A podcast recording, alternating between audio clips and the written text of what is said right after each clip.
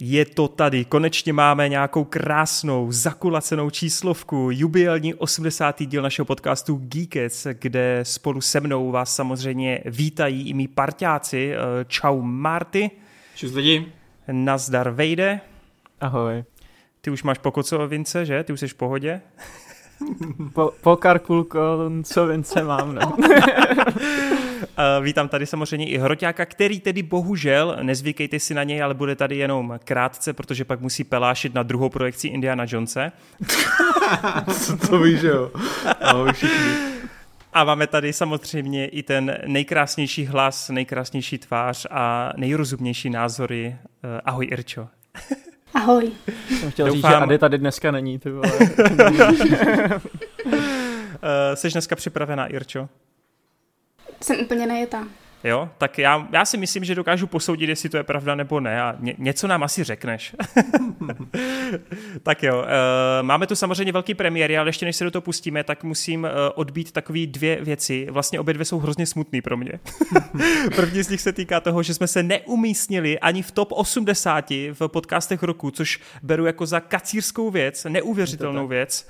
A myslím si, že dost možná tohle je poslední Geekest, který točíme, protože s takovou teda, s takovou podporou a feedbackem to hmm. nevím, jak budeme dělat 80 dál. dílů ne. ani nejsme v top 80. Že? To je 80 dílů ani tyjo, ne 100 lidí na Hero Hero. Ty vole. To je jako hrozný. No. asi to dropnem, nedá se nic dělat, no. A nebo prostě musíme naučit naše diváky, že když tam mají napsat naše jméno jenom do jedné kolonky, tak to znamená do jedné kolonky, a ne, že tam napíšou na všechny místa, aby ten hlas byl potom neplatný.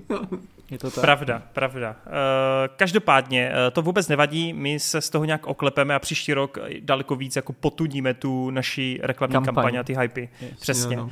Druhá věc, uh, tak to je samozřejmě vyhlášení soutěže, o které jsem se dozvěděl až teď, ale údajně proběhla. je to soutěž od našeho milovaného Adyho, druhý nejkrásnější a nejlíbeznější hlas tohoto Geeketsu.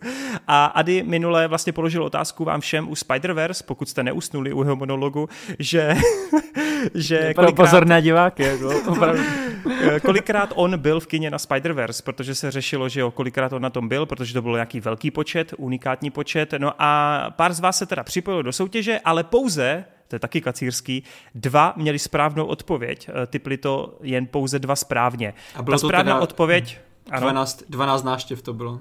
Bylo to 12 náštěv. Já bych to dokonce nevyhrál, protože já jsem si myslel, že 10. Eh, každopádně, my tu máme Adyho kolo štěstí.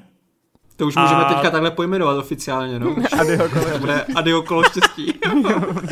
Takže Marty, roztoč Adyho kolo štěstí. Dostačíme kolo štěstí. a ono se točí, točí a točí. A padne to na virval. Bebem. Je, je to Kika 99. Uh, tak jo, máme tu... Gratulujem. Nevím, co vyhrála. Co vyhrála? Tričko. Tričko. tričko. Geekets tričko. Wow. Který zaplatíš. Musí, musí teda ještě napsat to, to nevíš ještě. barvu, velikost, ale pošleme, pošleme. Yes. Uh, ale ona bude chtít jenom to fialový po Adisovi a to je unikátní. A teďka je na čase to říct, ty vole, 12krát v kině na jednom filmu během tří týdnů, to je fakt jako... To je trošku magořená. A ještě když musíš jezdit do Prahy na polovinu z těch projekcí, ty vole. To je šílený. To je Máme co šílený. dohánět. Mimochodem, mm-hmm. já jsem se bavil s hodně kamarádů, který jako na Spider-Verse byli a tak. A pár z nich mi dokonce řeklo, že Ady ho potkali, jakože prostě. Ten byl na tolika projekcí, že se nedivím. No. místní, místní legenda. Bych se divil, kdyby ho nepotkali. Ach jo. Ale furt ještě mohli jako Bhimim dát dokonalý měsíc a jít fakt jako každý čtyři říkal, měsíci. Ale to říkal, že on dá, že to dá právě ve třetím díle, že musí mít kam jo? gradovat, že jo. To právě no, aby to měl kam posouvat ještě.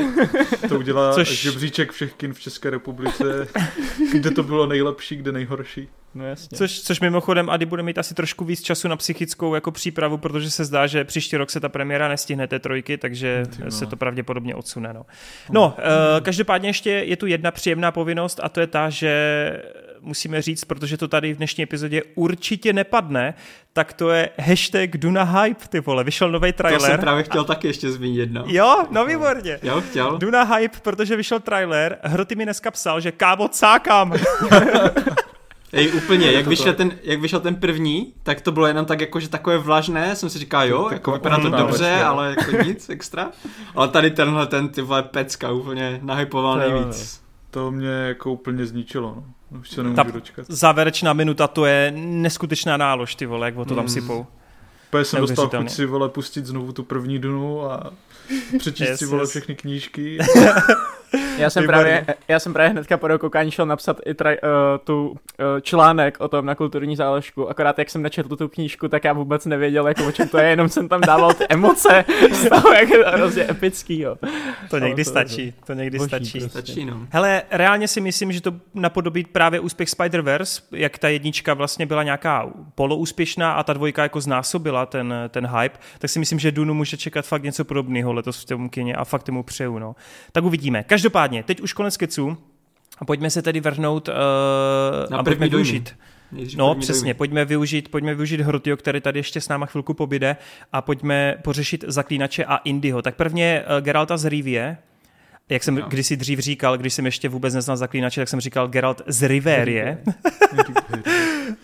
A pojďme se teda pustit na Bílého vlka, protože já jsem neviděl ani jednu epizodu zatím, neměl jsem čas a zajímá mě hrozně moc, jestli to je aspoň pocitově lepší než uh, ta druhá, a nebo tedy jestli to je snad ještě horší. Takže no, hroty. Tak já se toho teda ujmu a nebudu napínat. Pro mě pocitově to je určitě zlepšení oproti té druhé sérii, která mi přišla fakt jako v některých ohledech i katastrofická.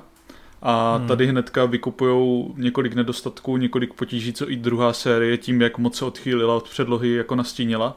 A třeba ta první epizoda za mě byla opravdu parádní, tam mě úplně namasala tím, jak tam vlastně to ústřední trio, který v té druhé sérii nebylo tak rozvinutý, jak bych chtěl, kde se tak trošku pokazily určitý vztahy, trošku celkově ta druhá série postarala pro mě tu postavu Yennefer, kterou si tak jako pěkně vybudovali v té první sérii celým tím jejím backstory a tou minulostí. A tady Yennefer mě bavila strašně, strašně moc.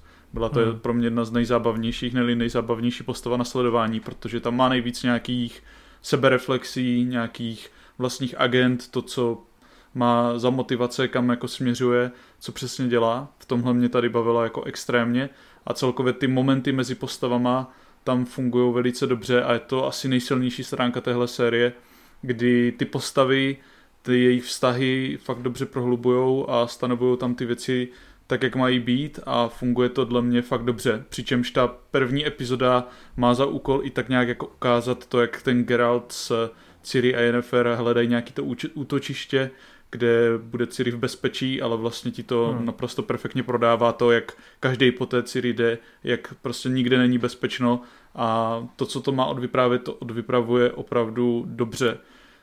Uh, jsou tam samozřejmě problémy, které už se tam táhnou od první série, jako nějaký odchylky od knih, nějaký eh, nedokonalý kulisy nebo kostýmy, který sem tam haprujou, ale zase spousta jiných věcí se tam za mě zlepšila, jako třeba soundtrack, který mi přišel mnohem víc podobnější třeba těm samotným hrám, který mají dle mě perfektní soundtrack a zachycující celý ten tón toho fantasy světa. A hmm. souboje jsou pořád podle mě na dobrý úrovni, je to pěkná, líbivá choreografie. Jediný s čím mám problém u toho je, že nemám pocit, že dokážou ti tvůrci úplně navodit napětí, že ta akce tam je spíš jako pro ten spektákl a že tě to má tak jako oživit, nakopnout, ukázat něco líbivého pro to očko, ale pokud to má vyvolat nějaký hlubší emoce, krom nějakého hypeu z toho souboje, tak tam to selhává a tam se jim to vůbec jako nedaří.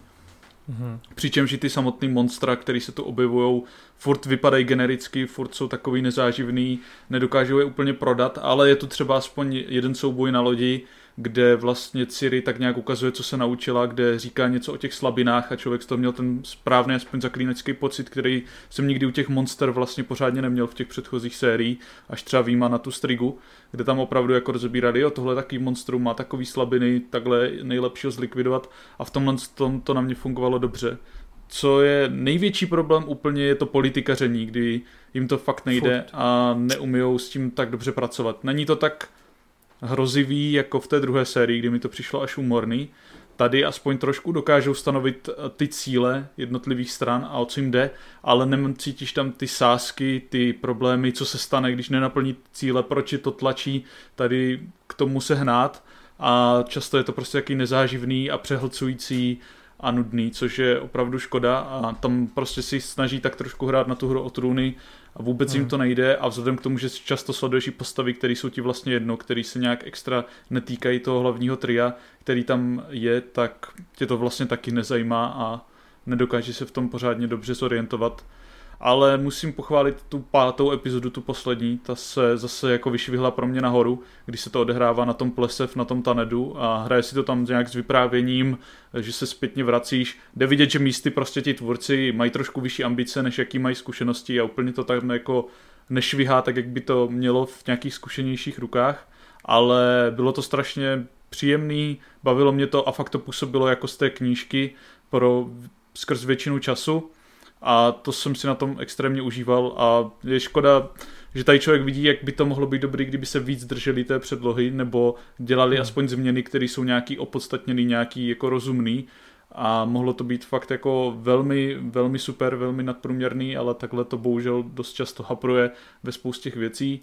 Ale jak říkám, hlavně to pro mě tahaly ty momenty mezi postavama, ať už mezi Yennefer a Geraltem mají skvělé chvíle, mezi Geraltem a Ciri ty tam mají taky parádní momenty, i Marigold s Ciri tam má jeden jako fakt krásný moment, nebo dokonce i vícero, takže tohle tam za mě funguje a za mě to zlepšení, což je tak trošku škoda před tím odchodem Henryho Cavilla.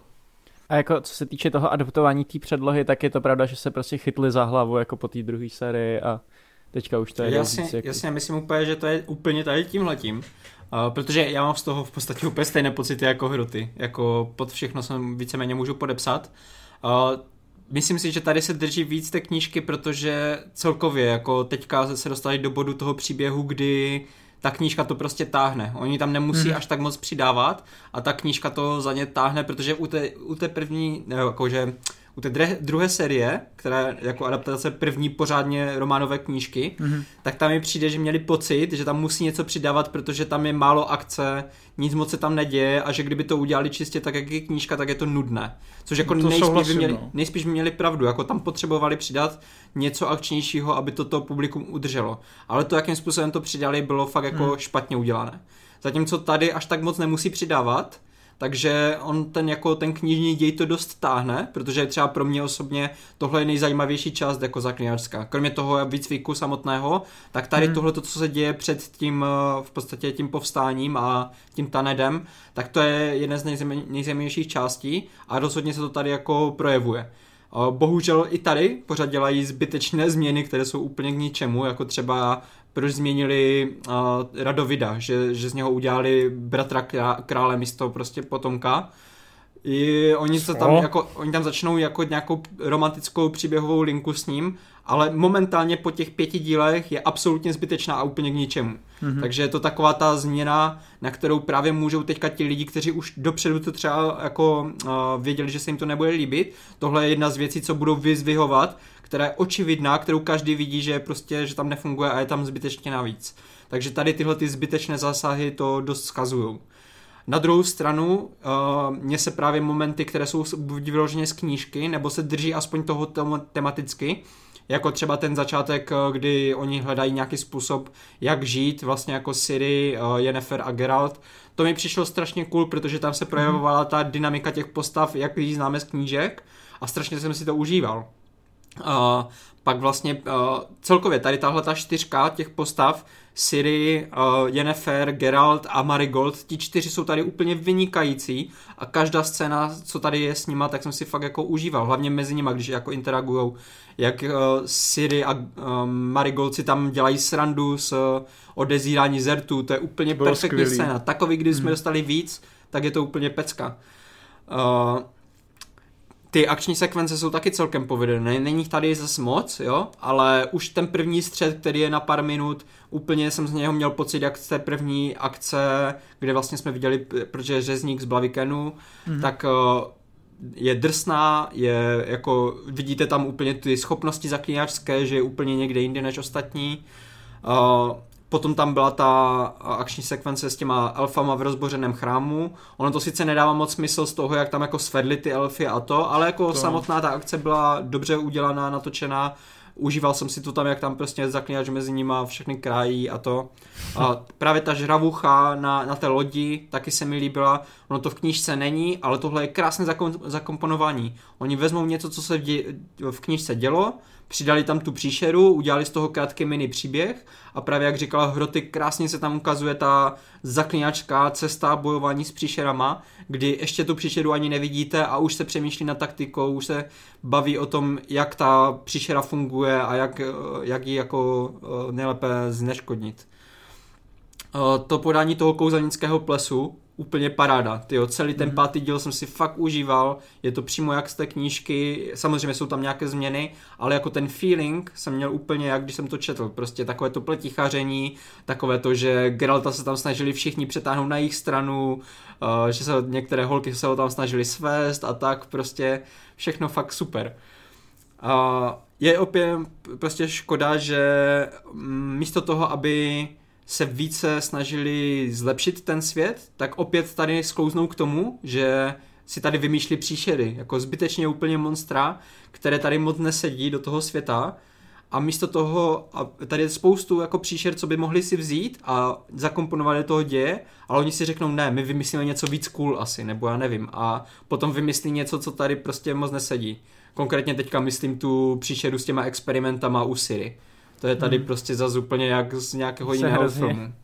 Mně se hrozně líbí, já včas chodím kolem metra, mě teď, teďka docela v Praze je populární jako právě ty Netflix věci promovat takhle na těch velkých billboardech a tam je takhle zaklínač rozpohybovaný uh, ukázka, kde jsou všechny ty postavy a když to skončí, tak za něma se tam převalí nějaký šváb nebo, no, nebo co. On to vypadá jak nějaký pásovec, ne? Nebo něco. jo, jo. jo. Trochu. A to je právě jedna z těch dvou vymyšlených jako příšer tady, která jako mi moc nesedla. Ono to dává moc možná smysl pro to, jako aby tam vůbec nějakou dostali tu akci, ale já si myslím, že kdyby tam zakomponovali nějakou příšeru, která je v tom zaklinačském světu, už existuje, takže by to fungovalo lépe, jenom asi by museli víc přemýšlet nad tím, což se jim asi nechce. No. A, a ještě tak jako nakonec eh, ta, ta příběhová linka s Istridem je úplně zase zbytečná, prostě je tam úplně hmm. navíc. Naštěstí tam není moc, ale je to prostě takové jako navíc a ne, jediný důvod, proč si myslím, že tam je, že už to rozjeli prostě ve dvojce a, a tak nějak jako pokračují v té příběhové Celkově lince. těch linek tam je jako několik takových hmm. trošku zbytečných, který tě moc jo. nezajímají. Ale, a... ale s těma elfama, víš co, to je taky navíc, ale aspoň, je to, aspoň to dává smysl, jakože jo, snaží se z toho udělat víc Game of Thrones a to, ale aspoň berou něco, co už v tom světě existuje a no, snaží jasný. se to jen rozvíjet. Zatímco třeba... ta příběholenka s tím Istridem je úplně vycucaná z prstu a je taková jako mimo trošku jo, to, no. Třeba i ta Fringilla je tam taková navíc furt, hmm. jako když ji sleduješ. Je, je. Nic to moc nepřidává a, a tak. Ale u těch elfů mě strašně teda překvapil Robbie ML, kterýho já moc nemusím jako herce a tady hraje jednoho z hlavnějších elfů středního a vlastně mi tam dost seděl a bavil mě, když tam byl na sledování, hmm. takže... A jako celkově, já oproti té druhé sérii, mě to fakt bavilo sledovat. My jsme hmm. jako to zkoukli během, během jednoho dne všechny ty díly a fakt mě to bavilo od začátku do konce, oproti té druhé sérii, kdy vyloženě jsem u některých dílů trpěl a už jsem chtěl, že konec. Tak tady se nic takového nedělo a jenom o to víc mám jako pocit toho právě zklamání, že teďka jsme zase dokáz- dostali něco, co ukáže trošku potenciál toho, že to mohlo být dobré, ale tyka se to zase prostě v další sérii rozhodně jako spadne zase dolů a, a zase to bude sračka, no. Takže to mě mrzí. A ještě si úplně neodpustím, je tam scéna, kdy Geralt s mečem v ruce běží kolem Rinceho, který je úplně bezmocný a místo toho, aby udělal takhle rukou a byl by konec, tak on kolem něho proběhne a neudělá mu nic a o pár, dí, o pár dílů později si stěžuje, musíme dostat Rinceho, vole. Ty to tam měl přímo před sebou, kam. to, hmm, tak to je smutný. No, Irče, ty jsi mimochodem zkusila třetího zaklínače? Ještě ne, ještě jsem nestíhala, ale mám okay, to v plánu, okay. když o tom mluvíte, tak pozitivně. Dobře. No. No dobře, tak eh, já se na to taky samozřejmě chystám a já jsem říkal, že by vlastně bylo strašně komický, kdyby ta třetí série byla kvalitní a o to víc bude mm. horší ten odchod toho Kevila a teď se to jako potvrzuje, no tak to je fakt úžasný, vole. to bych možná byl radši, aby to byla sračka, vole. jako je to tak, no, člověk by si aspoň zanadával a byl by šťastný. Je to tak. Uh, tak jo, tak to byly nějaký první dovimy ze Zaklínače. Nutno teda podotknout, že Netflix vypustil prvních pět epizod a druhá půlka, který, to jsou myslím další tři epizody, který ukončí tu třetí sérii, tak ty do, dorazí za cca měsíc na konci hmm. července, takže pak to budeme Což mít teda komplet. Jenom poznamenám, že tam na konci je zase takový, což já chápu, že prostě tam potřebuješ cliffhanger, abys nalákal jako lidi co nejvíc, ale tady takový cliffhangery moc, moc nemusím, no, tak jsem tak trošku protočil oči, a, protože okay. víš, že se to vyřeší prostě během prvních tří vteřin dalšího dílu. Geraltovi spadly kalhoty. Přesně. tak, eh, komu eh, spadly možná párkrát kalhoty a možná i klobouk a možná i kvalita, tak eh, to je pan Harrison Ford. V 80 letech se totiž před 80 se rozhodl natočit s Jamesem Mangoldem Indiana Jonese, pátého, závěrečný díl nejoblíbenějšího archeologa na světě filmového a čekali jsme hrozně, hrozně dlouho. I vlastně nejenom, jak, by, jak byla ta pauza mezi původní trilogií a křišťalovou lepkou, ale i teď právě mezi tou čtverkou a pětkou. A i když jsou vlastně fanoušci a diváci minimálně podle nějakých agregátorů na ČSFD a různých hodnotících stránkách vlastně docela spokojení, tak cítím uh, u nás v naší partičce, že to spokojení vlastně úplně moc velký není, minimálně teda doufám, že se nepletu, protože i já jsem tedy dost takovej jako smutný. Já teda, než to na vás pře- přehodím, tak já vlastně si odpustím jednu takovou vět, větu, kterou jsem říkal už vlastně i Hrotimu, že já když jsem odcházel z kina, jsem si nebyl vůbec jistý, jestli jsem vlastně svého hrdinu chtěl vidět tady v téhle podobě a jestli jsem chtěl vidět toho vždy tak trochu jako veselého a šťastného hrdinu v takových depkách, v takové jako životní fázi, kdy on prostě už nemá moc důvodu pro co žít, a přijde mi, že si to ta postava vlastně asi úplně nezasloužila, že ta surovost a e, naturálnost, která k tomu Mangoldovi patří, udělal to 30 vlak do Yumi, dělal Logana a tak dále, on těm postavám prostě nakládá. A mně přijde, že tady u Indyho, že to asi úplně jako nebylo potřeba, že se to k té postavě nehodí. A i když jako neřeším teď samotnou kvalitu filmu, tak mně prostě přišlo, že ta rozlučka byla prostě smutná. A já jsem vlastně smutný z toho taky, protože já jsem to asi fakt jako nechtěl takhle vidět. No. Nechtěl se, když se podívám na čtverku a na ten radostný konec na konci, kdy tam je ten synek, je tam, je tam na té svatbě a toto, tak to by pro mě byl asi jako ten hezký konec pro takhle ikonickou postavu. A ne to, co jsem dostal tady. Tak eh, to je jenom takový moje odplivnutí a takový jako povzdech a hodím to na vás, tak kdo se to chce chopit. Tak jo. Hrot je tady největší fanoušek, Jasně. že jo? Vedle. Já se možná, jestli se toho můžu chopit prvně já, protože já o tom filmu fakt nemám moc co říct, takže u mě to bude rychlý. Já tak úplně pojď. jako první řeknu, že mě překvapuje vlastně, jak pro tebe to je extrémně smutný a tak. Protože pro mě jako tak, já vidím ty témata. Asi prvně začnu tím, že samozřejmě já jsem na to byl natěšený, protože právě režisér James Mangold jsem si říkal, že se perfektně hodí pro takovou látku. A podle mě se na to hodil z toho důvodu, že jsem si říkal, že to bude mít nějaký správný drive, že tam o něco půjde, že to bude prostě jako zábavný, eh, bude to takový eh, typicky chlapácký, jak on to umí třeba v tom Ford versus Ferrari nebo něco takového. Jako takovouhle náladu jsem od toho očekával. A sice jsem dostal takový ty jako uh, nadnesení těch temných témat, což uznávám, že se sem jako moc nehodilo. Na druhou stranu na mě to vůbec nepůsobilo až takhle depresivně, jo, jak uh, ty to tady popisuješ, jak kdyby to byl nějaký druhý logen nebo něco. Z toho jsem měl ten pocit, jo, to když jsem viděl jako malý dítě, tak z toho jsem byl úplně prostě v háji, že můj oblíbený hrdina končí takhle. Ale u toho Indiana Jonesa jsem dobral tak jako, hele, je to takový přirozený asi vývoj uh, té postavy. Uh, ale co mě prostě vadilo je, že jakákoliv atrakce uh, na tom Indym, jakýkoliv, jak, jakýkoliv to čarovno, který vlastně fungovalo na tom Spielbergovi, to, proč je ten Indy tak skvělý a tak, tak jako mně se tady nikdy ten pocit prostě nedostavil. Maximálně tak v poslední třetině, kdy podle mě to paradoxně tou sci-fi zápletkou a tak trošku aspoň jako uh, zvedne dech, kdy jsem si říkal, jo, je to prostě jako blbost, ale je to aspoň, aspoň se na něco dívám, něco se tam děje ale já jsem vlastně celou dobu na to koukal a bylo to takový jako mdlý, šedý. V podstatě jsem furt čekal, až ten film začne, až to začne být ten Indiana Jones, na, na kterýho jsem byl zvyklý. A za ten celý film se to bohužel nestalo. A hrozně to tak jako odplave a ten pocit, který jsem sedí, s, cítil na konci, tak to nebyl žádný jako smutek, to bylo prostě úplně obyčejný prázdno, jako. Uh, asi hmm. tak. No, já bych jenom řekl, že asi ta hravost prostě tomu chybí, no. Taková ta jako živelná no, ale mě radost. překvapuje vlastně, jako jak moc tomu chybí ta hravost. Kde ty, hmm. ty si řekneš, jasně, kámo, Spielberg je prostě ty vole největší jako režisér, uh, největší jako emoce z něj uh, sála jako v těch jednotlivých záběrech. ale pak koukáš na to Indyho od toho Mangolda a říkáš si, ty krása, tak až takovýhle rozdíl to je, jo. Hmm. Kdy přesně Hroty to psal ve svém komentáři na ČSFD, že tomu Spielbergovi stačí dva záběry a předvede ti tam něco, co ty nedostaneš za celý tenhle ten jako pátý díl toho Indyho, od toho Mangolda. Jsou tam atrakce, je tam prostě kůň, je tam uh, honička v metru, jsou tam potápění, tohle všechno. Ale všechno je to natočený tak jako bez duše, prostě úplně. No mě, mě právě přijde, že když to sleduješ, tak to je fakt, on, jako, on to byl záměr, asi aby to jako působilo jak jako skořápka bez duše, prostě jen taková mrtvá jako skořápka kdysi jako starýho hrdiny, vole, ale mně to přijde... A do toho tam máš ty barvičky, že, veselý, že se to prostě... do toho máš prostě, jako nevím, mě to, nevím, přijde mi to, to fakt tím... jaký zvláštní. Úplně mi to přijde bez ty emoce, kterou by to mělo mít, kterou jsem o to očekával. Já jsem buď očekával, že to úplně změní jakoby mood, že to bude právě podobný tomu Loganovi, ale pořád jako v nějakých jako mezích, ale že půjde víc do toho vážna, že to bude fakt jako by drama o starnoucím prostě hrdinovi. A nebo teda dostaneme jako Indiana Jonesna, my jsme dostali takový nějaký me- mezikrok, eh, který není dobrý ani v jedný z, těchto, mm. z těch poloh. No. Já teda mm, rychle navážu, jak tomu taky nemám moc co říct, protože o, mně to nepřijde vyloženě špatné, ale mně to přijde strašně jako právě takové mdle, bezvýrazné, bez nápadu.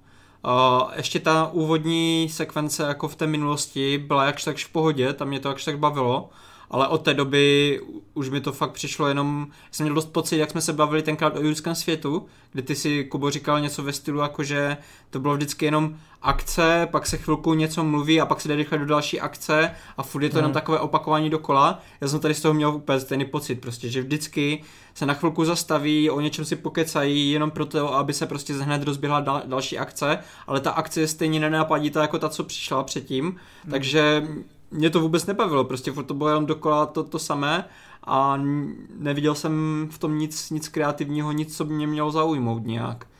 Takže mm, bohužel já, já no. vůbec nemám žádný vztah k, k Indimu, já jsem doufal, že teda aspoň na vás to bude trošku víc fungovat, že je to prostě čistě asi jenom můj problém, ale co tak jako slyším kolem dokola na ty reakce, tak uh, asi nejsem jediný, kdo s tím má tenhle problém. No. Hlavně my jsme se s Hrotým ani vlastně shodli, už ti předáme slovo, neboj, že nebo já jsem minimálně, jsme to spolu řešili, že jo, po tom kyně, že tam strašně tomu i ubližuje vlastně ta délka. Já jsem člověk, který hmm. jako nikdy, nikdy si nestěžuje na délku filmu, možná jenom u blondinky naposled to bylo, ale to byl fakt jako úplně výstřel od boku.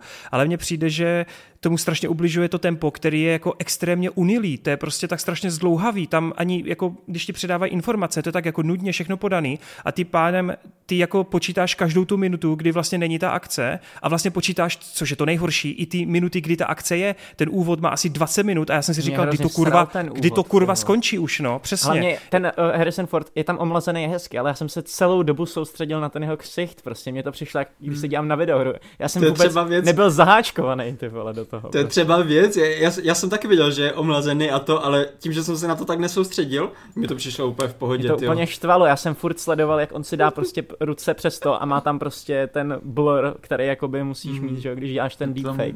A úplně to trošku akorát vadilo to, když snělo jsem tam ten kontrast toho, že fakt tam to hrál ten starý Ford jo. a máš tam toho mladického hrdinu a on už má takovou prostě tu zhrbenou starou ten postoj, ty trošku starší jo, pohyby jo. a jde to tam Tohle bylo horší, cítit, no. no. Jo, to bylo horší. no. Já souhlasím, že to na mě bylo taky trošku dlouhý, trošičku utahaný. Obecně bych řekla, že to byl dobrý film, ale nebyl to dobrý indie film. Kdyby tohle hmm. bylo pod značkou jako Lovci pokladu, něco v tomhle stylu, myslím, že si to užiju, že to bude mnohem lepší, jako přistoupím prostě na tu hru, ale nebyl to dobrý indie film. Ale nebylo hmm. tam nic, co by mi vyloženě hodně vadilo, co by mě jako stresovalo, uráželo. Průměr. Hmm. Jo, chápu. Asi tak. No mě, no. mě, mě přijde vlastně fascinující, že ten film jako pro mě, to musím furt skákat, sorry.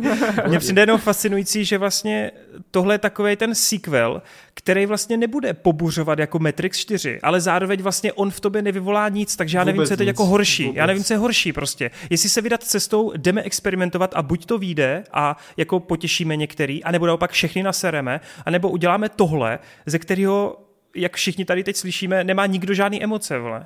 Hmm. No jasně, já jsem do teďka existo, uh, ignoroval existenci čtyřky a teďka budu muset ignorovat existenci pětky, vole, to je prostě...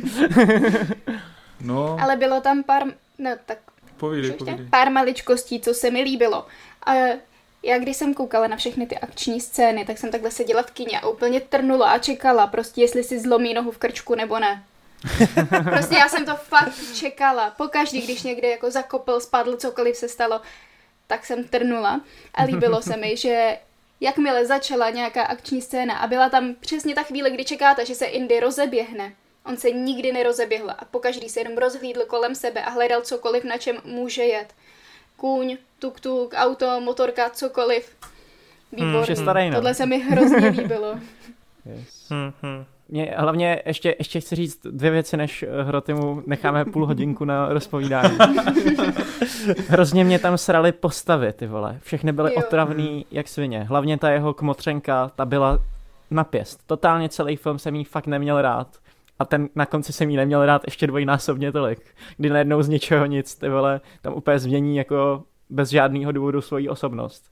A co mě hrozně štvalo, my si furt stěžujeme na to, jak ty dobrodružní filmy, filmy nevyužívají takových těch jako eh, puzzlů a různých jako katakomb a tak. Tady musím říct, že teda jako uh, máme docela efektivní jako na papíře uh, nějaký hrobky nebo třeba jako způsob, jakým oni zjistějí uh, mapu k jedný z tý, jak musí něco zapálit a tak to mi přišlo jako velice nápaditý ale ty je to úplně bez napětí. A když si hmm. vzpomenu mm. na debilní čtyřku, ty vole, kde tam se šajou, prostě jsou v tom hrobě nebo tak a teďka tam z něčeho utíkají. To má o tolik víc emocí, než tohle, kdy oni tam prostě se jako dusej v hrobce jo, a, a ty prostě jako jako nic prostě, vůbec nic to s tebou nedělá, ty vole, to je Indiana Jones tohle, to by měl být úplně ten největší etalon tohohle žánru. Doslova, doslova si stěžujeme, že tu nejsou filmy jako Indiana Jones, jo, vole, a pak, jo, a pak přijde Indiana Jones a ten, a ten to nedodá, Indiana Jones. nedodá to prostě. A mě tam třeba strašně sralo to, že já už jsem čekal, že udělá něco zvláštního s tou formulí, že když už to dělá takhle jednoduché a okaté, takže prostě to využije na to, aby nás překvapil. Třeba to, ne. že uh, Indy, on, oni si tam jdou pro ten artefakt, do, do toho mají náskok před tím záporákem a si říkám, OK, to je úplně takový ten klasický setup, Indy se tam dostane dřív, víš co, záporák půjde za ním, aby mu to vzal, tak teďka uděláme něco jinak a něčím mě překvapí určitě. Mangold určitě není takový slabý režisér. A co udělá? Neudělá vůbec nic. Je to prostě tak, jak jsem čekal. Mně přijde, jak kdyby Spielberg prostě potom, co si přečetl scénář, zavolal Mangoldovi a řekl, hele, já už to asi nedám, ty vole, já už prostě na to jsem starý, už jako nemůžu. A Mangold najednou úplně se rozechvěl. A řekl si, ty vole, tak já to musím vzít teďka, prostě to je Indiana Jones, ale vůbec nevím, kámo, jako, co s tím. A takhle v téhle náladě byl celý ten film a jenom se hmm. snažil, až prostě to nepokazí. Hmm. A vylezl z toho tohle. Právě no, prostě že, že je roz, rozpoložen mezi dvěma směry. No, a ještě co jsem si úplně vzpomněl, co na mě vůbec nefungovalo, tak uh, oni tam měli několikrát takový ten vtipek, že uh, ten záporák tam někde honil toho Indyho nebo někoho a lidi ostatní se vždycky říkali, kdo to je, kdo to je? A on se vždycky otočil a úplně, jsou to nackové. A já úplně, jako už po třetí to tam bylo, teda a já se mám jako smát, nebo jako to má být vtipné a já jsem tam vůbec nic necítil u toho. A vy, prej, vy neměli jste jezdit do Sicílie, a vy jste neměli jezdit do Polska. to bylo ale dobrý, to, bylo to, dobrý, to, to mě pobavilo, jeden z mála, co mi tam pobavil. Tak Dobrý, hroty, tak hroty, pojď. pojď na to. No hele, já se tady víceméně můžu, můžu podepsat pod všechno, co jste, co jste tady řekli. Jako ten film, právě když si ho vzal Mangold, tak jsem se strašně bál, že to uchopí tím stylem toho Logena a nechtěl jsem, aby to tak bylo. Ten první trailer mě právě navnadil, že tam udělali ty nejlepší highlighty a momenty, že jsem si říkal, OK, ono to jde tím tak trošku Spielbergovským stylem. Ale potom právě vidíš toho hrdinu, jako v nějakým tom životním rozpoložení, jak je na to prostě fakt jako na takovým dnu až po, pomalým a fakt si tam jako tak, dalo by se říct, až skomírá a je to strašně smutný. A právě třeba u toho Logana tam mi to nevadí, protože Logan byl většinou taková zbídačená postava, takový fakt jako to, stra, tragická minulost a dost stýraný tím životem. Že takže tam se k němu, to hodí, no se to hodí, ale k tomu Indimu, který vždycky byl takový světový, ke kterému zhlížel, říkal si, chci žít jako on, chci mít ten život toho dobrodruha, tak tady to působí strašně smutně a ono se to využívá hodně celý jako takový motivátor k tomu, proč jako vůbec se vydat na ten příběh, přičemž tady ještě je z určitého důvodu obviněn Indy prostě z vraždy a musí kvůli tomu odejít a přišlo mi to Což se tam nevyřeší, jako. To, to prostě- právě. Přijde mi to takový stra, strašně zvláštní, proč, proč to zvolit touhle cestou. Přitom tam máš jako už samotný setup v tom, že tam je tak motřenka, ta je na nějaké špatné životní cestě, má nějaký problémy a Indy by si tam prostě mohl jenom chtít hmm. uh, nějak vynahradit to, že zklamal jeho tátu, takže si tam nějak pomůže jí. To bohatě by stačilo, kdyby prostě se vydal skrz tohle na nějaký to svoje poslední dobrodružství a než je donucený tím, že prostě ho z nějakého důvodu hledají pro vraždu. A už to je celý jako takový za mě extrémně podivný, a, ale dejme tomu, já jsem to sledoval a říkal jsem si, budu s tím, dám tomu tu důvěru, uvidíme, co se s tím jako provede, kam to půjde dál. A byť jsou tam momenty, které na mě určitým způsobem fungují, byť jsem se vyloženě nenudil a tak nějak jsem byl zabraný do toho příběhu, tak jako v moment, kdy to skončilo, tak jsem byl také jako a to je jako všechno, to, je prostě, to má být prostě ono, ta poslední rozlučka. A vlastně to ve mně nezanechalo žádné emoce. No. Já k tomu filmu jako necítím úplně nenávist, nějak nemám s ním problém, ale je to takový extrémně prázdný a nemám potřebu to jako kdykoliv vidět znovu, vůbec si to připomínat. A není tam nic, co by jako pro mě stálo za to, co by vyčnívalo. A je to takový fakt jako poloviční Spielberg, kdy tam se tam jako snaží tak trošku jet tím s podobným stylem, tou formulí, fakt jako ukazovat nějaký nápaditý akční scény, které v sobě mají tu hravost, ale tam máš vždycky jako jeden moment a pak normální akční scénu a nemáš tam prostě to, co hmm. ten Spielberg fakt dokázal dělat uh, záběr za záběrem, mít tam tolik těch nápadů, tu divokost, hmm. tu hravost, prostě to tam není a přijde mi, že asi ten Mangold v tomhle nebyl prostě ta dobrá volba, že možná dělat to někdo jako J.J. Abrams, kdo má trošku tu větší dynamičnost, možná by to víc no, připomínalo. Aspoň to ale reálně dopadlo líp. Jako J.J. No. Abrams by to natočil líp. Právě, že jako by to aspoň víc sedělo k tomu, k té samotné značce. A vlastně tady strašně moc se snaží přiblížit tak i tomu, tady se strašně snaží přiblížit jako tomu Indimu uh, takovým tím chaosem, že jako ten Spielberg strašně dobře vždycky dělal takový to, že se děje spousta věcí, je to takový zmatečný, ale jako film to zapadá do sebe, je to všechno jako pro, promyšlený, naplánovaný reálně ta scéna, jestli si vybavíte, kdy on jde za tou Helenou, eh, teď hmm. nevím, do toho sídla, eh, jak ona tam jako se snaží u té aukce, tam jsem si reálně říkal, ty vole, konečně z toho cítím ten vibe, protože tam ty postavy si vlastně přehazují ten předmět, nebo co to tam hmm. je, ten kus toho disku. A to bylo fakt nápaditě střížený, protože se furt ty pozice toho, toho majitele disku střídali, pořád někdo zastupoval tu, tu, tu scénu. To mě fakt přišlo, že jo, tam cítím fakt tu hravost a nějaký to jako napětí v tom, kdo, kdo to nakonec dostane. Že taková ta nahádněčka, jo, to, to bylo to, teda, abych tady jenom nekydal špínu, tak třeba tahle scéna, tenhle moment tak mi přišel to, hodně hravý. Já to zase zneguju a řeknu, že když se podíváte na strukturu scén prostě Spielberga, jak fungují ty pasti, že prostě tam máš prostě na každém kroku překážku, úplně tam krásně hraje s tím, že prostě ten hrdina se mu to nepovede, pak prostě jako ty různý ups and downs tam jakoby fungují v každém jednotlivém záběru. A pak máš prostě tady několik prostorů, kde by se to dalo využít. Máš tady prostě jedoucí vlak, tak já už jsem si říkal, super, teďka prostě každý uh, to jednotlivý, jednotlivý vagon bude prostě v něčem jiným, jiný, v něčem jako bude to. A je to v podstatě obyčejná akce, kdy prostě vele Indiana Jones prostě projde vele celý vlak a na konci je všechny se střelí jako kulometem. To je prostě pecit. To samé utíkání na střechy, jako tam prostě honička, CIA uh, a že jo, ta jeho kmotřenka na střechách, tak už jsem si říkal, super, a teďka to prostě přeskočí do ně, nějakého jako napínaného na barácích. Nic, ty vole, tam jsou prostě tři záběry, jak ona se skočí z těch střech a hotovo, konec. Ta, tam, je, jako by the way, je prostě... tam je by the way takový ten jako hrozně jako pík údajný toho filmu na začátku na tom vlaku, kdy on vyleze na tu střechu toho jedoucího vlaku a v tom digitálním záběru se jako rozbíjá a hraje ta Jonesovská hudba. A já když jsem do té Jonesovské skladby sledoval tu digitální postavičku, jak, jak nepřirozeně běží, tak je... já úplně to vůbec no. nefunguje, vole. Jo? Ještě tam jako fakt budou dunit ty Williamsovy tóny, vole. A mě to úplně rozbíjelo hmm. se, když jsem to tam sledoval, tu digitální postavičku, no. To je právě nejhorší, že jak je to mdlý, tak ty ještě úplně nakonec prostě, jak facku ty vole, dostaneš tu Williamsovskou hudbu. Prázdný sál prostě, uh, normálně tichý sál, titulky, vole, directed by, vole, James Mangold, koukáš na to a prostě jako, to je úplně hrozný, ty vole.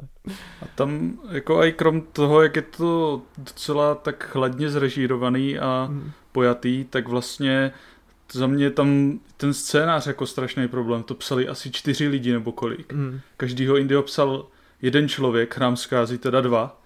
A jde to strašně cítit, že oni se tam snaží napodobit právě tu organizovaný chaos toho Spielberga, který to má prostě promyšlený s těma scénaristama, kde všechno jako do sebe zapadá. Všechno se tam uzavře, všechno prostě má nějaký ten svůj smysl. A tady se většině představují nějaký podzápletky, které nikam nevedou, které slouží jako té jedné dané scéně, že tady jako CIA a ti lidi toho záporáka tam jsou spolu a tak trošku se tam hašteří, protože ten jeden prostě furt chce jako zabíjet, ta CIA samozřejmě ne. A potom to prostě vyšumí do prázdna. To samý v tom... Uh, s Antonio Banderasem. No, s Antonio Banderasem taky, že to mohla být postava jako Salah, která ti tam vystačí na půlku filmu, ke který si uděláš nějaký vztah. A tady je prostě na jednu scénu a konec. Uh, ta Helena, ta komotřenka tam má jako nějakýho ex který si tam prostě zamíchá a taky prostě to funguje v té jedné scéně, kde to má jako tvořit nějakou dynamiku, oživit tu akci, ale pak už to ničemu neslouží, je to tam prostě fakt jako nejvíc povrchní, jak to může být. Hmm. A zatímco ten Spielberg eh, tam někdy představoval tyhle živly a věci, tak to potom nějak zapadlo, ale tady už prostě to dál nic jako nedělá a je to tam fakt jenom na tu jednu danou scénu. Ty vedlejší postavy, jak jste říkali, taky eh, jsou nerozvinutý, většinu času nezajímavý, byť třeba ta dynamika s, těma, s tím Fordem mě tam jako baví, protože Ford to prostě tahá a ví, jak se to táhne, jak se to hraje, jak se tam hašteřit, tak to prostě taky vyšumí strašně do prázdna, ty postavy se tam vůbec jako přirozeně nevyvinou, jsou tam maximálně jako nějaký větší skoky, že teď jim teda asi náhodou záleží na tom Indim, tak se tak trošku změní, ale vlastně se nezmění ty postoje eh, k ničemu, že jo, že oni tam v celou dobu jsou jako, jo, prachy, děláme to pro prachy, bla, bla, bla, pak tam dostanou v jedné scéně ještě diamanty prostě od toho záporáka. A co se stalo s, těma, s těma diamantama? Oni si je jako nechali, nebo Uh, to je pravda, kámo. To, to, to, to jsem prostě, úplně zapomněl. Hmm. To prostě vůbec jako to ničemu potom dál neslu... Právě, jako tam podle mě ještě dost věcí museli i vystřihnout. Celý to prostě do sebe nezapadá, no. Jako když se, když se na to díváš a sleduješ to, tak se v celku bavíš.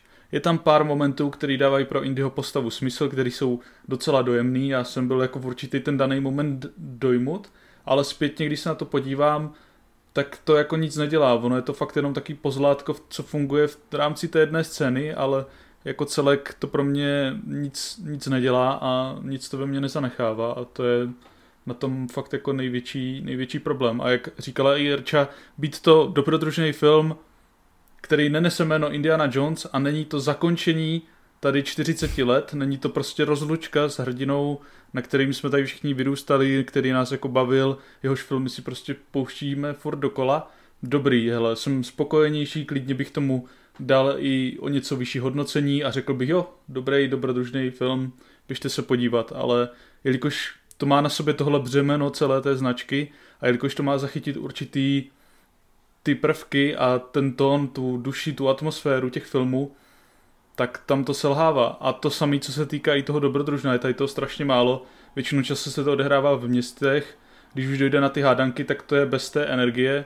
Jak i říkal Wade, jo, když tam jsou v nějaké jeskyni, kde je plyn, který je může udusit, tak ty tam prostě nemáš takový ty scény, kdy už ta postava odpadá, když už si myslíš, že to prostě nezvládnou, jako když si vybavíme v chrámu zkázy hmm. prostě, že jo, ty ostny, ty stěny, ty jak se spadají, ty si už myslíš, že prostě jsou na koncích a nakonec se jim to teda podaří nějak překonat a utečou.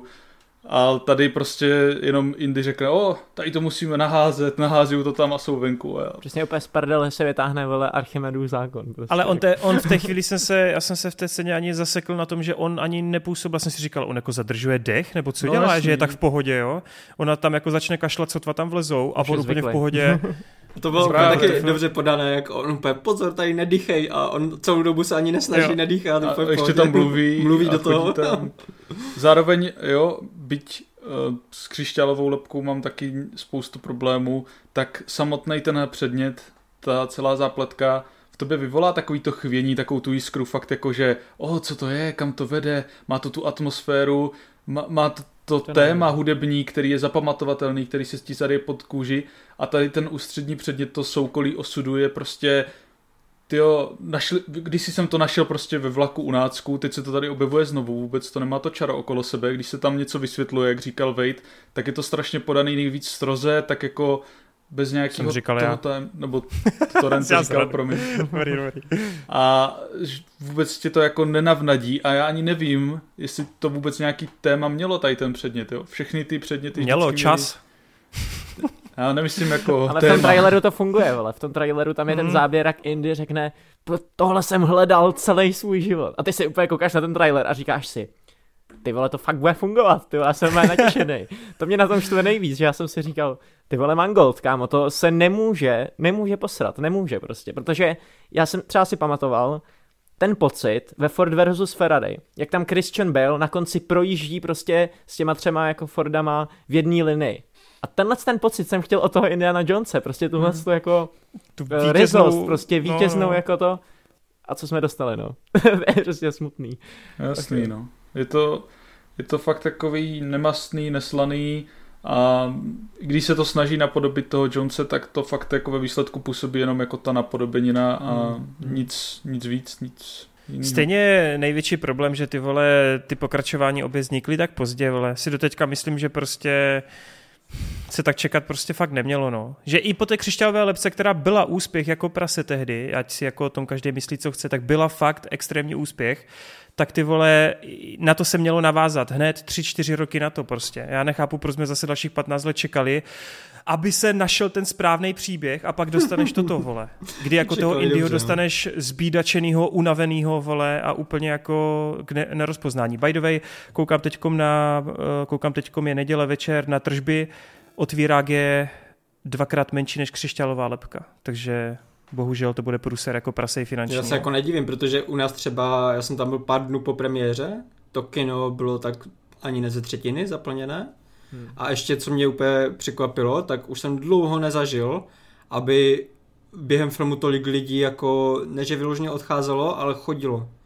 Chodili hmm. na záchod, uh, Bore, Borka vedle mě byla půl, půl filmu na telefonu, za náma si tam normálně někdy ve finálních scénách si tam asi pouštěli YouTube nebo tak, protože ty jsme slyšeli videa nějaké prostě jo. A ti lidi, co šli na záchod, tak ani neměli jako, víš, jak normálně eh, jdeš rychle se třeba vyčůrat nebo tak a rychle zpátky, borci tam chodili úplně jako, že je to vůbec ani nezajímalo, víš co, jako šli pět minut do schodu, ani se neotočili na plátno, prostě šlo vidět, že to úplně jako prakticky nikoho nebaví. Jako. a ten, ten jako samotný konec, ten je taky tak strašně jako urychlený, tak jako z rychlíku. Vlastně celkově ta volba toho třetího aktu je taková zvláštní, byť já se přenesu přes to, co tam udělali, uh, bude to sice kontroverzní podobně jako u čtyřky, ale za mě to cel dává jako větší smysl, zapadá to, to do toho tématu. Hroty, no. Bylo to jako příjemný, ale ten třetí akt v tu chvíli strašně postrádá jakýkoliv napětí, protože tam už o nic nejde. V moment, kdy se dozvíš, kde seš, co se tam přesně děje, tak tam už nemáš strach, že by se cokoliv stalo.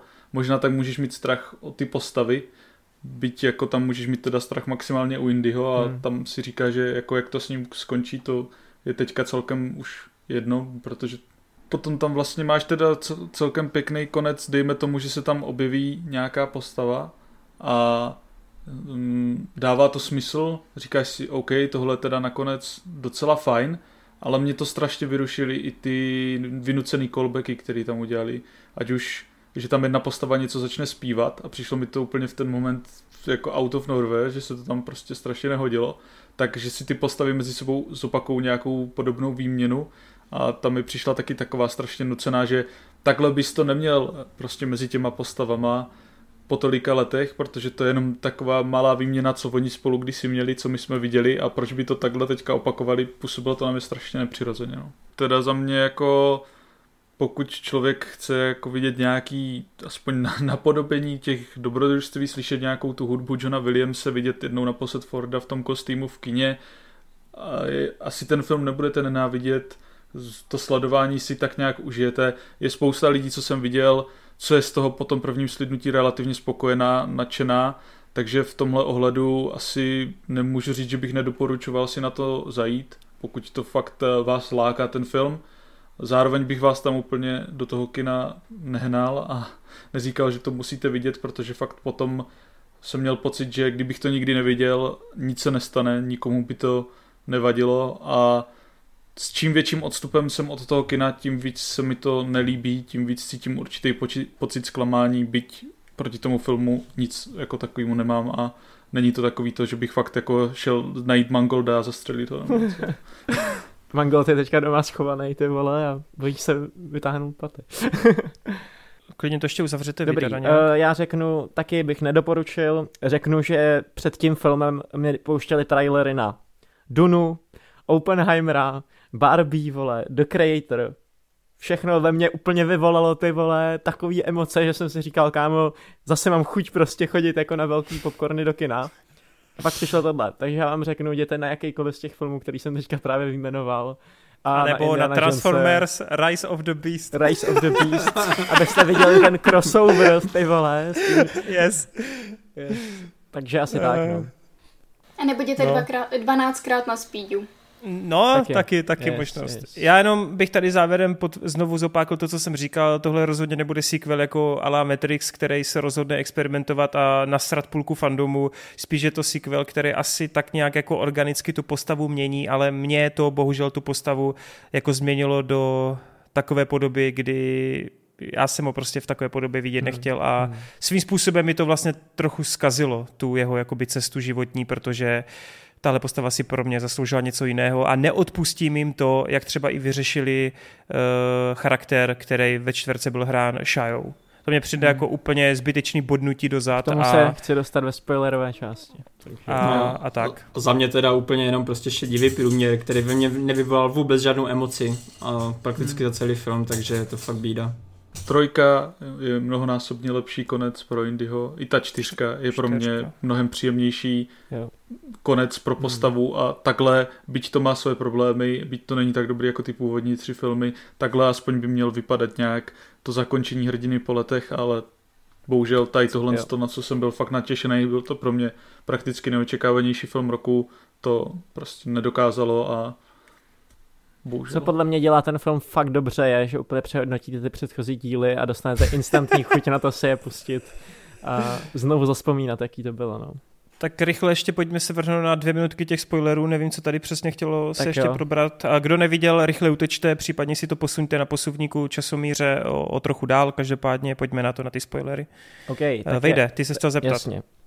Můžeme se jako rozbalit to cestování časem a tyhle ty uh, hrátky. Já jsem celý film čekal na to, že když je to o smrti toho jeho syna prostě a tak, takže to, tam toho šáju nakonec dají, ty vole. Že ten highlight toho filmu bude, že oni se sejdou a on ho teda jako varuje, tak jak to říkal v tom flashbacku, nebo že ho třeba ne, nestihne varovat, něco prostě, ale že to bude mít takovýhle efekt, který by byl mnohem víc emocionální, než ty vole fucking uh, řecko-římský války, jako to jsem fakt uh, nečekal. A byť, jako já jsem v tu chvíli měl takový pocit, jako že oni tam letěli tím letadlem a já jsem si říkal, OK, v téhle franšíze se to děje prostě, vole, jdem to akceptovat, protože nic jiného už ti nezbyde, tak prostě dan. A jako nějak jsem to překousil, paradoxně, jak říkal Hroty, když jsem se přes to takhle přenesl, tak ta poslední část na mě asi fungovala z nějakého jako blockbusterového hlediska, nebo jako co se týče napětí eh, nejvíc, ale i přesto ty jsem se u toho cítil prostě, jak kdyby, vole, nevím, Fanfikce. Fanfikce, no, přesně.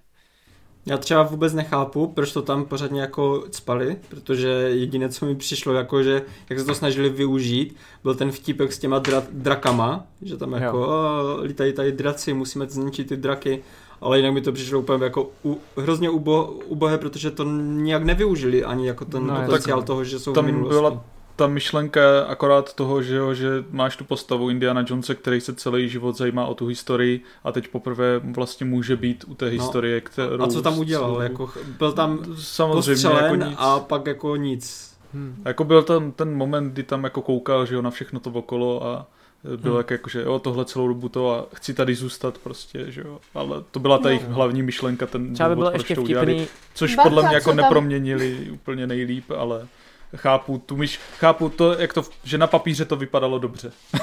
hmm. Žádný, co tam udělal, na náměty toho vzniklo to loutkový divadlo se draky. Nepochopil jsem okay. jo, okay. No že jo.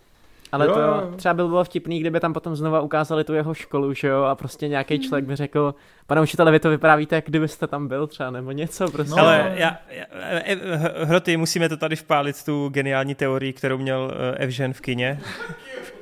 kdy Evžen říkal, Evžen říkal celou dobu, hej, jsem úplně reálně čekal, jak se tam bude bavit s tím Archimédem, že my potom zjistíme, že on se vlastně nemenuje Archimedes a že vlastně Henry Jones bude Archimedus.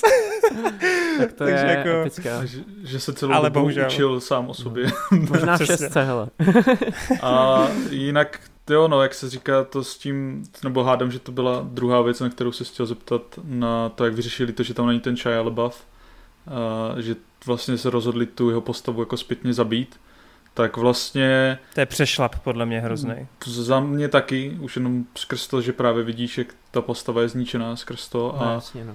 úplně, úplně to nefunguje tak, jak by asi mělo, ale taky oni s tím potom nic zásadního neudělají a jak říkáš, jako finále, kdy se nějak snaží něco udělat s tím synem nebo nějak akceptuje, že prostě by tam bylo něco jako, že ne, když to teďka zničíš ten předmět, tak už prostě nikdy ne, nemůžeš zachránit svého syna, on to prostě třeba akceptuje a zničí ten před cokoliv. Jenže to téma, to je to nejhorší, to téma tam vlastně ani jako neexistuje, protože on jenom ne. shodou okolností se tam jako dostane do toho času a to je celý. On jenom jakoby, on se jenom veze na tom, hmm. ale reálně to není ani téma toho filmu, takže není no, vůbec no, důvod, proč by se to mělo otevírat a tam. Což jako, jo? teda, ještě druhá věc je, že tam máš teda toho Indyho, který přišel od toho syna, máš tam tu Helenu, která přišla od toho otce, který jsou takhle spolu jako provázání a roky se neviděli a teď mají možnost teda k sobě si nějak najít cestu, nějak se to tam spojit, ale taky to nerozvinou ani ten vztah té Heleny s tím otcem, kdy tam jenom nějaká poznámka o tom, že nikdo si jen kvůli penězům nezapamatuje sedm stran denníku nebo něco takového a ona řekne bla bla bla, vole, je to pro peníze, ale hmm. dál už se to nerozvíjí a to samý ten Indy s tím synem a ty postavy tam měly tak jako, to máš to znamená prostě míček, baseballovou pálku, začal jen švihnout a oni to prostě neudělají.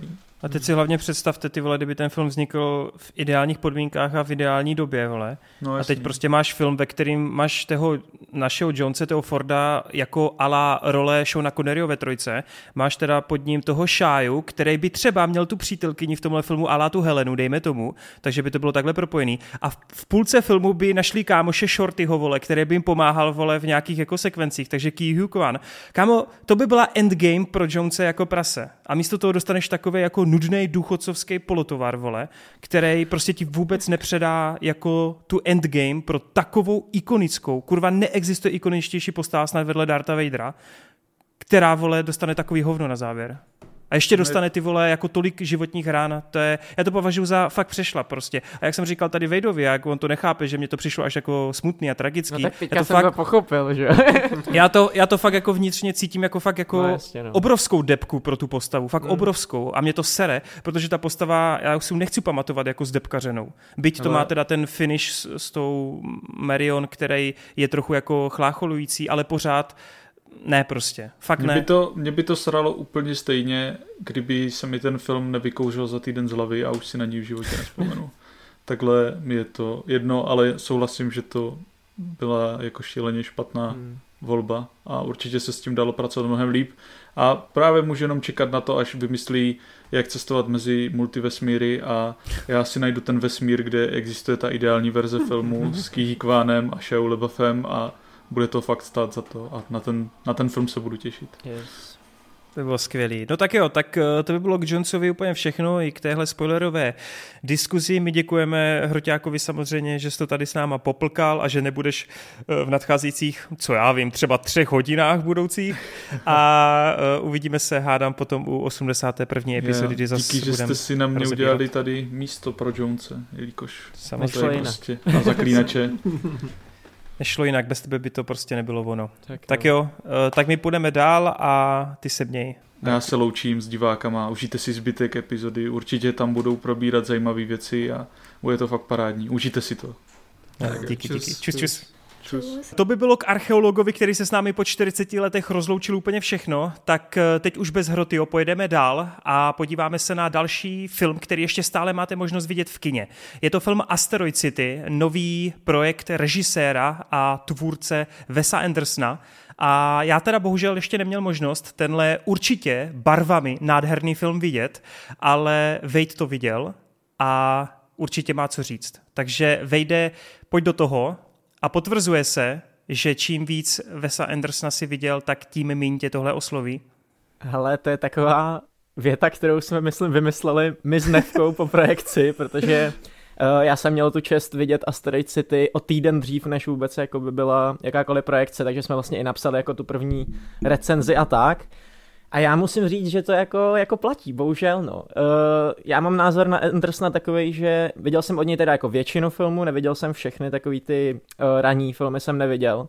A to myslím, že málo kdo. To ještě točil jako s tím Ovenem Wilsonem, že jo, jak spolu chodili na tu školu a bylo to takový jakoby já bych řekl, že to bylo takový autorštější, odvážnější a dneska už se podle mě našel takový ten svůj styl, a v těchto těch kolonkách on prostě, on prostě jede, že jo. Vy prostě, když jdete na Andersona, tak víte, co od těch jeho filmů očekávat. Vždycky tam bude prostě středová kompozice, bude tam nějaký barevný styl, bude to mít nějaký jakoby svůj svět, ve kterém uh, se ten příběh bude odehrávat. Ten příběh je většinou složený z nějakých dialogů, z barvitých postav, který hrajou většinou nějaký herci, uh, který jsou úplně Ačkovýho, ansáblového typu Eh, často se mu tam ty herci opakují a tak. A co tím chci říct, eh, když jdete na Andersona, tak prostě víte, do čeho, do čeho vstoupíte. Já můžu říct, že u těch filmů, který jsem, mi, eh, který jsem viděl všech předtím, tak se mi jakoby líbilo, že každý ten film, i přesto, že jede podle téhle svý jako zajetý šablony, tak ale v něčem jakoby, jak to říct, má důvod k existenci, jo, když to tak řeknu. Třeba ten Isle of Dog, tam máme prostě animovaný psy, že jo, je tam to téma, pak máme uh, předloňský vlastně French Dispatch, který si hodně hraje s těma formátama, utrhává se řez- ze řetězu i díky tomu, že ten film je povídkový, takže tam Wes Anderson může jako tak uh, odkazovat na umění a udělat z toho takovou víc jako řekněme artovou poš věc, potom máme třeba život pod vodou, že jo, který se nějak stahuje k tomu francouzskému dokumentu a tak. Co tím, pardon, teď jsem si drknul do mikrofonu. Co tím chci říct, tak je, že každý ten jeho film, i přesto, že prostě vesměs můžeme co, uh, mít co očekávat, tak prostě víte, že, uh, že o něčem byl a můžete o něm něco říct. Ale proč to tak dlouho zdržuju, ten úvod je ten, že o Asteroid City, to byl první film od Vese Andersona, který prostě já jsem dokoukal a říkal jsem si, ty vole, o čem to bylo, nebo jakoby, uh, proč tenhle ten film vzniknul. Uh, asi vysvětlím, o čem to je. Asteroid City se odehrává v tomhle městečku uh, v Americe, kde prostě dorazí uh, Jason uh, Schwartzman, se jmenuje ten herec, jo, jo, co tam hraje hodněkrát, s jeho dětma, musí tam řešit nějakou příhodu, do toho je tam herečka Scarlett Johansson, řeší se tam nějaká záhada s přistáním UFO, s vědkyní Tildou Swinton a tak. Je to zase hrozně nabitý to městečko všemožnýma hercema a všemožnýma jako mini příběhama. A do toho tohleto městečko je divadelní hra Edwarda Nortona, který vlastně celou tuhle věc režíruje. Takže to má vlastně takový jako zajímavý vyprávění, kde prostě střídáte tyhle ty dvě polohy. A to je asi všechno, co o tom filmu můžu říct jako reálně prostě, protože tohle, co se tam děje, je to typicky Andersonovsky vtipný, je to typicky prostě jako dobře napsaný, když se na to díváte, tak z toho máte takový ten feel good, dobrý pocit, je to krásně barevný, oni to vlastně točili na 35 mm Kodak, kdy prostě ale když jsem na to koukal na telefonu, na ty trailery a tak, tak jsem ještě k tomu měl nějaký výhrady, že jakoby proč jdou do toho Orange and Teal looku, že to je takový jakoby jednoduchý mi přišlo, ta stylizace, ale v tom kině ten vizuál vypadá fakt nádherně. Anderson za sebou už má hrozně velký produkční tým a ten jeho styl už je tak vypiplaný s těma filmama, že už to podle mě ani nikam dál posouvat nemůže a on to ani nikam neposouvá. On prostě dělá úplně to samé, co dělal. Ve French Dispatch dělá úplně to samé, co dělal předtím v Moonrise Kingdom, ve vš- jako dělá to samé, co dělal ve všech těch jeho filmech předchozích.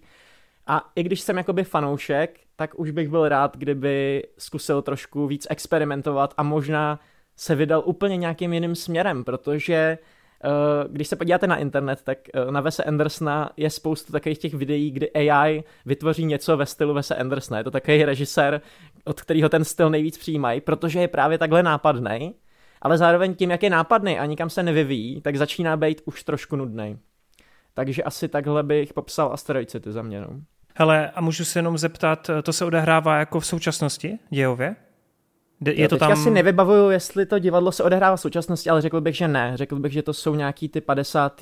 40. 50. léta, takže jo, se tam jo. ještě trošku hraje s takovou tou jako touhle estetikou. Vlastně, mě to když, kostýmově, ko, kostýmově mě to v traileru přišlo právě, že to je zasazený někde dřív, víš, tak se jo, jo, je to někde dřív, já teďka nevím jako konkrétně nějaký jo, rok, jo. ale je to někde v minulosti. Ještě do toho to divadlo tak eh, je černobílý. V tom mhm, divadle máte nějaký svoje kamera, eh, v tom Asteroid City máte nějaký svoje kamera, takže jako nějak v tomhle tom duchu, ale já bych, jako, kdybych chtěl být hodně zlej na Wes Andersona, jakože nechci, protože pořád nějakým způsobem je to jako skvělý režisér a tak, tak bych řekl, že prostě vám stačí vidět trailer a už si tak nějak asi domyslíte, jaký ten film bude. Fakt reálně jako ničím to nepřekvapuje, je to prostě přesně takový, takový jaký očekáváte, že to bude. Hele, a myslí, nějakých... jo, myslíš si, promiň, že ti o to skáču, myslíš si, že by mu teda fakt pomohlo, kdyby ten příběh jako byl, řekněme, klasičtější, kdyby to nebyla jenom taková jako pocitovka o různých dialozích a o nějakých jo. obrazcích? Mm, já jsem jako čekal spíš, uh, že nás uchvátí nějakým tím tématem, že když mm-hmm. hnedka na začátku nějakým způsobem uvede, že to je teda divadelní hra, takže tomu dá nějaký opodstatnění a že to jako bude o něčem, co jako tohle z toho bude to dávat smysl. Ale on tam vlastně podle mě ani ty témata jako nemá. Já jsem schválně mm-hmm. jako potom ještě brouzdal na internetu a lidi píšou, že když jsem, já jsem vyloženě napsal, jako o čem ten film byl, takhle. A prostě lidi řeší, je to jako existenciální, jo, to je tím, že ty postavy tam vedou nějaký existenciální dialogy, všichni jsou takový Andersonovsky, jak to říct, uh, uh, no prostě Oni takový v, to, v tom moodu, jo. Jo, prostě přesně, přesně tak. Takže jsou úplně typicky Andersonovský, tuhle tu atmosféru ten film má, Dalo by se říct, že uh, se tam vy, vy, vyskytuje i nějaký téma, který jako parafrazuje covid a tuhle tu situaci s, s zavíráním a takovýmahle věcma, ale je to prostě hrozně málo. Uh, reálně mm. jako ne, nemám tam jediný téma, nemám tam jediný jakoby důvod, proč bych řekl wow, OK, bylo to v pohodě, ale tohle téma tomu předalo ještě nějaký jako bod navíc. Ne, tohle je prostě takový jako I, imidžovka. Imidžovka prostě, no. Hmm. Okay, Tady já se... skočím. S tím naprosto souhlasím. Když, se, když to skončilo a vycházela jsem z kina, tak jsem si jenom tak jako řekla, proč jsem se na to dívala a co mi to má předat, jako co to bylo. Jo, jo. Mm, to je blbý. To je blbý. Ono bude asi hodně samozřejmě záležet na tom, jak moc toho Andersona máte rádi a jak moc ho už máte uh, přejezenýho. Protože byl jsem na tom přesně s Nevkou, uh, kamarád redaktor, a ten vlastně viděl od toho Andersona hrozně moc málo filmů, ne tak jako já, a ten byl z toho úplně nadšený, protože to samozřejmě pro něj bylo nový, ty finesy pořád jako nějakým způsobem fungují, herecky je to našlapaný, takže jako jo, je to zábavný, užijete si to, ale pokud jste třeba jako já a už vás to už tolik jako neuchvátí, eh, když vidíte po desátý to samý, tak eh, bohužel no. Hele, hmm. já jsem viděla dva filmy, a to jenom Grand Hotel Budapešť a Život pod vodou a stejně mě to hmm. neuchvátilo, i když tohle byl teprve třetí hmm. film. Jo. A mimochodem, hmm. jaký máš názor teda na třeba Život pod vodou, co se týče tohle jako hlediska? Ten se mi líbil víc a víc jsem ho rozhodně chápala. Hmm. Protože mně se zdá, že i ten no. jako život pod vodou, který je všeobecně jako hůř vnímaný, že je, je takový z těch průměrnější, tak ale hmm. ty témata v sobě má, je tam jako jo, má. Uh, ta chemie mezi těch, těma postavama, možná i to, že to je klasický prostě příběh, kde se něco děje a prostě nějak to vyústí, tak podle mě to jako kdysi fungovalo mnohem víc, no. Jo, zrovna Život pod vodou jsem vždycky měl jako zapsán jako ten lepší film Vesa Andersona, jako no, minimálně v nějakých žebříčcích, ale i tak, takže jsem překvapen, tak spíš vyjde. No a právě jsem překvapen, jo, že tak... říkáš, hmm. že je to veřejností považovaný, jo. ale možná se mi něco plete, možná mě kluci z premiéry tehdejší trošku víc ovlivnili, než jsem si myslel, ale tam to minimálně bylo na, tém, na tom topu, no, to si pamatuju. Okay. Ještě bych zmínila, že mi tady extrémně nesedly právě ty černobílé divadelní scény. Hmm. Jakože tak... skoro žádná se mi nelíbila a úplně totálně jsem nepochopila tu na konci s tou matkou. Mm-hmm. To já bych ti na to odpověděla, už se ani nepamatuju, že tam něco takový. No ta hlavní postava přemýšlela, proč tam vlastně je. Jo. A co tam jako dělá a proč tam je. A já jsem dělala v tu chvíli jako podobné myšlenky. jo, aha, aha, aha, proč tady jsem? Možná v tom je to chytrý. no, ale, ale musím, musím říct, vychválit že... humor vynikající, suchý, skvělý. Hmm, Typicky hmm. Andersonovský bych řekl. Mm-hmm. Ale musím říct, já jsem ještě v eh, sále byl s hladem, eh, sice jsem se s ním nebavil, ale podle jeho výrazu můžu alespoň říct, že mně se to líbilo o trošku víc než hladovi, který u toho prostě umíral. ale asi tak. Chápu, chápu, chápu. OK, no, tak to jste nás moc nepotěšili s Marťasem, teda asi hádám. Co Marty, chystáš se? Jako jo, určitě si to zkouknu, ale právě uh, už po těch prvních reakcích jsem slyšel v podstatě to samé, takže já jsem se tak nějak trošku připravoval na to, že tohle asi nebude nový Grand, Ho- Grand Hotel, takže hmm, hmm. asi podle okay, očekávání, okay. no. Dobré, dobré. Tak uh, pojďme klidně dál. Já, když se jako Vejt rozmluvil, tak já ho v tom módu ještě chviličku nechám a pojďme se jenom v krátkosti pobavit o novým akčním fláku od Netflixu, protože Chris Hemsworth se vrátil spolu s kaskadérem slash režisérem uh, samém Hargravem a po velmi úspěšném covidovém extractionu se pokusili teda navázat dvojkou, která se pišní minimálně tím, že má asi 21 minut dlouhou scénu, která je rádoby one take, přestože teda samozřejmě tam jsou ukryté šikovné střihy. A já teda musím říct, že ano, to je určitě ten důvod nebo ten bod, který, o který bych opřel to, že ten film by člověk měl minimálně vyzkoušet, protože po akční stránce bych dokonce tvrdil, že v rámci nějakého vyprávění té dané scény v té akci je to možná dál než John Wick, že to není pořád opakování toho stejného, ale jak se tam třeba pracuje s blokováním, kdy ty jako divák máš sledovat vlastně ty jednotlivé postavy, kam přecházejí, co, co je důležitý pro tu konkrétní scénu, tak v tom ohledu mě to přijde extrémně našlapaný, extrémně jako technicky zdatný a čumím, že už od té jedničky ušli takový kus cesty, co se týče minimálně toho uh, vizuálního cítění a tého mhm. technického provedení. Samozřejmě je to furt film, který je tak trochu schovaný Bčko bez příběhu za právě tu akci, takže nemůžeme úplně očekávat něco nadstandardního ale musím říct, že teda Chris Hemsworth jako dost stoupá u mě v rámci nějakého toho motherfuckera, který mu dost věřím, tady tuhle polohu a musím říct, že mě to velice mile překvapilo. Plus mu taky samozřejmě pomohla změna prostředí, kdy z nějakých tropů přicházíme do zimní Gruzie. Uh, Vejde, máš něco, co bys jako chtěl vypíchnout právě u Extraction druhého, protože vykládat o čem to je nemá úplně smysl. Prostě Chris Hemsworth se vrací a má někoho zachránit. That's it. Já jsem čekal, že se mě zeptáš, jestli mám ještě něco, co bych dodal, protože to bych ti řekl jako, bohužel, jako asi ne. V tom případě asi nějak schrnu znova v podstatě to, co jsi řekl, jako to si myslím o Extraction. Uh, lidi tomu vyčítají jako by špatný příběh a tak, samozřejmě ono si to jako nehraje na nic víc než to je, je to prostě akční Bčko za 70 mega, což je v podstatě jako ten rozpočet, který na tom si myslím, že je vidět. Je pravda, že ten sam Hargrave, jelikož právě začínal jako uh, stand guy, jako kaskader, tak uh, prostě tu práci s tou akcí a tak se na tom podepisuje jako neskutečně. Já jsem uh, až třeba z té slavný uh, ty jednozáberovky, kdy oni jsou na tom vlaku a Chris Hemsworth tam střílí z rotačáku, to je prostě jako kulervoucí na televizní produkce, kdy si řekneš, ty fakt jako televizní tvorba od nějakého toho roku 2000 nebo tak prostě u, ušla hrozně moc cesty. Každopádně, uh, jelikož je to akční Bčko a já mám akční Bčka rád, tak musím říct, že ty akční Bčka, ke kterým se to vztahuje, to znamená, že to chce být třeba další jako Arnie a Schwarzenegger a tyhle ty věci, eh, jako nějaký nástupce, dejme tomu třeba těch osmdesátkových blockbusterů v tomhle, tak já musím říct, že mě pořád, i po tom prvním dílu jsem měl takový pocit, tomu schází vlastně uh, to charisma, nebo jakoby jak to říct, prostě ten hlavní hrdina pro mě není moc zajímavý. Příběh jako není zajímavý, OK, beru, že prostě je to nějaký žánr a tak, ale pořád uh, tam ani není nic, co by mě jako jakkoliv zaujalo, až na to, že to má prostě 20 minutovou jednozáběrovku. A, ale mimo to, reálně je to je to jak uh, díl Volker Texas Ranger, jo? až na téhle úrovni mi to přijde, což je pro mě prostě málo a asi bych si přál, kdyby to mělo aspoň ten scénář toho Johna Vicka, aspoň prostě něco takového, což to Extraction prostě nemá. A je teda pro mě zajímavý, že nevím jestli první, ale i ten, ten druhý díl každopádně píše Joe Russo, což už je takový jako druhý akčňák od něj, který jsem viděl, že jo, první máš toho Greymana, teďka máš tohle, tak já si říkám, ty on asi fakt jako není úplně jako nejlepší scénárista na tohleto.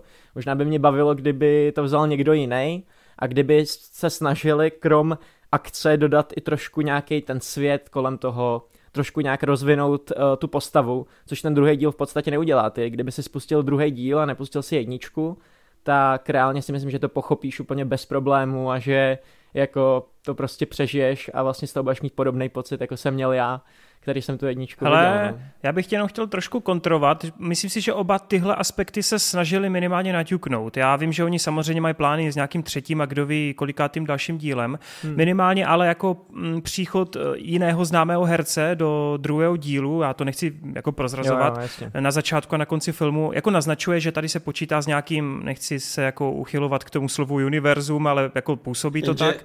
A No, to je, to je právě tak, že to je úplně na začátku, jako jedna scéna, jedna scéna hmm. na konci a ten prostředek vůbec jako, jak říkal Wade, nerozvíjí tu postavu, neposouvá to nějak. No, dá, dá ti bych... prostě jenom takový ten, ten cíl, abys měl prostě, abys věděl, proč se tam jde, proč se děje ta akce, ale jinak souhlasím, jako, že pro mě po té příběhové stránce jako nějaký jako oblouk pro charaktery nebo tak prostě to tam bylo úplně nicotné. Vše, všechno, ne, přijde, všechno jenom kvůli přijde, tomu, aby tam byla akce mně přijde, že se tam snaží oproti té jedničce daleko víc otevírat jako ten důvod třeba, uh, té jeho... S tím synem, jo? Nebo něco takového. Prázdnotí. To je ten no, důvod, ale, proč.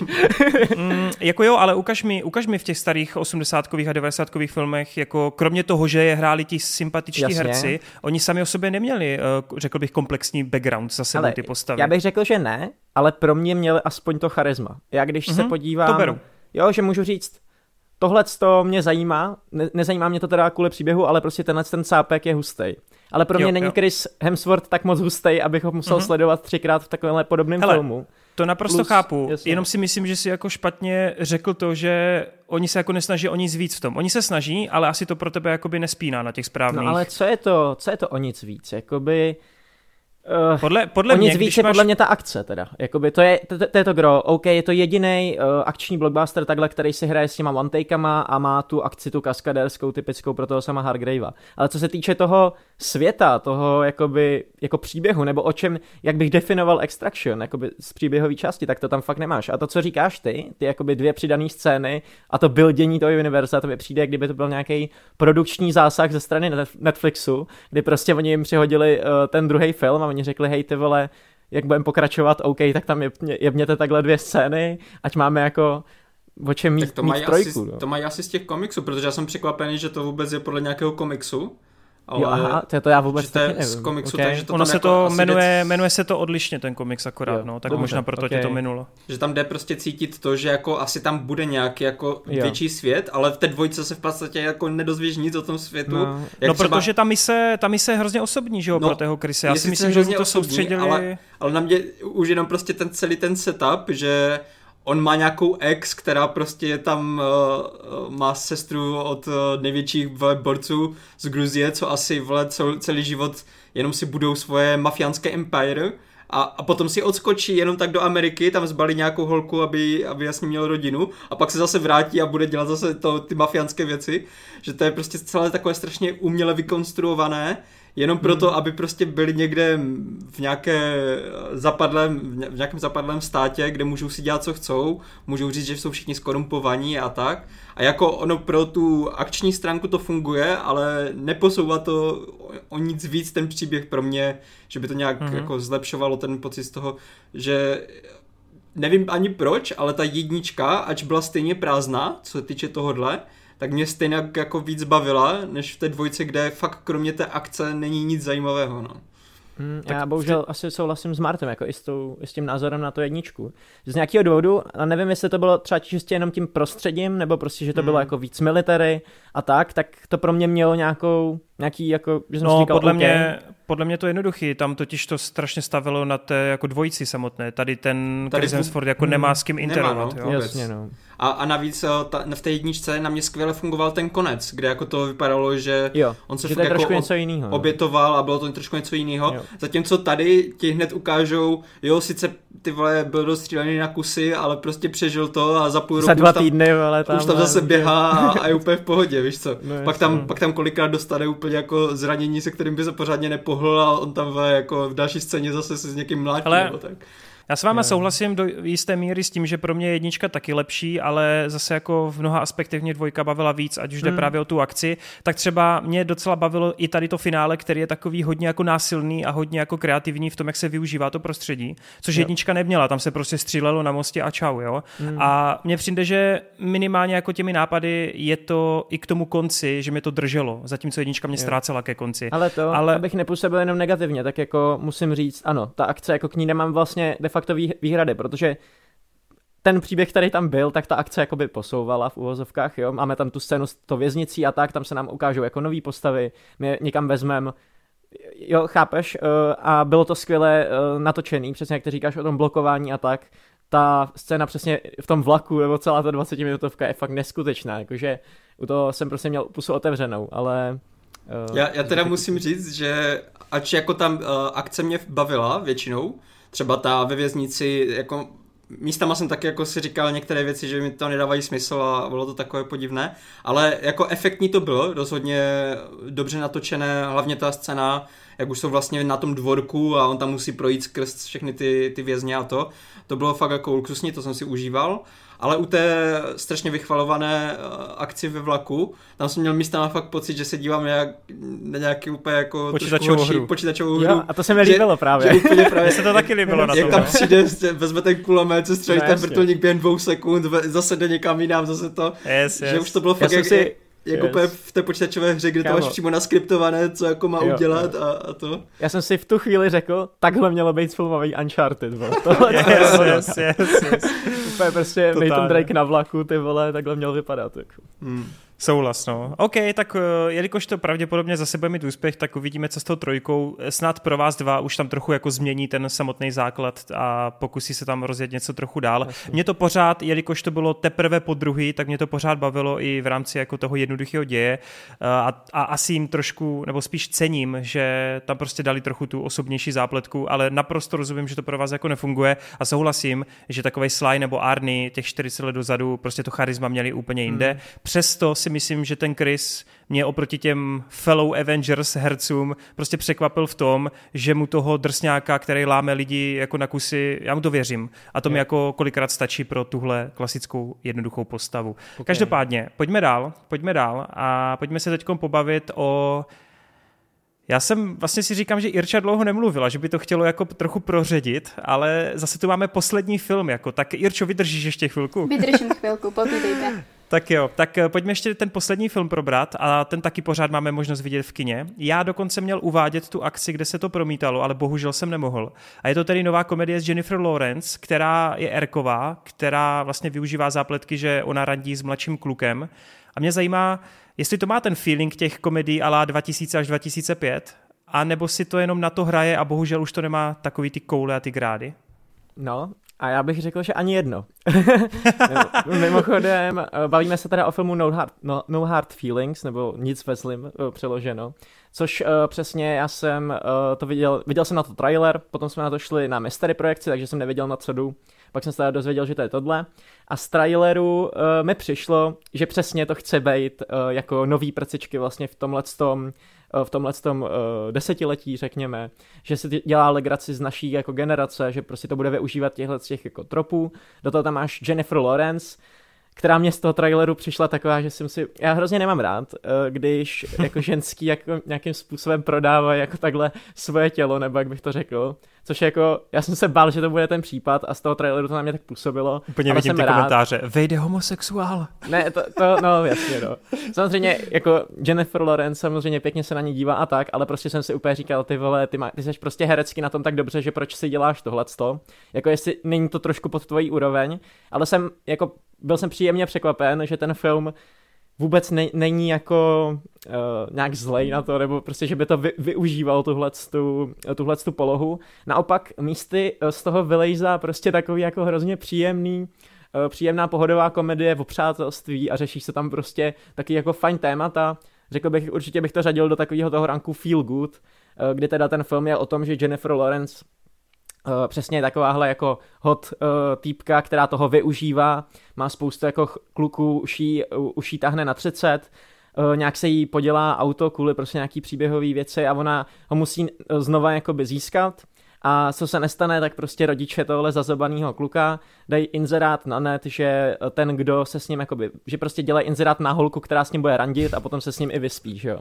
A že musí mít kolem 25 let a že musí prostě splňovat, rodiče, splňovat, mimochodem rodiče, jeho táta je Matthew Broderick a je to extrémně jako funny eh, cameo a hrozně mě překvapilo, tyjo, jak už zestárl kluk jeden, ty vole, tak mě to mrzí. Ale prostě oni vydají tenhle ten casting a eh, Jennifer Lawrence řekne, ty potřebuju prostě prachy, už jsem spala s horšíma lidma za jako horších podmínek, tak to prostě risknu a jako uh, půjdu randit s tímhle s tím jako 19 letým klukem, což je mimochodem nerd, prostě uh, má spoustu kamarádů, koníčku, ale prostě nikdy jako neměl přítelkyně a tak. No a prostě s ním jako tráví ten čas a samozřejmě všechno se to zkomplikuje, a ten kluk je prostě takový, že jako to není, úplně jednoduchá mise pro Jennifer Lawrence a má to spoustu jako potenciálu pro nějaký komedy, timing a pak na konci to vyústí uh, asi tak, jak čekáte. Každopádně uh, Přesně, já jsem se bál toho, že to bude takový jako rádoby přisprostlý, že to bude chtít jako být něco, co to není, ale vlastně v tom, v tom, co to chce odvyprávět, tak to funguje dobře. Ten režisér udělal ještě nějakou komedii, kterou jsem sice neviděl, ale je to v podstatě o dětskách,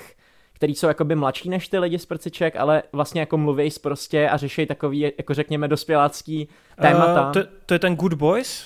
Jo, myslím to, si, že jo. Myslím on, si, že on, jo. To, on to producentem byl Seth Rogen, no. To jsou nějací No. jedenáctiletí, ti kluci jo, tam, no. Jo. Takže, takže mám pocit, že prostě ten režisér se našel v takovémhle jakoby uh, žánru, nebo jak bych to řekl, a jako akorát to rozvíjí. Um, jo, je tam teda pro lidi, kteří mi tady vole, budou psát, že jsem homosexuál a podobně, tak je tam uh, velice jako, uh, nešetří se tam s nahotou, bych řekl takhle. Jako, Je tam full frontal? normálně je tam full frontal, je to tak. wow, okay. Uh, ale mně to přijde jako úplně zbytečně, vlastně tam jako v tom Mm. filmu daný. Přijde mi, že to je jenom takový o tom, aby se o tom psalo a, a tak. A Jennifer Lawrence, to už má fotky všude na internetu, tak už je to asi jedno. Uh, no, každopádně jako vlastně dost příjemná komedie. I ten hlavní herec je jako velice dobrý v tom. Mhm, mhm, okay. Takže- já, jsem, já jsem právě slyšel, že hodně lidí je právě překvapeno, eh, tak jsem rád, že jsi to potvrdil v tom, že jako neříkám, že to nějaký jako vážnější, než si původně mysleli, ale že to má fakt i ně, něco jako k předání, nějaké jako Hmm. myšlenky, byť samozřejmě nemluvím o nějakých tady jo, existenciálních Jasně, těch, jasně. ale to je hodně fajn, že se jim to tam povedlo jako přidat, no. Nepůsobilo to, jak říkáš, v těch trailerech. Jo, je to vlastně trošku vyspělejší, než to působí v trailerech, ale zároveň je to prostě jako podobně vtipný a podobně tak jako přestřelený místy, no, takže myslím si, Cool. že pokud jako plánujete jít na nějakou komedii do kina, tak pokud nejdete na Alibikom dvojku, tak jděte na No Hard Feelings. OK, OK, tak jo.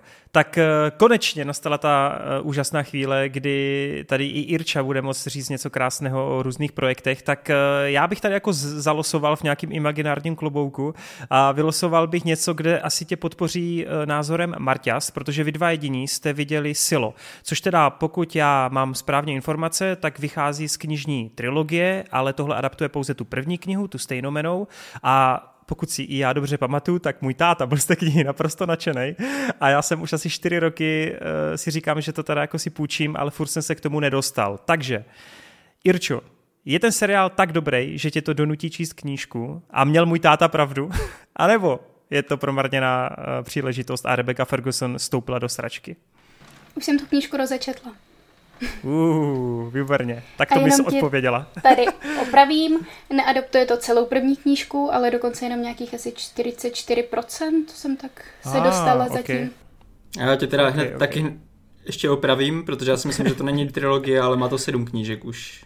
Eh, dokonce. Cože? Ono, no ono, on je vydával postupně a ta jedna knížka se skládá třeba ze tří menších knih, takže oficiálně je to trilogie, ale je to třeba ze sedmi menších A knížek, jo, takhle. kde každý je o nějaký úplně jiný válka postavě a faktů, tak. Ale tak víte, Ok. co já do toho ještě vstoupím. Prostě moje informace jsou z roku 2014, kdy jsem to probíral s tátou. Neserte mě. to je sranda. Eh, Tak Moje povídejte. informace jsou z databáze knih z roku 2023, takže... Dobře, dobře. Byl jsem přeargumentován. A co to tady je? Tak a já vůbec nevím, kde začít. Na začátku. Na začátku.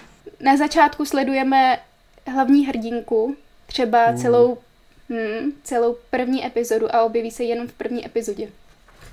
Aha, Hodí tak to úplně hustý. plynule dál, skočí ke druhý. Ne, tak kde bych začala?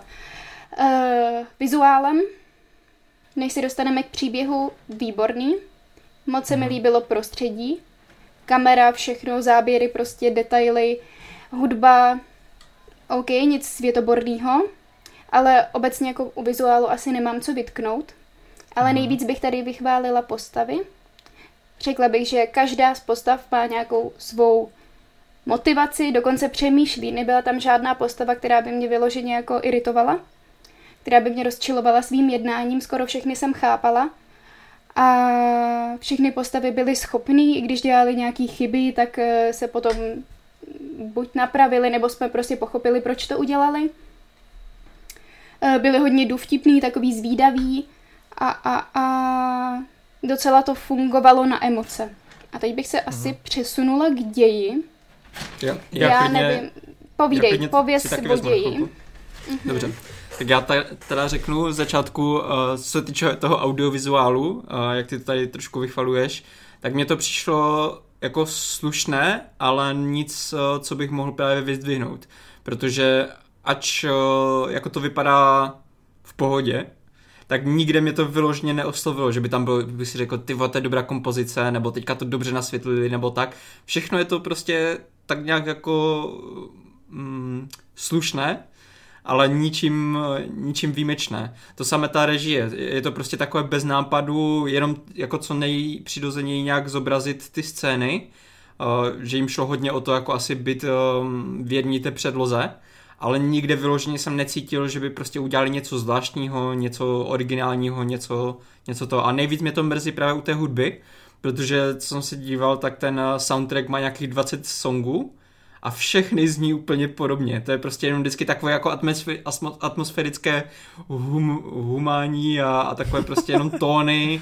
Jo, ono se to hodí k tomu silu, prostě si, si někde pod zemí v bunkru, tak tam prostě nemáš až, tak moc zvuků, kromě nějakých jako mechanických součástek, které třeba pohání nějaké ventilátory nebo tak. Ono to dobře dokresluje tu atmosféru, ale vyloženě jsem si třeba nedokážu vybavit, jestli tam vůbec někdy použili nějaký normální song nebo něco což by tomu jako prospělo v některých scénách, kdy jako je tam něco se prostříhává nebo tak, jak třeba Dark to dělalo, že oni si vždycky budovali ty postavy a pak tam najednou přišla nějaká montáž na nějakou, nějaký cool song, víš co, a po, pohltilo tě to, nic takového tady není, to je prostě fakt jenom čistě o takových těch zvucích, co podporují Takže... tu atmosféru tak ale to bude jako záměr. Soundtrack, soundtrack je, Sicariu je. třeba nebo něco. Je, je to záměr, ale prostě tím mě to neoslovilo vůbec, protože uh-huh, uh-huh. za celý seriál jsem si nikdy neřekl, mm, jako že by mě něčím oslovila ta, ta hudba nebo tak.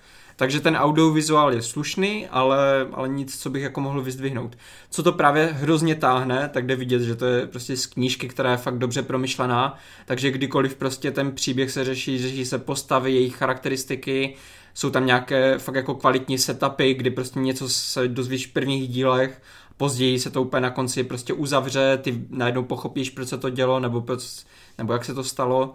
Tak tady tyhle ty věci jsou strašně um, uh, jako máš pocit, že, že to stojí za to koukat na to, protože ti to postupně odhaluje ten svět, nikdy ti to nedávám příliš informací, často ti to dá ty informace takovým způsobem, že ty se můžeš domyslet eh, o nějakých zvratech dříve, než ti to ten seriál odhalí, takže ono to je z velké části detektivka, je to až taková jako detektivka, kdy fakt jenom sleduješ o tom, je to o tom jako, že tam jsou nějaké vraždy, snaží se to vyřešit, takže pokud máte rádi detektivní příběhy, tak tohle je jako fakt eh, jeden z těch lepších z poslední doby.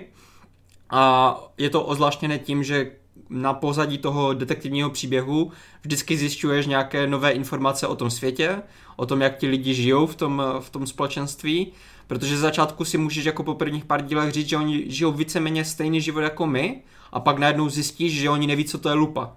Jo, prostě takové úplně jako obyčejné odhalení celkem, ale má to hmm. potom dopad na to, když zjistíš, že jako to má důvod, proč oni ty lupy tam ne, neznají a je to v podstatě zakázaná technologie a vždycky tady tyhle ty věci v každém dílu prostě něco ti to dá, ten seriál, něco nového, na čem můžeš přemýšlet a řekneš si, ty vlastně ten svět asi není tak, jak jsem si představoval, takhle jako normální. Takže tady v tomhle to je hodně dobré a jako ta knižní předloha to mega táhne dopředu spolu s těma postavama.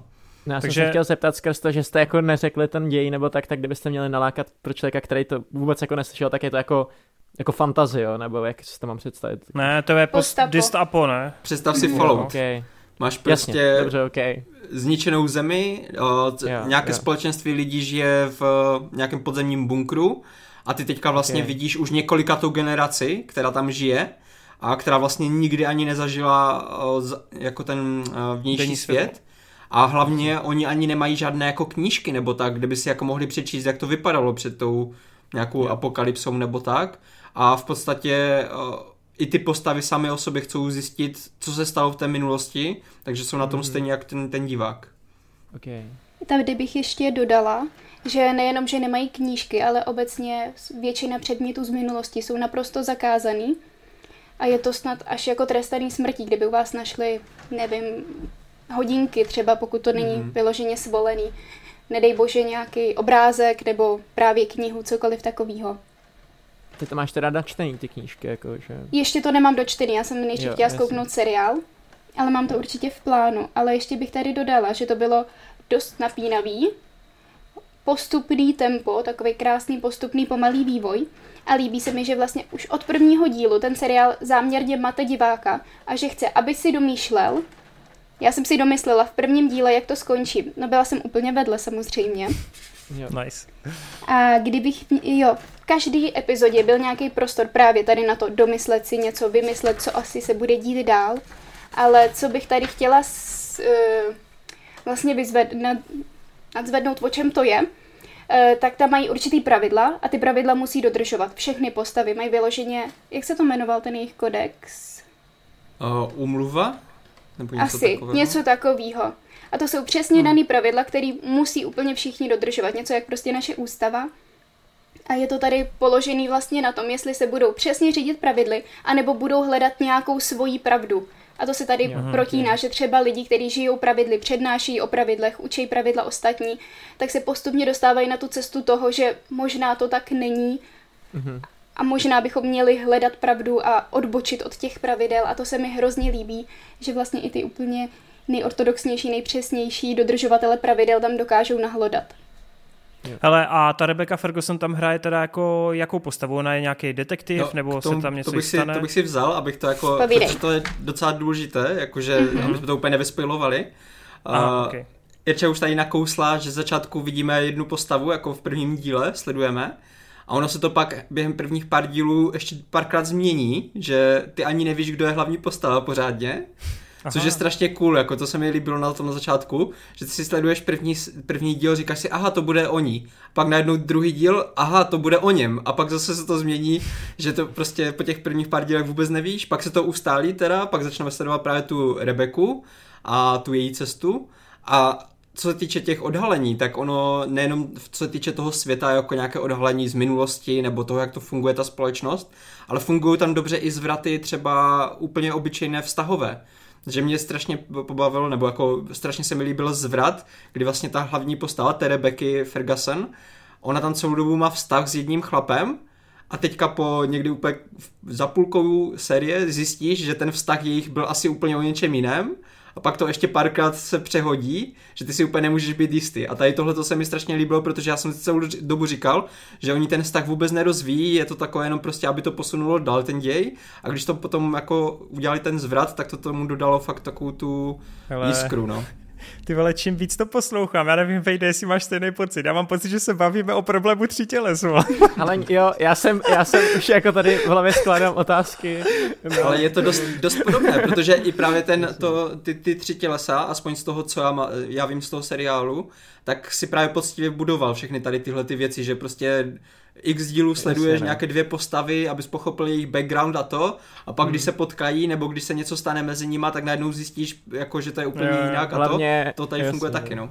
Hlavně ne, problém tam... při těles přesně začíná, kámo, že sleduješ jednu postavu, čtvrt knihy, mm. pak dru- je, celou knihu sleduješ jednu postavu, pak si otevřeš druhou knihu, jsi úplně ready na to, jak to s ní dopadne a najednou se že ona na sledujících třech knihách prostě není, vole, protože prostě autor si řekl, hej, kámo. A ještě jak se přesně, jak se tady mění v tom silu, jak jste řekli, že se mění ty postavy, do toho, že vlastně je to detektivka jo, jo. z počátku a toto, úplně má pocit, že jo, je to trošku mají hrozně moc... a ještě to, podobné, no. jak se tam řeší, jestli teda máš poslouchat ty pravidla, jestli se tím řídit, mm-hmm. jestli jich nechceš bádat, co je zatím a tak. Hele, cool, to se mi fakt to líbí. Jo, ale, no, ale je jedna věc, v kterém se to úplně mega liší, tak uh, tři tělesa jsou fakt jako grandiozní, že se ten svět furt otevírá víc a víc a úplně vidíš prostě, jak to uh, zasahuje v podstatě celý svět a celý vesmír. Tak tady je to naopak strašně jako minimalistické v tom podání, že uh, je to fakt jenom o těch lidech v tom, v tom silu, jako v, té, v, mm-hmm, v tom krytu. Takže tam hlavně poznáváš to, jak fungují ty jejich třídy, že vlastně lidi, kteří žijou úplně nejníž, tak žijou jinak než lidi nahoře a tak. A v tomhle je to dost minimalistické a fakt se to soustředí hlavně uh, většinu děje na, na tu detektivní uh, část, kdy zatímco to tři tělesa má tu detektivní část hlavně vepředu, tu, tu první třetinu děje a pak se to přetransformuje na něco jiného, zatímco tady ten dete- ta mm-hmm. detektivka je to, co to drží celé pohromadě pořád. Okay. Takhle, a ještě takhle, Rebece bych dodala, asi o ní můžeme prozradit, že je to mechanička. mm-hmm. že hraje postavu mechaničky a mně se hrozně líbil jeden díl, který byl celý jenom o tom, jak něco opravují. Mm-hmm. A byl to neskutečně napínavý díl, kdy jsem seděla a 50 minut úplně takhle zatnutá. Opraví to nebo to neopraví? a nice. výborně tam, doka- eh, tam vlastně eh, stvárnili i její spolupráci prostě s týmem dalších mechaniků, proč k ní lidi můžou třeba nějakým stylem zhlížet nebo si na ní spolehnout, jak moc je schopná. Výborně, výborně zahraný, Hustý. výborná postava. Já jsem strašně rád, že ta Rebeka teď tak jako je obsazovaná, hrozně fandím a jsem hrozně rád, že se upsala něčemu, co bude mít nějakou jako budoucnost, protože druhá série je oznámena a očividně si našli jako nějaký hit, no na, to je na Apple, ne, myslím. Mm-hmm. Apple, no. Jo, jo, jo. No, Marťas, u tebe mě zajímá, u Jirči teda je jasný, proč na to kouká, protože je detektivka, ne sranda, uh, ale u toho Marťase, u toho Marťase mě zajímá, jestli tebe tam bavil jakoby uh, to tajemství kolem toho světa, nebo co tebe jako hnalo jako kupředu nejvíc? No, z začátku právě hlavně to, že já mám rád různé fiktivní světy, které mají právě dané pravidla a, a ty pravidla se dodržují a mám prostě pocit z toho, že takhle by ten svět třeba mohl rel, relativně fungovat, což tady právě přesně dostávám, že je to takový alternativní pohled na to, co by se jako mohlo stát, kdyby třeba přišla nějaká katastrofa hmm. a někdo by se rozhodl postavit nějaké kryty. Takže pro mě je to taková jako fajn studie v tomhletom ale na druhou stranu já mám rád detektivní příběhy, když jsou právě dobře prodané, protože na to se dá právě takhle krásně navázat všechno ostatní, že jako ty můžeš brát tu detektivku jako základ, že ti to dává tu formu a k tomu hmm. prostě přidáš něco, něco navíc, protože kdyby to byla čistě jenom detektivka, tak nevím, jestli mě to tak bavilo, zatímco ten svět to, to ozvláštňuje a toto tahlo dopředu, že už od prvního dílu ti tam krásně dají jako takový ten, ten háček, víš co, že ti dají věci, na které můžeš přemýšlet celou tu sérii, proč se tak děli, jak se dějou a, a to. A naštěstí tady to krásně potom na konci jako dává odpovědi uh, s těma zvratama, oni tě hned na začátku úplně ti něco ukážou a ty si říkáš, ty vole, já úplně přesně vím, co to je, prostě to je úplně jasné, nám to ukázali a pak zjistíš, že to je úplně jinak na konci samozřejmě, což je fakt jako cool. Takže za mě to táhnou tady ty věci, no. Uh, já mám poslední poznámku, tahle, tohle je teda parafrázovaný citát z knížky, jo. Ale přesně to označuje všechny ty postavy. Eh, že, pamatuj si, že v knížce bylo něco ve stylu, že lidi v tom silu jsou jako semínka, které jsou pod zemí, postupně hníjou a vlastně už nikdy jako nevyrostou a nebudou lepší. Takže tím by se dala možná i mm. schrnout trošku ta morálka, co v silu byla. Deep. Epic. Tak hlavně ať to neposerou v těch dalších knihách, protože mám takový tušáka, jako to asi každýho napadne, že oni se musí jako samozřejmě dostat někdy jako ven a zjistit, co venku v dalších příbězích, tak jsem zvědav, jestli se to nepodělá tím no, jako později, jako no. potenciál to má obrovský, protože ta poslední, ten poslední záběr, který ti ukážou, tak je úplně prostě takové to, ten, přesně ten moment, kdy to asi málo kdo čeká, něco takového a ty si řekneš, ty vole, jako, a co teďka? nice. No, tak těším se na to, těším se. Mrzí mě, že jsem to nestihl, no, ale určitě to mám v plánu. Uh, Irčo, když seš teď tak jako rozpovídána, tak já tě ještě zneužiju a v rychlosti si s tebou tady střihnu takový solíčko, protože jsme oba dva teda viděli závěrečnou sérii tenkrát poprvé, uh, Never Have I Ever, což je, jak tady kluci si ze mě často dělají srandu, další z typických Netflix coming of age školních romancí. Další typický se seriálu, který, na který kouká jenom tady. a Irča. a Irča teďka, no. Tohle je guilty pleasure. Tohle je fakt yes. skvělý. Uh, mně se na tom seriálu už od začátku líbí to, že ty sice sleduješ vlastně 17 letý lidi, a který, se kterými logicky hážou hormony, ale co je ta přidaná hodnota, to vtipný, že vypravěčem jsou 40 až 50 kteří jsou v hlavě těch daných postav a všechno to komentují z pozice 30 let starší postavy. Takže oni absolutně nechápou, proč s nimi házou ty hormony, nechápou, proč dělají tak hloupý rozhodnutí a ze všeho si tak trochu dělají srandu, že se ty uh, děčtí hrdinové hrdinové vlastně chovají tak, jak se chovají. Nicméně, eh, třetí série končila velkým cliffhangerem, tedy v rámci nějakého romantického vztahu u dvou konkrétních postav. A já musím říct, že jsem vlastně strašně rád, že tihle dva se stali nějakým endgamem pro vlastně konec i toho seriálu, protože hlavní postava Davy se během těch čtyř sérií tam jako seznámí s cca třema čtyřma klukama, se kterými postupně mají nějaký ten vztah. A jsem opravdu rád, že to nakonec eh, neudělali nějak jako šokujícím způsobem a spíš šli po té přirozené a organické lince, ke které to vedlo od začátku. Pořád je to strašně vtipný, pořád mně přijde, že tvůrci mají ten nadhled, že si z toho umí udělat srandu. Vlastně jedním ze showrunnerek je Uh, no, ta Týka, paní, která, která je vlastně z Office. Office.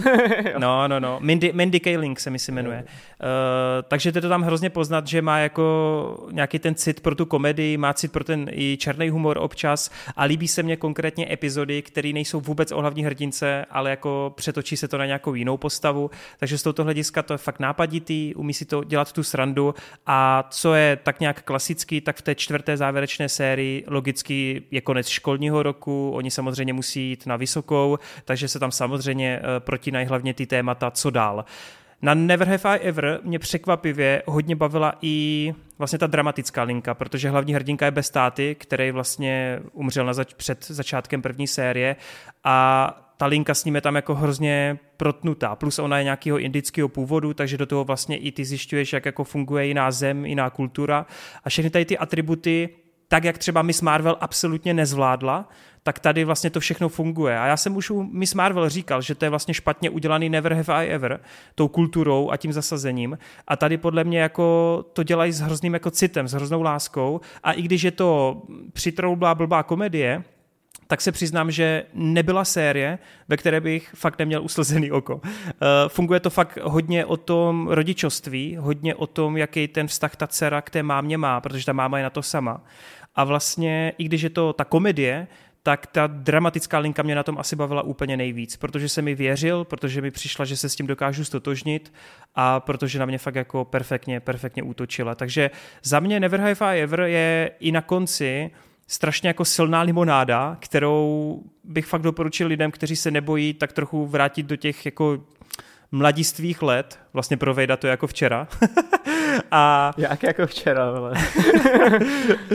a opravdu bych to doporučila, nebál bych se toho, že Ježíš Mara další teen blbá komedie. Ono díky tomu, že vlastně v hlavě té 17-leté holky je 50-letý vysloužilej tenista.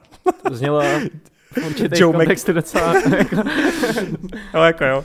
Joe Mac, Mac, McErenay, nebo jak on se jmenuje, tak eh, to je fakt něco, co to povyšuje, protože ten seriál je uvědomělej a opravdu ví, že se nemůže brát vážně. A já mám pocit, že jako díky tomu je tak hrozně kouzelný a díky tomu je tak hrozně jako vtipný. Myslím si, že i postupem času eh, tomu odolá ten zub času a že by se k tomu i člověk vlastně mohl postupně vracet, protože má to, má to fakt jako skvělou, skvělou energii. Eh, tebe se ten konec líbil, Irčo? Takhle, mě trošku štvalo, že když už je to poslední série, tak dělají úplně ty stejné chyby jako v první sérii a táhne se to naprosto celý seriál.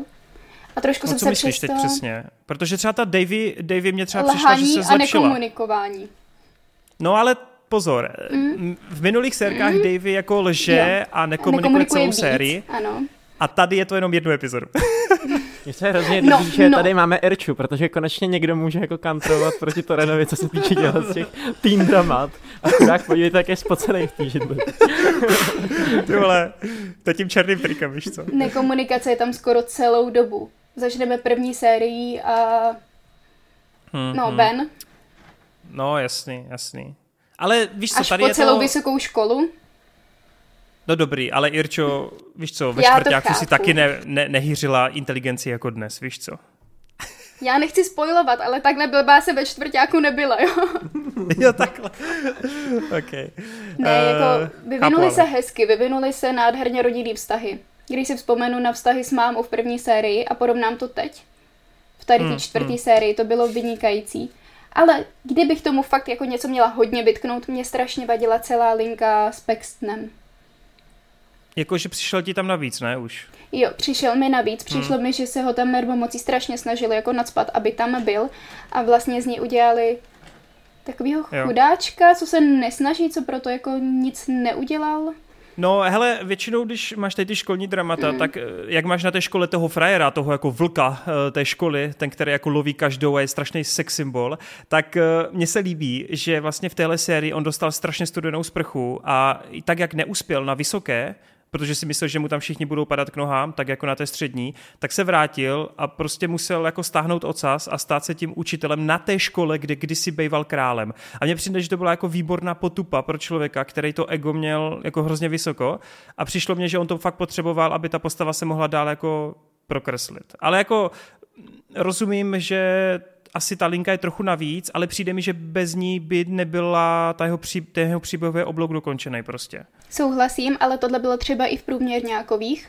Úplně stejná hmm. situace s Axlem, wow. který přišel Viděli jste to? Viděli, že Já jsem viděl úplně celý průměrňák. Mě úplně překvapuje, že to někdo viděl, jako, protože... protože to průměrný. Který ne, přišel super, na vejšku no, a úplně to samý, taky z krále školy. Nikdo. Ale dal tomu šanci a prostě Ale vydržel. Měl, uh, kam, kamaráda. No, on dal šanci tomu a našel si aspoň jednoho kamaráda, jako Paxton yes. si podle mě ani jako neskusil najít jednoho. Hmm, hmm. No, no, je to slabko. Právě. Ale jinak dobrý teda. Jo, jinak, jinak dobrý. Hezky okay, ukončený. Okay. Doporučuju. No, mně se to líbilo. bych to. Mně se to líbilo. Dobré, dobré. No jako víš co, kluci se mě furt smějou, ale uh, doufám, že mě podpoříš aspoň v tom, že tohle, jak jako je takový meta trochu a nadlehčený, mm-hmm. tak jako díky tomu to prostě vystupuje z těch řad jako klasických jo. kliše, že jo? Takže Já tyhle seriály fakt nemám ráda, ale tohle mě bavilo. No vidíte, kluci, no. Neříkáme to sledujete, ale jenom ať chápete. jo. Já ti to neberu nikdy. Dobře, tak jo. Uh, tak to jsme měli takovou vsuvku a můžeme se posunout dál. Marťas, Marťas, Marťas, ty místo toho, aby si vzal tu knihu do ruky, aby si přečetl tu nejlepší sci-fi za posledních 40 let, vlastně od Duny, od Franka Herberta, není lepšího sci-fi, tak ty se rozhodl, že místo toho problém tří těles poprvé jako nováček oskoušíš v rámci seriálu, ale ne toho Netflix, ale toho čínského, který má teda hromadu epizod a pokusil se zadaptovat celou první knihu, která mimochodem má cca 400 stránek, něco na tenhle způsob. Je to tak? Uh, my s Vejdem jsme knížku četli, hypíme ji o 106, teda nejdřív jsem ji hypil já, teď ji hypí i Vejt a brzy a teď doufám, že ji budeš hypit do budoucna i ty a mě zajímá, jako jak je možný, aby se jim to povedlo jakkoliv zadaptovat. Povedlo se jim to, sakra. no, tak já nejdřív uh, řeknu na svoji obhajobu, že já jsem nad tím přemýšlel, že si to začnu číst právě kvůli vašim velkým doporučením, co, co tady už slyším prostě roky. Takže jako určitě mě to nahlodávalo, a všechny ty věci, co jsem od vás slyšel. Ale právě když se teďka přišlo na to, že jestli budu čekat na tu Netflix adaptaci, anebo si zkouknu tuhletu, tak eh, jsem nad tím hodně eh, uvažoval, protože jsem ještě slyšel eh, od lidí, co viděli tady tu čínskou verzi, že je to dost přesné, jakože oni se fakt snaží poctivě držet té knížky pokud možno co nejvíc, což já si myslím, že u toho Netflixu vůbec nehrozí, protože Uh, vzhledem k tomu, že ono to je myšlenkově dost náročné, řeší se tam hodně složitých věcí, které potřebují právě ten dlouhý setup a um, vysvětlení, aby měli ten správný dopad tak já si myslím, že Netflix to hrozně moc oseká, dá tam jenom ty nejdůležitější věci a myslím si, že i proto některé věci, některé scény nemusí mít až takový dopad, protože tam hmm. budou jenom na chvilku a nebudeš mít úplně ten background k ním. Takže... Jenom no. se zeptám, ono má být 8 epizod toho Netflixovského. 8, no. A myslím, že nějakých těch 50 minut, ne, to bude okay. mít klasicky. My jsme Já se třeba, mimochodem... mě myslím, že 8, 8 epizod je v pohodě na to jako adaptování. Jakože ta první knížka ještě není tak složitá jako, uh, jako ty další hmm. dvě. A čeho se obávám jako já nejvíc u těch adaptací a co mě prostě zajímá i u té čínský, jak jakoby zmapovali ten uh, pocit, který z té knížky máš, nebo ten styl toho psaní, protože on je to hrozně jako poetický a takový jako lirický, že já si právě z tohohle důvodu říkám, že je to nesfilmovatelný ne ani kvůli těm myšlenkám, ale spíš kvůli tomu, že některý, uh, některý zápletky se odehrávají ve čtvrtých dimenzí a v různých jako jiných realitách a podobně. Tak jak to hmm. máš? O, tak tohle to úplně nemůžu jako soudit, protože já neznám ten feeling z té knížky, to bych si musel nejdřív no, přečíst. Jasně, no. A hlavně to, co jsi teď Vejde řekl, tak ono se to spíš stahuje až na tu další knihu. No, protože ta, pravda. zrovna tady tohle... Takže to je spoiler, vole! Zrovna tady tohle, to, co se odehrává jako mimo naší, mimo naší dimenze, nic takového tam není. Oni se o tom baví, hlavně ke konci té, té série, ale vyloženě jako, že by tam se to snažili nějak zobrazovat. Jo, to já vím, nebo tak, to oni ty dimenze nakousnou až někdy ve třetí knize, mm. jenom mě fakt jako zajímá ten, uh, ten vibe z toho, no. Mm-hmm. Protože to si třeba myslím, Proto že v tom by ta uh, Netflix adaptace měla mít navrh, protože i kvůli tomu rozpočtu a kvůli tomu ano, vizuálu, ano. My jsme teďka pro diváky v době, kdy vyšel jako první trailer na nějaký ten větší, na ten seriál od Netflixu právě. A já musím říct, že jsem z toho byl lehce natěšený, protože mně právě přijde, jako já jsem nečekal, že to zadaptují až takhle přesně, co se toho aspoň jako vizuálna týče, že ačkoliv ty triky nejsou top, tak jsou ale stylizovaný do nějakého toho stylu, řekněme nějakých těch čínských uh, filmů mm-hmm. a mhm. dramat, což se mi jako líbí. A zároveň jako, když jsem četl tu knihu, tak jsem si to tak, tak nějak takhle představoval, no, že by to vizuálně Tam mohlo vypadat. Právě jsem chtěl říct, že oni určitě u Netflixu budou víc jako zkratkovití, budou muset některé postavy asi jako seškrtat, což hmm. bohužel bude jako k neprospěchu, ale zároveň ty Číňani podle mě zase nedokážou jako zosobnit tu epiku a tu velkolepost, kterou fakt ta kniha jako podle mě má, protože to bych zase to jako má... jako neřekl, že by to neuměli, spíš jenom jako, že na to nemají ten budget toho Netflixu. No tak jsem to myslel, tak jsem to myslel, no. jo, že, že to No to je jedno, my tady, Marta, se furt eh, dojíme, jo. pokračuj sám já teda, a já teda začnu tím, že shrnu nějak eh, ten začátek děje a tak, aby lidi, kteří třeba jako vůbec neví o tom nic, eh, o tady té sérii, ať mají aspoň, ať, ať ví, o čem se bavíme. Tak je to teda sci-fi, které začíná v podstatě až takovou, jak jsme tady už naznačovali, detektivní částí, kdy v podstatě um, věci po celém světě se začnou z nějakého důvodu sebevraždit, že jako pachají sebevraždy po, po desítkách a nikdo neví proč pořádně. Tak eh, je to začátku hodně o tom eh, zjišťování právě proč se tohle děje, je to hodně detektivní, občas tam přijdou jako nějaké ty uh, fyzikální teorie a začnou tam nakousávat prostě, že se tam děje něco jako na pozadí většího, než jenom prostě smrti vědců. Uh, a potom se to fakt jako plně přetransformuje do nějakého sci-fi, kde, kde radši ani nebudu jako naznačovat, o čem to je, protože ono se to fakt poctivě buduje v podstatě každé to odhalení, že fakt poznat, že uh, je to z knižní série, která na tomhle tom buduje a je to v tomhle ohledu právě hodně jak to silo, kdy um, fakt jako několik dílů se vždycky buduje uh, takový ten background, to pozadí a pak tam najednou přijde nějaké odhalení, které to posune dál nebo změní pohled některých os, těch postav na, to, na ten svět a na to, co se děje kolem. Uh, je to teda 30 epizod po 30 až 50 minutách, takže je to fakt jako hutné, je, to fakt, je toho fakt hodně. Už jsem dlouho neviděl seriál, který by měl takovou stopáž, což na jednu stranu tomu prospívá, protože všechny ty myšlenky a to budování těch postav a jejich uh, pozadí tady dostávat dostatečný prostor. Na druhou stranu rozhodně by tomu neuškodilo, kdyby to někde místama prostříhali a třeba se až tak nedrželi té knížky a nesnažili se tam zobrazit úplně všechno, protože hlavně v půlce, kdy oni tam v podstatě řeší dvě věci najednou, mimo ten hlavní děj, co odehrává v, tom, v té realitě, řeší se tam počítačová hra a řeší se tam minulost, a tady ty dvě věci to dost rozmělňujou a máte potom pocit, že samotný ten děj, ten důležitý jako v té současnosti, se třeba i 5-6 dílů vůbec nikam nepohne a furt se jenom vysvětluje, co se dělo a proč se to děje a proč je tohle důležité.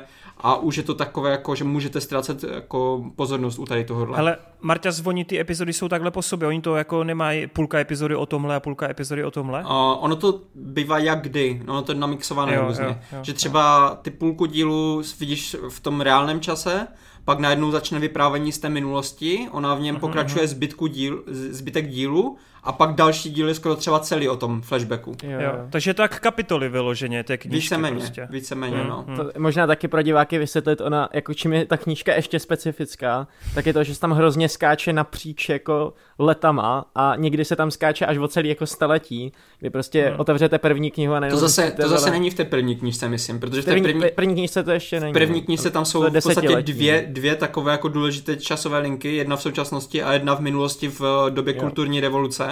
A ty, ty, ty jsou jako fakt, eh, to v podstatě to největší, co se tam řeší, no tady v tomhle tom díle. Mm. Takže není to až zase tak moc jako, že je rozkouskované, že by, to, že by to řešilo až moc těch časových linek, ale spíš uh, ta časová linka z té minulosti, to si úplně dokážu představit, že Netflix to sfoukne za půl hodiny, a no, ta... já si myslím, že to bude vyloženě mm, otvírá jako 15 minutách a už se k tomu nevrátí.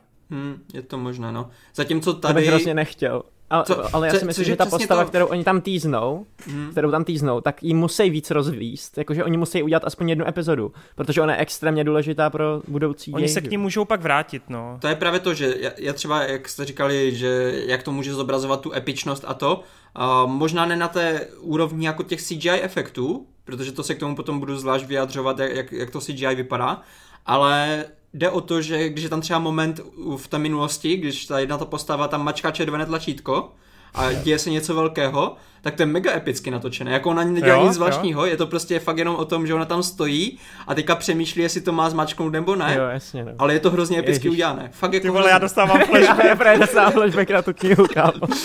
yes, yes. Takže a... za mě tohle to třeba funguje skvěle a myslím si, že kdyby tam právě nebyly předchozí ty, ty díly, eh, ty třeba 5-6 dílů, kdy se fakt jako postupně buduje ten, ty flashbacky a to, co se tam děje v té minulosti, tak třeba hmm. by to až nemělo takový dopad, kdyby to byla fakt jenom 15-minutová sekvence, kterou ukončí tím zmačknutím toho červeného tlačítka. Mm-hmm. Takže za mě tohle je rozhodně úspěch, že se jim to povedlo takhle vybudovat a ten čas tomu rozhodně prospívá. Uh, ta adaptace, je, co jsem tak slyšel, jo, já zase knížky jsem nečetl, ale co jsem tak pozbíral z internetu, tak lidi si chválí, že to je fakt přesné a nedomýšlí si tam zbytečně jako věci třeba v Zaklínačovi nebo tak, které tam nedávají smysl. Tady, když už je, je nějaká úprava, jakože tady je pár úprav, tak to dává smysl. Největší je asi znatelná pro vás jako čtenáře knihy, tak eh, ten policajt, ten detektiv, tady má v podstatě svoji asistken, asistentku přiřazenou, okay. která mu pomáhá s případem.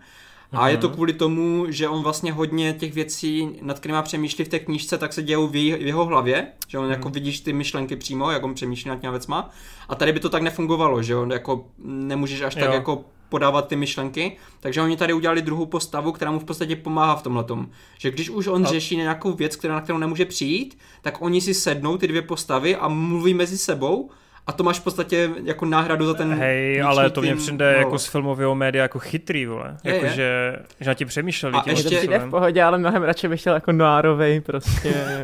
a ještě právě navíc, já třeba osobně jsem si strašně zamiloval tu, tu asistentku, protože ač Aha. ona tam má strašně málo prostoru, ona tam fakt jako je, jenom v některých scénách použitá jako taková pomoc, tak ona má dost dobrou charakteristiku, že oni tam furt oni říkají, no ona má kaza 10 lidí, protože on si původně řekl, že chce mít tým 10 lidí, dostane jenom tady tu jednu asistentku a on nejdřív jako úplně, ty vole, tady dostanu jenom jednu, protože jsem chtěl mít 10 lidí a pak najednou zjišťuje, že ona fakt maká za 10 a všechno zvládá ještě jako víc, než on očekával. Takže tam ještě nice, jako nice. i ty malé postavy dokázali dát nějakou hlubší dimenzi. No. Co týče toho, toho audiovizuálna, tak um, musím říct, že začátku mě to fakt nadchlo, že jsem nečekal, že to bude mít takhle dobře promyšlené ty záběry a, a tu perspektivu.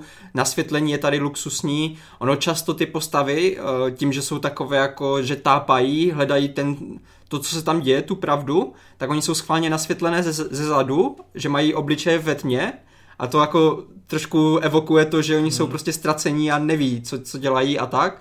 Navíc hodně našich současných uh, sci-fi ze západu je takhle taky podobně nasvětleno. Když se podíváte třeba na Dunu nebo na hmm. Blade Runner a tak, tak tam je taky hodně těch uh, záběrů, kde je to nasvětlené nebo ze zadu, nebo jsou někde paprsky světla z, z nějakých uh, střech a tak. To tady je hodně využívané a fakt tady v těchto těch záběrech to evokuje uh, tu západní filmařinu. Pak bohužel v hodně jiných záběrech to spadne do takového toho klasického nasvětlení, prostě kdy je to jenom ze předu nasvětlené, je to takové boring, jako nudné a v tomhle je to dost nevyvážené, no. Uh, hmm. Ale oproti tomu, co se normálně točí v Číně, kde jako fakt ty dramata, oni tam sypou jeden za druhým, co jsem si tak zjišťoval, oni tam nikdy neskusili žádné sci-fi. Oni největší sci-fi, co tam mají, tak je v podstatě nějaký romantický komediální seriál o tom, že holka je robot a, a to je všechno. To je prostě největší sci-fi, co, co tam jako mají v těch seriálech. Ještě to, ještě mají, ale to nevím, jestli je vyloženě čínský, nebo jestli to je jako koprodukce, ale mají takový to, jak musí odklonit planetu uh, tou obří tryskou. A... Jo, to je jo, ten ale to je, uh, Wandering Ale to je film to je film. Jo, jasně, no. A zatímco jako vyloženě Seriál. seriálovou jo. tvorbu okay. jako sci-fi, nebo ještě dokonce takhle velké sci-fi, protože tohle je no, fakt jasně, jako no. jedna z těch nejvíc epičtějších sci-fi, co, co asi je, tak něco takhle velkého se do ničeho nepouště, nepouštěli, takže na to, že to je jejich první pokus na, na nějakou takovou jako vysokou sci-fi hru, tak uh, myslím si, že je to dost, dost velký úspěch, no. Hmm. Uh, využívá se tady i hodně color gradingu, takové to prostě, kdy ty scény musí odpovídat tomu, jak ty postavy jsou vnímány, odlišuje se právě ta minulost od budoucnosti tady tímhletím a všechny tyhle ty věci mi fakt evokovaly hodně, hodně ty západní sci-fi, hlavně od toho Denise. Takže já jsem byl v tomhle dost, cool. dost spokojený. Uh, teďka se dostávám k tomu CGI, které asi hodně lidí se podívá na ty trailery a tak a řekne si ne, že, že prostě už jenom kvůli tomu CGI se jim to nebude líbit. Já musím říct, že v některých sekvencích, kdy třeba, nevím, on tam jde opilý po, po městě a teďka přemýšlí nad různýma fyzikálníma teoriema a teďka tam začnou lítat kolem něho věci a, a to, to mi přijde dostačující, protože to jsou jenom jeho představy, tak tam nepotřebuješ až zase tak jako promakanou grafiku nebo tak. Pak je tam důležitá část, kdy oni se dostanou do virtuální hry a tam to CGI je hodně kolísavé. Jako některé ty záběry jsou luxusní, líbí, jako bylo to v pohodě, ale jiné, třeba když tam přijde na, na scénu Einstein a jízda ve vlaku a tak, tak uh, mi to přišlo dost ubohé a bylo to jak z nějaké fakt PlayStation 2 éry, jo, jako, okay. bohužel. Tam Škoda, mi, přijde, no. tam mi přijde, že jako bohužel se nejvíc projevuje to, že oni fakt neměli peníze ani, ani tým schopný to povýšit a v tomhle Netflix rozhodně strčí do kapsy, no. Mimochodem právě Netflix jako by má podle mě ten vizuál jako skvělý, stylizovaný mm. prostě, ale jakože sedí do toho. Ale co se týče té tý videohry, tak to právě vypadá i v tom Netflixu docela na hovno, takže jako já jsem to právě omlouval tím, že je to ve virtuální realitě a že to není jako skutečný, no. Mm. A co mě tam mrzí jako nejvíc v té hře, že vzhledem k tomu, že to je počítačová hra, oni si tam mohli fakt jako dovolit, co chtěli, ale ta hra hodně často působí jenom fakt jako taková mm, trošku víc vizuálnější expozice.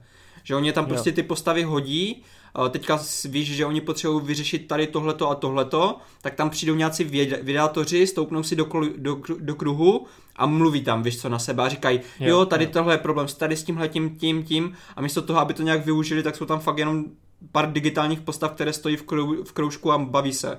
Jo, občas to se tam... Takhle to bylo i v té knize, mimochodem. Teď jsem chtěl říct, že i v té knize mám pocit, to jsem ti pak psal, že mám pocit, že to slouží čistě jako prostředek k předávání informací. No a to, to mě bohužel jako mrzelo, že já jsem trošku čekal, že to trošku víc hmm. využijou to virtuálno, kde můžou si dělat, co chcou. No. Jako oni to tam v některých scénách fakt dobře využijou, kdy se baví o tom, jak se ta civilizace furt uh, ničí a, a znovu se zrodí, tak ono ta kamera třeba vyletí mimo tu planetu a ty vidíš, jak ta planeta se s něčím srazí, jo, hmm. splyne a začne tam celá vybuchovat. Takové záběry tam jsou, ale jindy je to fakt jenom fakt o těch postavách, které tam stojí v nějakém nudném hmm. prostředí a baví se a je to takové hmm. nezáživné trošku, no.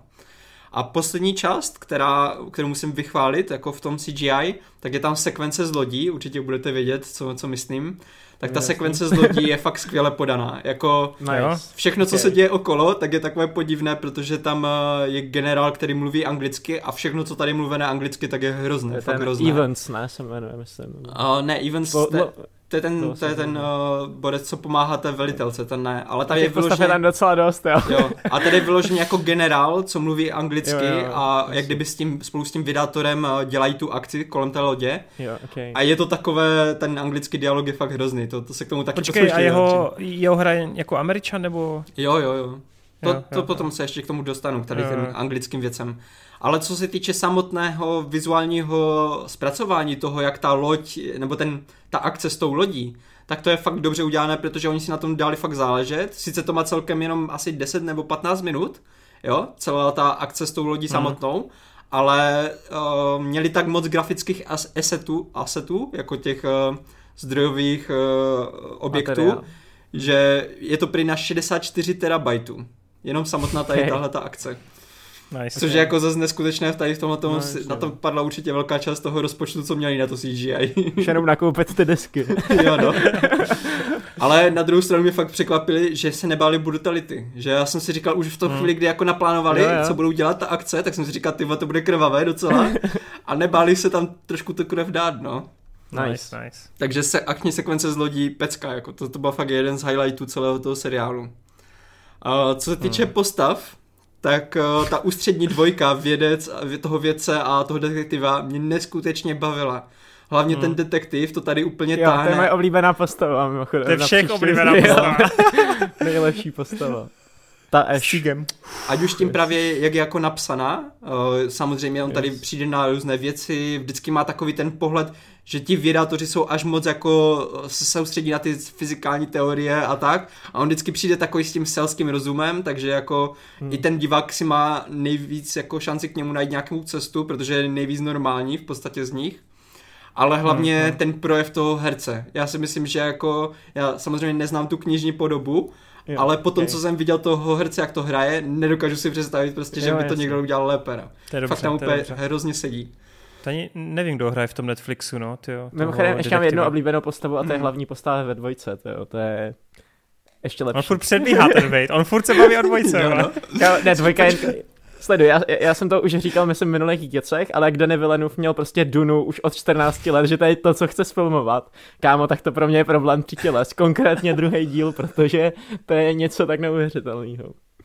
Yes. Jo. Já si musím pustit ten seriál normálně, protože i když vím, že to bude horší než ten Netflix, nebo nevím, ale jako co se týče toho CGI a že to nebude jako zpracovaný tak moc ultra uh, vizuálně, tak ty vole, jenom o tom, jak tady mluvíš, tak já úplně se mi vrací ta kniha a jsem A to si právě myslím, že v tomhle to, jako když tomu odpustíš, to levnější CGI, hmm. ale jako uh, neočekáváš od toho až vizuálně jako porno, jenom co se týče těch CGI, hmm. jo, ono když když se už tam snaží vytvořit nějakou zajímavou akci v tom reálném světě, tak to většinou funguje. Jestli si třeba hmm. pamatuješ, tam je hned začátku ta scéna s tím reliktním zářením, kde on si nasadí jo. ty brýle a sleduje záření vlastně kolem země, jo, jo, tak to je strašně efektně natočené. To je fakt hmm. to, on tam úplně jako kolem to vidíš, to záření jo. jeho a úplně vidíš, jak on v tu chvíli začne panikařit, protože to nesou, jako nesouhlasí s tím, jak Jasně. my to vnímáme. Tak tady tyhle ty záběry jsou fakt jako luxusní. Jediné, kde ta CGI vyloženě jako vypadá fakt hrozně, tak je z, ta, z té hry, no, počítačové. Hmm.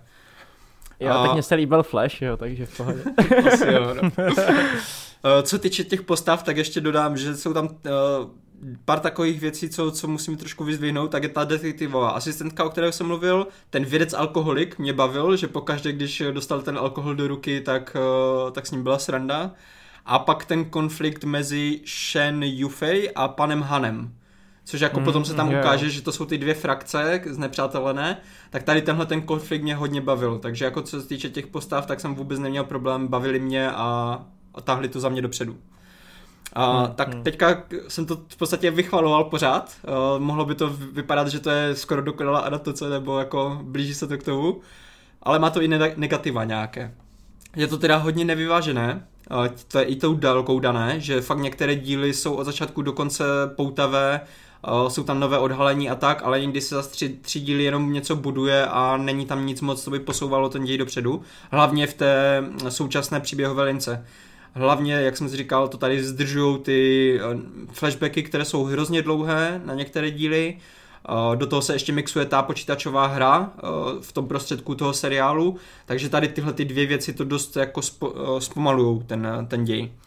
Mm. Co se týče toho zaběrování a tak, tak jsem taky říkal, prostě občas je to, dostanete krásnou kompozici, krásné barvy a tak, jindy celý díl neuvidíte nic takového a je to jenom taková jako šeť nudná. Co se týče té prezentace těch západních postav, většinou, když ty, ty postavy eh, mluví anglicky, tak je to takové podivné. Já nevím, jestli to je mm-hmm. tím, že já jako v jednom kuse konzumuju ty západní média, takže jsem možná zvyklý na trošku lepší, eh, vyšší level, ale tady de fakt pocit, mám, měl jsem pocit, že na těch západních hercích strašně šetřili a místo toho, aby si zaplatili někoho, kdo umí hrát a umí to prodat, tak tam sebrali prostě nějaké cečkové eh, herce, vole, možná ani neherce, kteří akorát mluví, umí mluvit anglicky a to bylo tak všechno, co umí. Jo, takže ty, to škoda, no. ty věci, co oni tam říkají, tak jsou prodané suše, Uh, i ty jejich obleky, prostě ty generálské a tak vypadají tak, tak nějak, jak kdyby si to děcko představovalo, jak to vypadá, než, než aby to vypadalo jako reálně. Do toho tam jde i poznat, hlavně v té flashbackové části, co odehrává v minulosti, že tam trošku ta cenzura funguje, protože ono se to odehrává v době uh, kultur, kulturní revoluce. A tohle Čína rozhodně nechce řešit jako na, v seriálu, který budou sledovat většina jejich populace. Takže to tam je jenom lehce načrtnuté, uh, je to takové jako, že řeknou, že vlastně se nic moc nedělo s tou revolucí, že to jako oni tam jako naznačí, že, že, že se nějak změnila ta společnost, ale vůbec se toho hráči hmm. nedotýkají a jenom to tam je na, zmíněné, zatímco v té knížce je to prý docela velká, velká no, část. No, vzhledem i k tomu, jaký jakoby ten spisovatel s tím měl jakoby zkušenosti a tak, tak nebo názor hmm. celkově, tak je to docela zajímavý, ale jako chápu přesně, proč to tam nemůže být. Hmm. Takže tady bohužel to jde dost uh, jako trošku cítit i v tom, že jako ta Čína tam je vždycky ukazovaná, ono taky zase Amerika dělá to samé, takže to nemůžu úplně no, vyčítat, asi. ale Čína je tady prostě dělána jako, že oni jsou ti jediní, kteří dokážou ten svět nějakým způsobem dát dohromady a bez to Číny by se to úplně rozpadlo a, a, a to. No. Ale jako říkám, Amerika dělá to samé, takže asi, asi hmm. nemám problém. No, ale teďka se dostávám k absolutně největšímu mínusu a tohle je věc, která mi normálně kazila zážitek. To, to fakt mě mrzí, že to tam je. A to je audio. Jako ten dubbing a celkově jako zvukové efekty tady jsou fakt příšerné místama. Jo, někdy si toho vůbec nevšimneš za celý díl, ale v momentě, jak jsem říkal, jak mluví američani nebo angličtina všeobecně, tak to působí trošku divně, ale nejenom to, když tam někteří Číňa, ně, některé čínské postavy jsou předabovány vyloženě. A i já, který prostě nerozumí čínsky, i mě to prostě trhalo uši, že najednou ta hmm. postava mluví jinak, než jako by si řekl, že ta postava má mluvit. A ono to je fakt reálně tím, že oni to natočili s, tím, s tou postavou, s, s tím hercem, pak si řekli ve střižně, že se jim to nelíbí, tak vzali nějakého nového herce, který jim to předaboval. Okay. A bohužel to, bohužel normálně v některých dialozích to vypadá takovým způsobem, že postava dořekne něco, už má zavřenou pusu, ale ještě tam slyšíš, že ona řekne ještě další dvě věty nebo něco. Jo. Není to tam moc, je to tady tohle, co jsem popsal, tak je tam tak dvakrát, třikrát možná za celý těch 30 dílů, ale když to tam je, tak si to prostě to si nejde nevšimnout. To samé i zvukové efekty. Tam je postava, která píše na počítači, ty vidí, vidíš do monitoru a na tom monitoru se nic nepíše, tam prostě se nic nepohne, ale slyšíš klika, klikání klávesnice. Okay. Nebo nalívá, nalívá konvičku a ty vidíš, že tak on už dolil tu vodu, ale ve zvuku ti ta voda furt teče. Jo? Ale a neměl jsi jenom nějaký špatný jako ne? Ne, ne, ne. Fakt je to okay. tak, jako že v originále. Takže okay. bohužel neříkám, že to je moc, jo, v podstatě tady ty věci, co jsem vyjmenoval, to jsou všechny jako tak, co, co tam jsou, co se týče těch velkých chyb, ale zůstalo to se mnou tak, že já si prostě nedokážu odpustit to tady nez, nez, nezmínit, no. Mm-hmm. A to samé třeba v desáté epizodě je Galileo, protože tam je, tam je spousta jako různých západních i uh, azijských myslitelů a vědců a tak, hlavně v té hře. A ten Galileo, oni se tam baví o nějakém prostě problému a místo toho, aby se normálně bavili, tak ten Galileo tam vyloženě řve na, tu, na toho hlavního vědce. A neřve jako, že, že něco emocního, ale on řve, ta teorie je takhle a takhle úplně to. A ty vás si úplně musel chytat jako, že to, to fakt přehnali, jako. A tak to je škoda, no. Hm. Jo, no. A, takže jako co se týče tady tohohle audia, tak to mě dost, dost mrzí, že to takhle pokazili a tam jde vidět, že m, mm, ten západ je daleko zkušenější v tomhletom, protože i ty nej, nej, jako nejhůř probírané věci, co tady máme, tak takové chyby tam prostě nedělají v tom, v tom zvuku. Hmm, hmm, hmm. A, a jedna věc, co taky ještě úplně neodpustím, oni kdykoliv si dávají ty, virtua, ty rukavice na virtuální realitu, tak to zní, jak kdyby pořád dokola a dokola nabíjeli zbraň. Oni, oni se oblíkají rukavice a ty tam úplně slyší úplně takové... Oni úplně ne, neměli ty zvukové efekty, neměli si jako peníze si na to koupit a šli na YouTube banku zvukovou. No jasně, no. Library volá a stříhali to v Ale skoro to tak zní, no. Tak abych to teda zhrnul, tak co se mi tam fakt jako hodně líbilo, tak eh, jak to oslavuje ten technologický pokrok lidstva, protože ti to tady ukazuje v podstatě, jak jsme se z nějaké civilizace, která nebyla schopná ani rozdělat oheň, tak jak jsme se dostali ke hvězdám, to tady je krásně ukázané.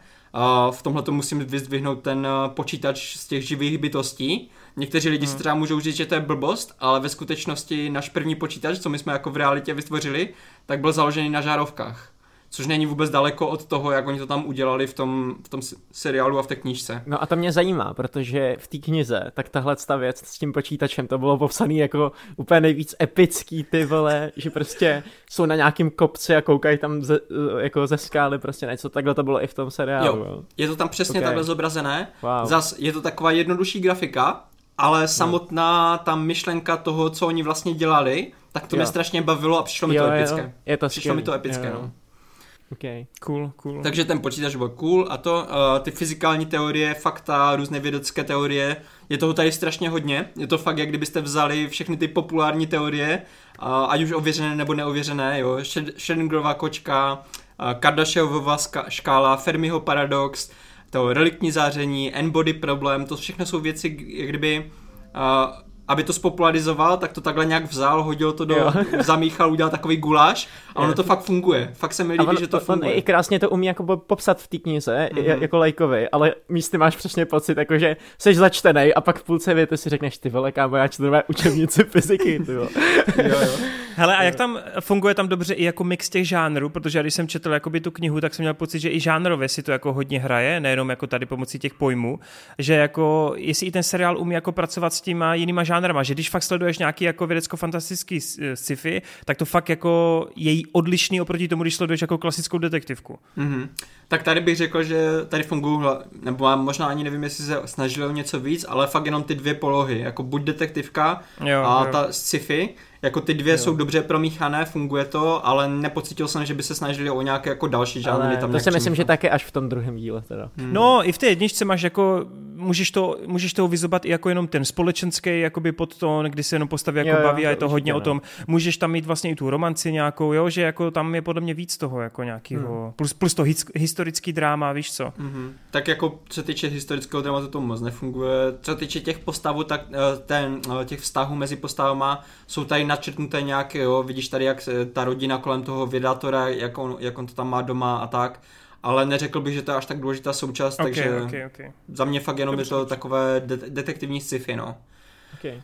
uh, pak uh, musím vyzvihnout právě ty epické momenty, jo, že když už tam přijde něco, jako třeba ten uh, útok na kult, uh, ta velitelka, když mačká to červené tlačítko, to setkání, eh, to setkání v divadle, jestli si pamatujete, jak oni vlastně vezmou poprvé ty lidi, co hrajou tu hru, eh, dají je na to osobní setkání a začnou jim tam vysvětlovat vlastně, proč ta hra existuje a co, co s ní mhm. chcou dokázat, tak to je třeba skvělá scéna, protože ona je víceméně, myslím, celý díl, ale je to právě skvěle nasvětlené, protože tam jsou nějaké objekty na, tom, na té podiu, je to nasvětlené jenom různýma bodovými světlama z různých úhlů a ta kamera, jak tam furt proplouvá mezi těma postavama, tak i když jde o to jenom, že mluví a mluví o svých jako názorech a o tom, jako, jak, to, jak to berou, tak je to strašně sexy natočené v podstatě, to se mi strašně líbilo. Okay.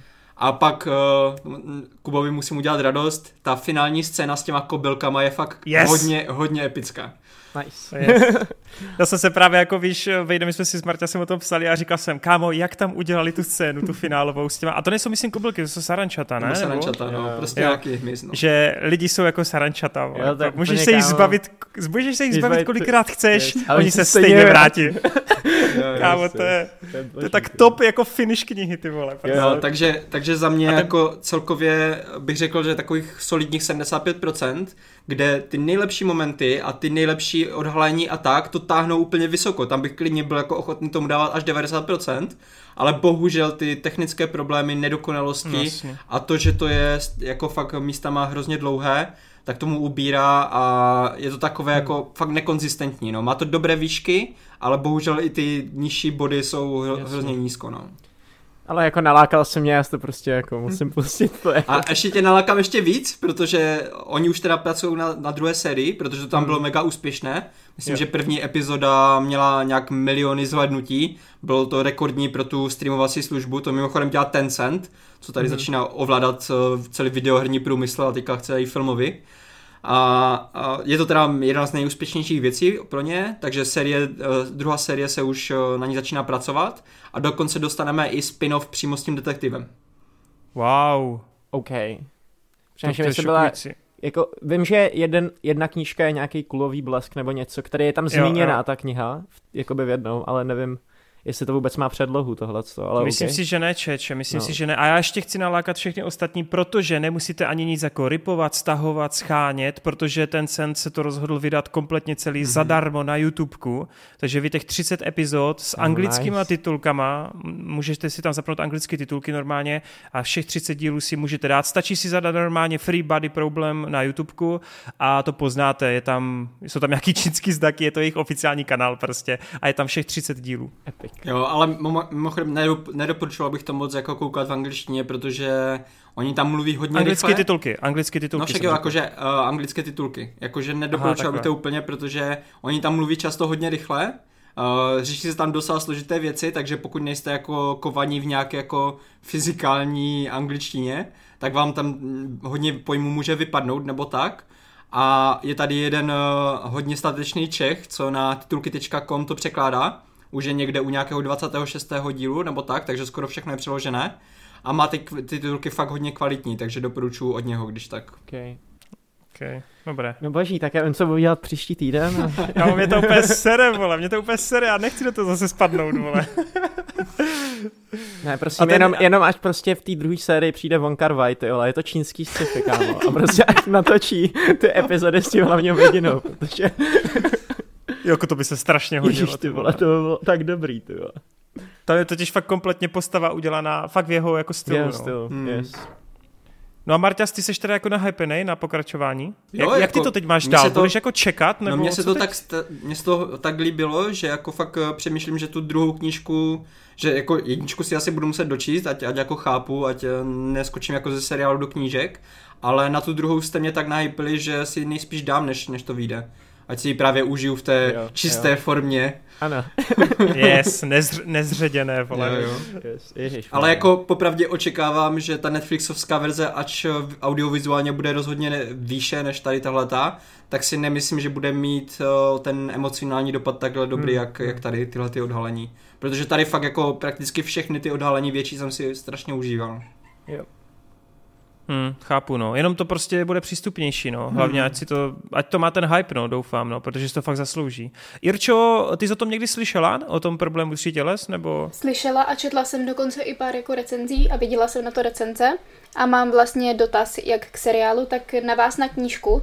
Doporučili byste to každému, kdo má rád sci-fi, i když nemá prostě třeba vědomosti o ať už nějaký azijské historii nebo kultuře?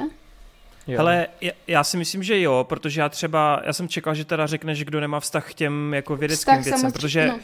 já totiž k tomu jako nemám vůbec žádný vztah jako k nějakým fyzikálním, k nějakým vědeckým a nevyznám se v tom, to řeknu prostě na rovinu, ale vůbec mi to nebránilo v tom, abych si to užil. Podle mě to funguje podobně jak třeba Martiana, když jsem četl, jo, že uh, dá se to prostě číst i přesto, že nejseš úplně v tom nějaký odborník a právě jak tu Ivej řekl, on se to snaží podat co jako nejsmysluplněji prostě pro člověka. Byť občas hmm. jsem se jako přistihl u těch kapitol, že to si musím přečíst ještě jednou, protože teď vůbec nevím, co jsem četl. Jo. Ale dá se to, dá se to. No, jako. Já bych řekl, že jako to, jak je to technický, nebo tak já třeba, já jsem chtěl jít i na fyzikální školu a tak, ale vůbec se ve fyzice nevyznám, jenom mě prostě jako baví analytický uvažování a prostě jako technologie a tohle všechno.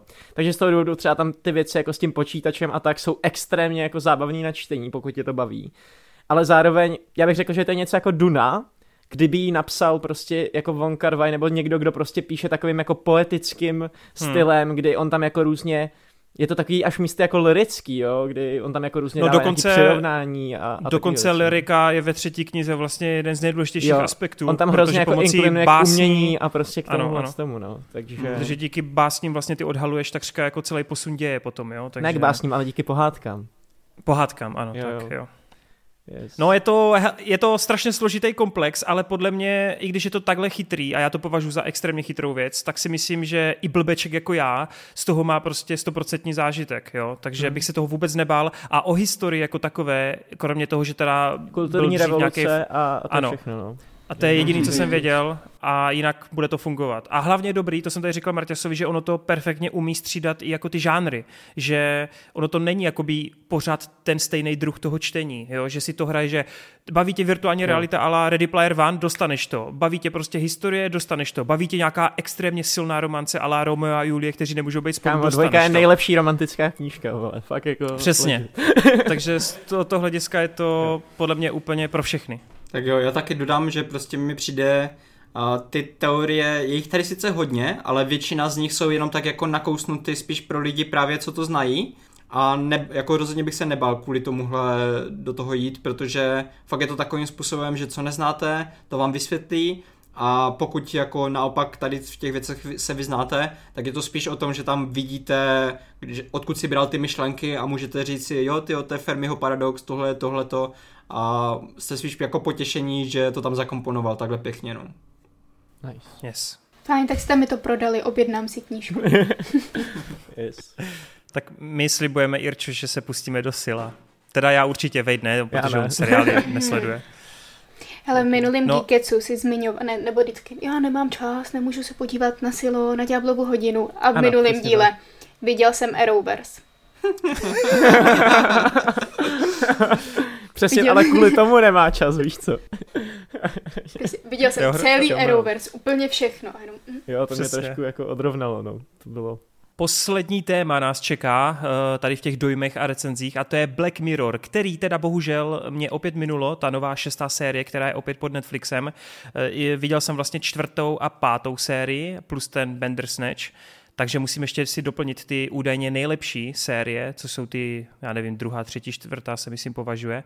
A zajímá mě, jak dopadla další antologie, která si vlastně pohrává s různými tématy a jak ty jednotlivé epizody teda nakonec dopadly. Jestli tam zase typicky je to nevyvážený, že některý jsou jako super, některý jsou úplně jako odpadní. Takže kdo z vás to viděl? Irča a ještě... Já. Marťas, jo. No jistě, kdo jiný. Tak uh, pojďte se to nějak pustit. Klidně Irčo začni, jestli chceš, nebo jestli Marťas, nějak si to rozstřelte, je to na vás. Tak můžu začít hodně jo, ve stručnosti. Prosím. Tak než se pustíme do jednotlivých dílů, tak já bych asi obecně celou tuhle sérii zhodnotila jako nejhorší ze všech dosavadních.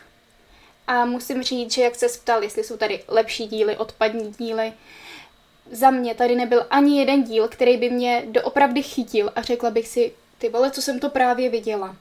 Mm-hmm, okay, Když si vezmeme... Black Mirror efekt. Přesně Black Mirror efekt. Tak tohle se reálně nestalo ani u jednoho dílu. Mm-hmm. A dokonce bych řekla, že takový tři díly nemají z Black Mirror ani nic moc společného. Nejedná se tady o technologie. Chápu, že až bude probírat jednotlivý díly, tak to řeknu, ale chápu jako co chtěli poukázat, ale objevují mm-hmm. se tady e, třeba jako nějaký fantasy prvky a něco v tomhle stylu, nebo je jeden díl vyloženě taková true crime Detektivka. No. No spíš dokumentární. No, dokumentární true crime. Okay. Mm-hmm. A i když Dobře. je to díl výborný, který mě hodně bavil, není to Black Mirror. Mm. Okay, okay. Takže tohle bych začala takhle na začátek, že obecně touhle sérii jsem zklamaná. Hmm. Marťas, podpoříš to? Celkově já úplně nemůžu hodnotit jako ve vztahu s těm ostatním sériím, protože já jsem ty poslední taky moc nekoukal. V podstatě, co to na Netflixu, tak jsem neviděl ty série. Ty první série mi přišly rozhodně lepší, jako rozhodně byly konzistenčnější, byly tam, jak to říkáte, prostě ty, ty díly s těma wow efektem. Zatímco tady taky to na mě úplně takhle nepůsobilo. A ještě navíc, já jsem neviděl všechny ty díly, já jsem viděl jenom ty první tři. A mhm. bohužel jsem si pak rozklikl ČSFD, protože z toho třetího jsem byl jako relativně nadšený, takže jsem chtěl vědět, jak to lidi hodnotili a co na to říkají, tak jsem si rozklikl to ČSFD a popravdě, když jsem viděl to hodnocení u těch dalších dvou, že jsou úplně jako modré a všichni si všeobecně shodují na to, že to je horší, jako to nejhorší z, to, z téhle série, tak uh, jsem zašel koukat to tři body a už jsem se k tomu nevrátil, no, takže, takže můžu hodnotit jenom ty první tři díly. Z toho uh, ten první díl ničím neurazí, ale ani vyloženě jako neosloví ničím. Je zajímavý, je to dobře podaný námět, ale fakt jako nevyniká ničím. Ten druhý fakt není Black Mirror. Já jsem v tom taky necítil žádné jako takové to, jak ta společnost reaguje na technologie nebo něco takového. Spíš mi to přišlo jak ukradené z nějaké hororové antologie. Kdyby to Počkej, prostě bylo... To, to je jenom ten, ten dokument přírodopisný, nějaký v té vesničce, či kde Loch, to je? Loch Henry se to jmenuje. Jo, jo, to je, to jo, druhý jo, díl. Tak tam uh-huh. je to bohužel... A ne přírodopisný, ale true crime. No, jo, sorry. Jo, že jo. kdyby tohle dali do nějakého jako hororové antologie, tak by to tam daleko víc sedělo než do Black Mirroru, no. Uh-huh. A, a pak přišel ten, ten třetí díl, kde jako jsem byl relativně nadšený. Možná to bylo tím, že tady jako to táhnou za mě herci. Je tam Aaron Paul. Paul a Josh Harnett. Já jsem si strašně po dlouhé době užíval Joshe Harnetta, protože já jsem jako ho měl vždycky rád a on bohužel až tak moc často se neobjevuje v nějakých výraznějších rolích. A tady, tady to fakt táhli ti dva za mě, no. Takže mm-hmm. si mhm, můžeme mhm. už asi nějak postupně k těm jednotlivým dílům. Já teda začnu tou jedničkou. Uh, tam uh, je to ten, ten nápad o tom, že sledujete vlastně, uh, jak streamingová služba využívá uměle generovaného, počítačem generovaného obsahu Což v podstatě je něco, co už se jako reálně teďka děje, protože jestli třeba neznáte, tak na Twitchi už běží kanál... SpongeBob. běží kanál, který se jmenuje Watch Me Forever, což je do, dokonce jako doslova přeskladu Sleduj mě do, do nekonečna, kde vyloženě AIčko dělá úplně všechno. Ono napíše scénář, ono vytvoří vizuál a pak se to jenom uploaduje na, na Twitch a vy to můžete sledovat skoro v real time. Což jako ještě před eh, dvěma lety, kdybych tohle to řekl, že reálně existuje něco, co jako počítač píše a ty se na to můžeš podívat, tak to zní úplně nereálně a my už teďka žijeme v té mm. době. Což právě přesně tohle to je jako pointa toho, toho prvního dílu. Z začátku jsem si ještě říkal, proč oni tam, protože tam vidíte úplně uh, logo nějaké streamingové služby, slyšíte, že to je Netflix, vypadá to jak Netflix, tak já si říkám, ty tak proč tam nedáte Netflix, je to jako reklama zadarmo, ne? A pak, když se to rozvíjí dál ten příběh, tak jsem si říkal, aha, proto nechcou, aby to bylo spojované s Netflix jménem. Což je trošku paradoxní, protože oni tam trošku kritizují to, co přesně Netflix dělá, protože on hledá způsob, jak udělat přesně to, co se tam řeší v tom, seria, eh, v, to, v tom díle. No. Hmm, hmm. No já jsem slyšel, jako jsem si původně myslel, když se to oznámili ty epizody, ty synopsie, že to právě bude něco na způsob Truman Show, takže nakonec je to téma trochu jiný, než jsem si je? myslel. No. Je, Ono to je, je v podstatě tak? Truman Show, jenom ve světě, kde v Truman Show ještě tam byli lidi, kteří nějak upravovali ten scénář nebo prostě snažili se z toho udělat nějaké, nějaký seriál. Zatímco tady je to vyloženě o tom, že ta streamovací služba najde způsob, jak vytvořit seriál bez toho, aniž by museli dělat vůbec nic. Oni nemusí vymýšlet uh, postavy, příběh, nic, ono se to samo vymyslí, samo natočí a oni to jenom prostě dají na tu službu. Což je úplně jako okay. pro Netflix takový vlhký sen, bez tak. No Irčo, co ty a ta první epizoda? Souhlasím, moc se mi líbil nápad. Bylo tam dokonce i pár fakt vtipných scén, líbilo se mi herecký obsazení, ale řekla bych, že ničem neurazí, ale ani tak jako extrémně nenatchne. Mm-hmm. Nebyl mm. to, já nechci spojovat, o co tam vůbec jde. Určitě bych si první díl pustila, ale mm, není to prostě jak ty starší série. Jo. Okay, okay. A já bych teda jenom dvě věci, co se mi tam líbily, tak je takový ten zvrat a la Inception, kdy zjistíte jako co se tam trošku víc děje, tak to se mi líbilo, že to až takhle dotáhli daleko ten nápad. A plus uh, Selma Hayek mě tady potěšila, ta, ta role byla fakt vtipná. A malé cameo od uh, Scotta Pilgrima, um, Michael, Michael Seri, to je úplně yeah. jako pecka, to, to jsem se fakt bavil. Okay. Okay. Veď se podívá. Já jsem neviděl jako ani jeden díl, kromě Bandersnatchů, takže... Ty a mně přijde, že zrovna to je téma pro tebe, ty jo. Jo, mě určitě by se to hrozně líbilo, já jsem Jak sledoval, že... teďka mi vypadl název, takový ten seriál z devadesátek, jako prostě před Krajní meze. Nebo... Krajní meze, yes, hmm. yes. Já to mě extrémně bavilo, takže Hmm, Takže hmm. se to někdy dám. No. Radši, radši budeš dokoukávat Eru verzi, nám to jasný. Jdeme na druhou epizodu. okay. Pojďte, Druhá epizoda, druhou. tak to je teda ta dokumentární detektivka. Uh, tam ze začátku to vypadalo ještě t- trošku nadějně, jako budovalo se to nějakou atmosféru, nějaký pocit záhady a tak, ale bohužel čím dál víc jako to pokračovalo, tak se tam úplně vytrácel ten pocit. Měl jsem pocit, že vím, kam to směřuje a bohužel ten, ten díl mě vůbec jako nedokázal ničím překvapit a furt jsem tam hledal právě to spojení s tou technologií, ale nenašel jsem ho. tak to je smutný. Takže potvrzuješ, co říkala Irča. No, jako v podstatě jo. Ona, mně přijde, že by se to hodilo daleko víc jako námět pro nějaký eh, třeba, jak režiséři hledají jako nějaký první film nebo nějaký krátký uh, krátkometrážní film, co jako čím začnou svoji kariéru, tak tam myslím, že by se to úplně hodilo, ale jako epizoda Black Mirror to vůbec nefunguje pro mě, no. Hmm. Tam bylo vlastně finále, který chtělo ukázat pravděpodobně to, eh, jak z filmů, ať už jako dokumentárních nebo tak, těží jejich autoři anebo potom vlastně třeba společnosti, které je zaštiťují. Tak to chápu, že asi na tohle mhm. chtěli poukázat, ale bylo to v posledních pěti minutách. No právě a celý to... díl byl o něčem úplně jiným. Hm. Pět minut z padesáti a je to takové jako nic, o ničem hm. nevypovídající, no. Takzvaně za 5.12. Ale druhý díl se mi osobně moc líbil, protože prostě true crime, dokument, hmm. detektivka, ale není to Black Mirror, no. Mm-hmm. Akorát koukám, že tam hrál eh, John Henach z Mumie, tak na to se podívám. Podívej se radši na třetí, protože jestli, jestli nějaký díl tady z téhleté série stojí za něco, tak je to rozhodně ten třetí. Tak jo, tak Aaron, Aaron Paul a Josh Hartnett, tak v čem je to dobrý? Oni tam cestují nějak jako, jako na nějakou misi průzkumnou ve vesmíru? No, to, to je věc, co se tam jako řeší, co by měla být jako odhalení. Ono právě ten začátek je takový... To je na jako... plagátu, vole. no to jo, ale ten začátek je takový, že uh, ty sleduješ dvě rodiny během jejich všedního života, abys jako pochopil, jak, jak fungují a jaké to mají v té, v té rodině. A jenom do toho tam ti jako naznačují, že něco je jinak, jako než by mělo být jo, ty furt nevíš co a po pár minutách se teda dozvíš, eh, v čem je ten, ten háček a to je právě to, v čem jako pro mě je ten Black Mirror vždycky, nebo jako celkově sci-fi tak zajímavé, že prostě vezmeš nějaký koncept, něco nového, něco, co jako nemáme a na tom vystavíš ten příběh, což je přesně to, co ta epizoda dělá, kdy fakt jako po těch pár minutách ti to od, odkryje, jako v čem je ten háček a pak už to jenom dál a dál rozvíjí, jo.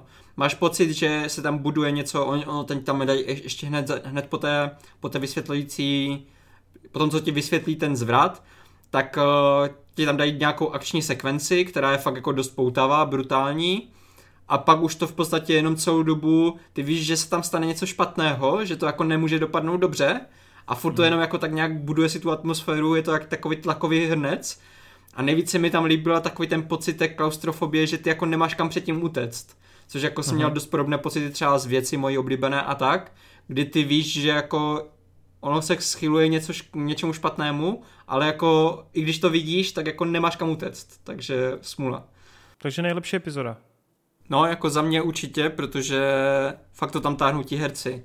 O, skvěle to podávají a celá ta finální sekvence je dost brutální a potom, co přijdou a sednou si k tomu stolu úplně mlčky, nebo ne, ani nesednou, ale prostě jenom přijdou ke stolu, tak to působilo dost brutálně na mě. Fakt jako takový ten pocit, kdy skončí ten díl a ty ještě musíš chvilku sedět, aby si vstřebal jako co se, co se děje, tak to jsem měl přesně po, tom, po té epizodě. Takže no. tady bys řekl teda, že ten pro tebe ten wow tam jako je.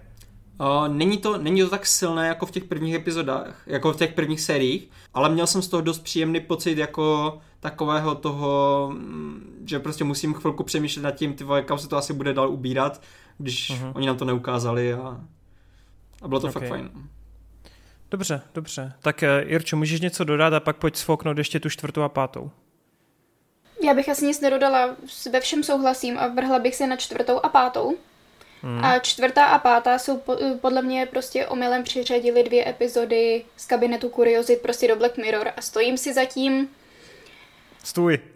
Nic Hashtag toho. stojíme za Irčou. Takže na začátku vyšel Guillermo del Toro a řekl, tuhle epizodu režíroval. Měla jsem z toho pocit, v obou se objevují fantazy prvky, nadpřirozené bytosti. Hmm, to jsou úplně nehodinu. Není tam jako vůbec nic technologií. První čtvrtá epizoda byla příšerná. Částečně se odehrávala v Česku. Oh, to bylo jedi, jediný plus. Hlavní hrdinka byla paparaci, která prostě sledovala, jak vlastně nejenom ona, ale i její kolegové ničí životy ostatním právě tím, že je pronásledují, k čemu je vlastně donutí tím svým chováním. Což mm-hmm. jako nápad by byl výborný, kdyby to pokračovalo v tomhle duchu, ale Aha. ono se to celý zvrhlo do takový no, fantazii jízdy. Jo, jak jsi to popsala na začátku, tak jsi si řekl, bylo by to mega cool. A ještě víc cool by to bylo, kdyby záporákem byl Toby Maguire, což je uhlavní nepřítel všech paparazi. Ale škoda, no, že se to teda zvrhlo v nějaký fantasmagoria. A pátá série mm, se odehrávala v minulosti, myslím, že v Británii a hlavní hrdinkou byla holčina, která tam emigrovala. A já ani nevím, jak to popsat, abych jako nevykecala úplně všechno. Mhm. Bylo to zvláštní, na mě zdlouhavý. Vím, že tenhle díl má trošičku lepší hodnocení než čtvrtý, že se objevuje se tam jedna postava, která hodně lidem sedla, líbilo se jim celý to jeho vystupování, humor, mm-hmm. ale na mě osobně to bylo prostě zdlouhavý a nemělo to jako vůbec, ale vůbec nic společného s ničím. Jo. A když Hele... jako si odmyslíš to, že to úplně nespadá do té kolonky Black Mirror, tak aspoň samo o sobě jako nějaký teda fantasy příběh nebo tak. Jako je to i špatný jako kvalitativně vyloženě, že prostě... No ta čtvrtá asi Ta jo, čtvrtá ne? jo, no. ta pětka na mě byla jenom zdlouhavá. Kdyby se to trošičku okay. zkrátilo, tak by mě to bavilo a já se musím mm-hmm. přiznat, že jsem třeba pět minut jako i přeskákala v rychlosti, že už jsem to nemohla hmm, jako hmm. poslouchat. Tak no. naštěstí jsi to nepouštěla snad na telefonu jako Ady minulý. Hele a jenom u té páté epizody koukám, jmenuje se teda Demon 79 a na plagátu je kladivo, tak uh, to kladivo je nějaká vražedná zbraň? Je tam nějaká jako naturální scéna, něco drsného? Mhm. Ok, yeah. ok, dobré. Dobré, dobré. No, tak... A teda uh... podle názvu je tam démon, jo, ale podle, podle názvu mm. to asi všem jako jo, okay, okay. dojde, no. No, tak to jste mě moc nepotěšili teda. Já jsem teda, já se přiznám, že do Black Mirror, jak jsem tady říkal na začátku, já jsem skočil relativně pozdě a paradoxně jsem se pustil do těch novějších sérií, než do těch úplně starých. A ta minulá od Netflixu, tam myslím, to bylo takový jako trošku slabší na počet epizod. To mělo snad, jo, tři díly to mělo. Mm-hmm. A já musím říct, že první epizoda mě hodně bavila, protože měla herní tématiku, to prostě mám k tomu blízko, plus bojovky, to bylo super. Druhá mě hodně bavila, protože tam hrál týpek z doktora Wu a teda hovno z Sherlocka britského a bylo to vlastně takový jako že do poslední chvíle jsem nevěděl, o co sakra jde, protože to bylo o nějakým únosu, o nějakým držení v autě a tak dále, bylo to jako napínavý. A třetí epizoda ta zase měla Miley Cyrus, která reálně vyprávěla svou vlastní storku o tom, jak je to těžký být jako v show businessu a přišlo mi, že se tam dost promítal ten její vlastní osobní život. Takže všechny ty tři díly mě přišly, že si jako dokázali adekvátně nějak jako odůvodnit, proč vznikly, no, ale tady teda škoda, no, že to je takový jako všelijaký. To zase bude ty vole hejtovacích komentů, jak to Netflix sprcal, ty jo, ach jo. Co už. Uh, koukám tady jenom takový off-topic, taková jako intermezo, ale uh, tady mám za počítačem Evžena z kanclu a ten jako přikivuje, že Black Mirror, šestá série, ne, ne, ne. no, OK, tak jo, takže tak. No dobrý, eh, tím pádem jsme se dostali do úplného konce a nás teď čeká příjemná povinnost odbavit všechny dotazy a podívat se na vaše všetečné, všetečné otázečky. Tak eh, pojďme na to. Takže guys, jdeme si přečíst otázečky. A jako první tady máme samozřejmě z Hero Hero, protože vy nám platíte peníze. Už je vás 74, to znamená zbývá nějakých 26 lidí do vytouženého eh, crossoveru, na který se teda my velice těšíme, takže doufám, že i vy. A jdeme si přečíst hnedka první dotaz. To znamená Richmond 150 píše. Zdravím nejlepší filmový podcast od Venuše na západ. OK. Jaká je vaše nejoblíbenější postava z Digimonu? Tady to hodím na vás, protože já Digimony nikdy, nikdy nesledoval, vůbec nemám jako tušení. No, dívám se na všechny tady ty tváře a všichni jako kývou hlavou, tak to bude na mě asi, co? Já taky nesleduju, no, Digimony. To prdele. Já je Hele. sledovala, když mi bylo pět. jo. Hele, uh, já taky, samozřejmě měl jsem vždycky radši Pokémony, ale Digimoni byli vtipní v tom, že oni měli vlastně docela dost komplexní a dost jako dospělý téma, protože ty děcka vlastně, no já to nebudu spoilerovat, ale je to podle mě silný jako Nárnie, je to fakt silný jak Nárnie v rámci nějaký té, té message, jo, kterou to chce jakoby předat. Každopádně, uh, s Digimonu asi budu trapnej, měl jsem hrozně rád, uh, jak on se jmenoval, Gararamona, což je takový ten modrý vlk, který se potom měnil na Garumona a na Metal Garumona, nebo co to kurva bylo. Víš, že si tě tady všichni jako smějeme, že vůbec nevíme, o čem mluvíš a prostě. okay. Víš co, já si to musím vygooglit, jak se jmenoval, ne sranda. Uh, fakt ten vlk se mně hodně líbil, je to Digimon od Meta, od toho jakoby hlavního rivala, uh, okay. od Taje, takže ten se mi hodně líbil. Měl jsem velkou slabost i pro Apemona, protože to byl takový záporák, který mě hodně děsil a všeobecně si myslím, že tam je dost jako takových, takových potvůrek, který by si člověk mohl oblíbit. No, nechci být trapný a říkat Agumona, ale samozřejmě i ten byl hodně, hodně stylový. Ale přiznám se, sice jsem to viděl, ale úplně je nemám nadrcený. Nejsou to prostě Pokémoni. Takže sorry, sorry Ríšo, mrzí mě to. Tak jo, e, má tady i druhý dotaz, tady už si myslím, že se zapojíme tak nějak všichni. E, jaký je váš nejoblíbenější film na motivy knih Stephena Kinga? To je pro mě easy to no, 2017. Okay. Jo, tak to jsem neviděl. hmm, jako... Ty vole. Tak, jako já, mysl... tak já začnu, protože, ale já upřímně, já jsem jako velký fanoušek Stephena Kinga, co se, i co se týče knížek a tak, je to takový, já to nepokládám za úplně ultra kvalitu literaturu, ale prostě jako baví mě to číst, je to takový jako u čeho si odpočívám. A nemohl jsem si vybrat ani, ani na zdařbuch jeden film, takže jsem jich tam dal rovnou pět. Aha, vole. tak já pojedu. Tady. A vy říkejte, jestli by sám dostal do topky. Takže úplně jako na prvním místě, tak mám Dead Zone od eh, Davida Cronenberga. Ne. Uh, Kerry, Brian De Palma. Ne. Uh, Vykoupení z Shawshank a Mlha od Darabonta. Ano, a ano. to jsou všichni. OK, tak, tak uh, nebo Irčo, běž první, a ti to mm-hmm. když tak neseberu. Já jich mám vypsaných sedm. Ah. Řekněte jeden, jed, řekněte nejoblíbenější film, dobře. To nejde. Líbí se mi, líbí se mi jak jste to všichni pochopili správně, vole. Ano. To nejde, já je mám taky načtený, nasledovaný. Zmíním, co nepadlo, osvícení je moje jedna z úplně naprosto top jo. záležitostí. Mhm. Druhá, m, mm, taky jeden z úplně nejoblíbenějších je Mizery nechce zemřít. Okay. Vynikající mhm. knížka, vynikající film a výborný divadelní představení. Mm-hmm. Na to jsem si zašla i do divadla a to bylo výborný. A stůj při mě prostě krát... Si to sebrala. Stand by me se mi ten film moc nelíbil. ne, ne, je to tak krásný coming of age, ty vole. Jo. Je, no, mně to hrozně přišlo, že to fakt jako na ty city úplně útočí a já prostě tohle to fakt nemám rád. Když na konci prostě tě úplně nutějí do toho breku, ale začne tam hrát ta songa, že jo. No, prostě. jako chápu, no. Okay, já to okay. taky nemám ráda, ale tady jsem to odpustila. Jo. No, okay. Úplně jste mi jako vyžrali všechno, co se dalo. Doufal jsem, že Stand By Me mi zůstane, tak já tam ještě přihodím, uh, já tam ještě přihodím nadaného žáka, který otočil Brian Singer. Ten byl, okay. ten byl taky hodně dobrý. Je teda pravda, že já jsem tu knížku nečetl na daný žák, takže nemůžu posuzovat, ale jelikož je to podle té knihy, tak asi počítám s tím, že je to stejně kvalitní. Takže, takže tak, no. A musím říct, a mm-hmm. tam jsem taky nečetl knihu, že já mám fakt jako velkou slabost pro doktora Spánka. Jakože přijde mi, že navázat na osvícení bylo úplně nesmyslný, ale ten film sám o sobě je fakt kvalitní, pokud to nutně nesrovnáváš. A hmm. přijde mi to jako jeden z těch zázračných sequelů, který by nikdo neočekával a zároveň si obhájí jako svoji, svoji existenci. Mně hlavně přijde, že on úplně nenavazuje na to osvícení, na to filmový, ale spíš na to knižní, knižní. kdy tam hmm. využívá prostě té psychologie a té magie trošku, no. Yes, Dobrý, yes. tak jo, uh, jdem dál. Michal, uh, taky z Hero Hero píše, uh, zdravím všechny, gratuluju k 80. Geekecu, je to tak? Tohle je kulatý díl, tak děkujeme i za podporu. A mám dotaz, uh, co víte o Hayden Strike? Nějak se mi nepodařilo najít, kdy má přesně vít a jestli půjde do kina. Já se přiznám, že vůbec nevím, o Hele, to mm, jde o film, který točil Jackie Chan a John Cena ještě v době a, před, ko- kovi- před covidem. Jasně a je to film, který na čtyři roky zmizel někam do trezoru u, či, u čínského publishera a nikdo neví, jako proč to tak dlouho bylo pryč. Teď z nějakého důvodu měsíc nebo dva dozadu vypustili první trailer, všichni se diví, proč tam John Cena má ještě tolik vlasů.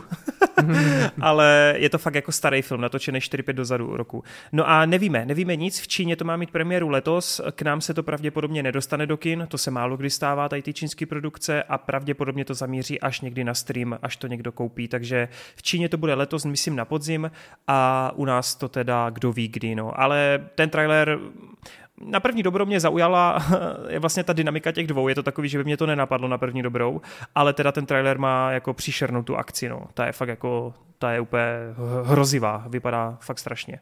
Tak uvidíme, okay. no. Zajímavý. Eh, potom tady píše otázku, jaká je naše nejoblíbenější mise nesplnitelná, tak to je otázka na Marťase. Přesně, Úplně. legendární filmy. legendární. Jako, mně se jednička celkem líbila, ale pak už, pak už to takové jako splývá a je to... Jasně.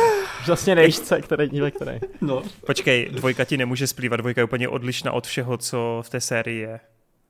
Já si to vůbec nepamatuju. Já si pamatuju, že jsem viděl ty první za tři díly, ale... Ty vole, jako... to točil John Woo tehdy. To, to byla úplně jiný styl. Má tam vole, 21 střihů, ale když tam Cruise vyskočí a udělá salto a kopne tam někoho do yes. Tam je hlavně ta geniální úvod tyjo, kdy on na té yes, hoře, yes. to je úplně... Mimochodem samozřejmě v mém oblíbeném filmu Karkulka, který jsem tento týden viděl dokonce dvakrát, tak babička tam leze ve stylu Toma Cruise na skal. Uh, ale moje Marta... oblíbený díl je pětka, teda, za mě. No já budu trapnej, já budu trapnej a řeknu to stejný, no. Tak jo. Irčo, ty máš já nakoukáno? asi mám nakoukáno, ale není to úplně můj žánr, takže si nedokážu vybrat jeden oblíbený. Okay, takže okay. jste nějak Marťas. Hmm. To je dobře. dobře, dobře. A na závěr tady píše dotaz, zajímavý. Jestli plánujeme někdo v srpnu jít eh, do kina na Kazmův film?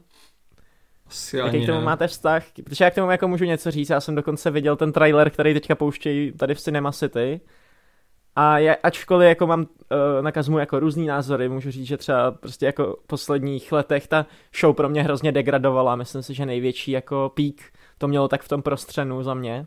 A taky mě hrozně mrzí, že odešel jako Markus uh, Krug, který podle mě na tom dělal tu kvalitu a díky němu to bylo tak uh, hezky jako zrežírovaný a hezky jako i scénaristicky podchycený tak musím říct, že ta ukázka na ten Kazmův film, ačkoliv je to zase prostě taky jako tajemno, bla, bla, bla nějaký uh, mystery věci, které jako mě upřímně vůbec nezajímají, tak ta ukázka, jak je střižená a jak je epická, tak ty vole v tom kině normálně to pustili vedle Oppenheimera Barbie a vůbec jsem s tím neměl problém, protože to vypadá fakt jako extrémně nabuže, nabuzeně ten trailer.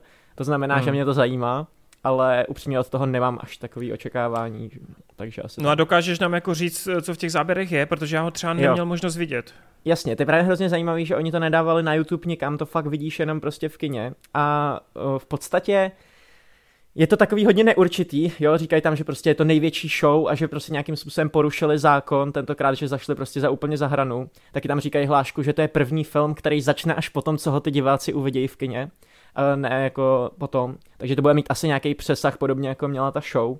Mimochodem k tomu, jak tam vykopali to auto a tak, tak jsou záběry právě z té akce, je tam záběr, jak letějí na letadle a házejí prachy na nějaký jako lidi, kteří mm-hmm. tam mhm. utíkají.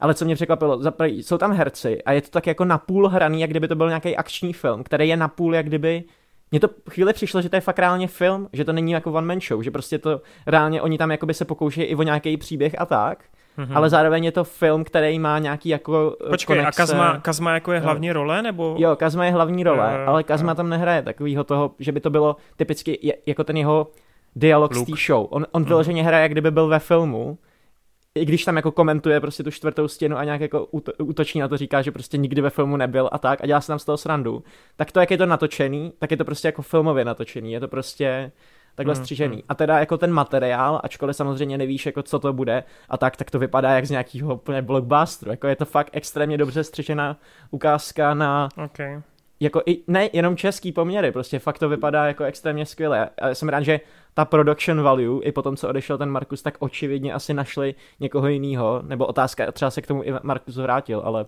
to dost pochybuju, no. Hmm, ale vypadá prostě. to dobře prostě, vypadá to jako fakt dobře.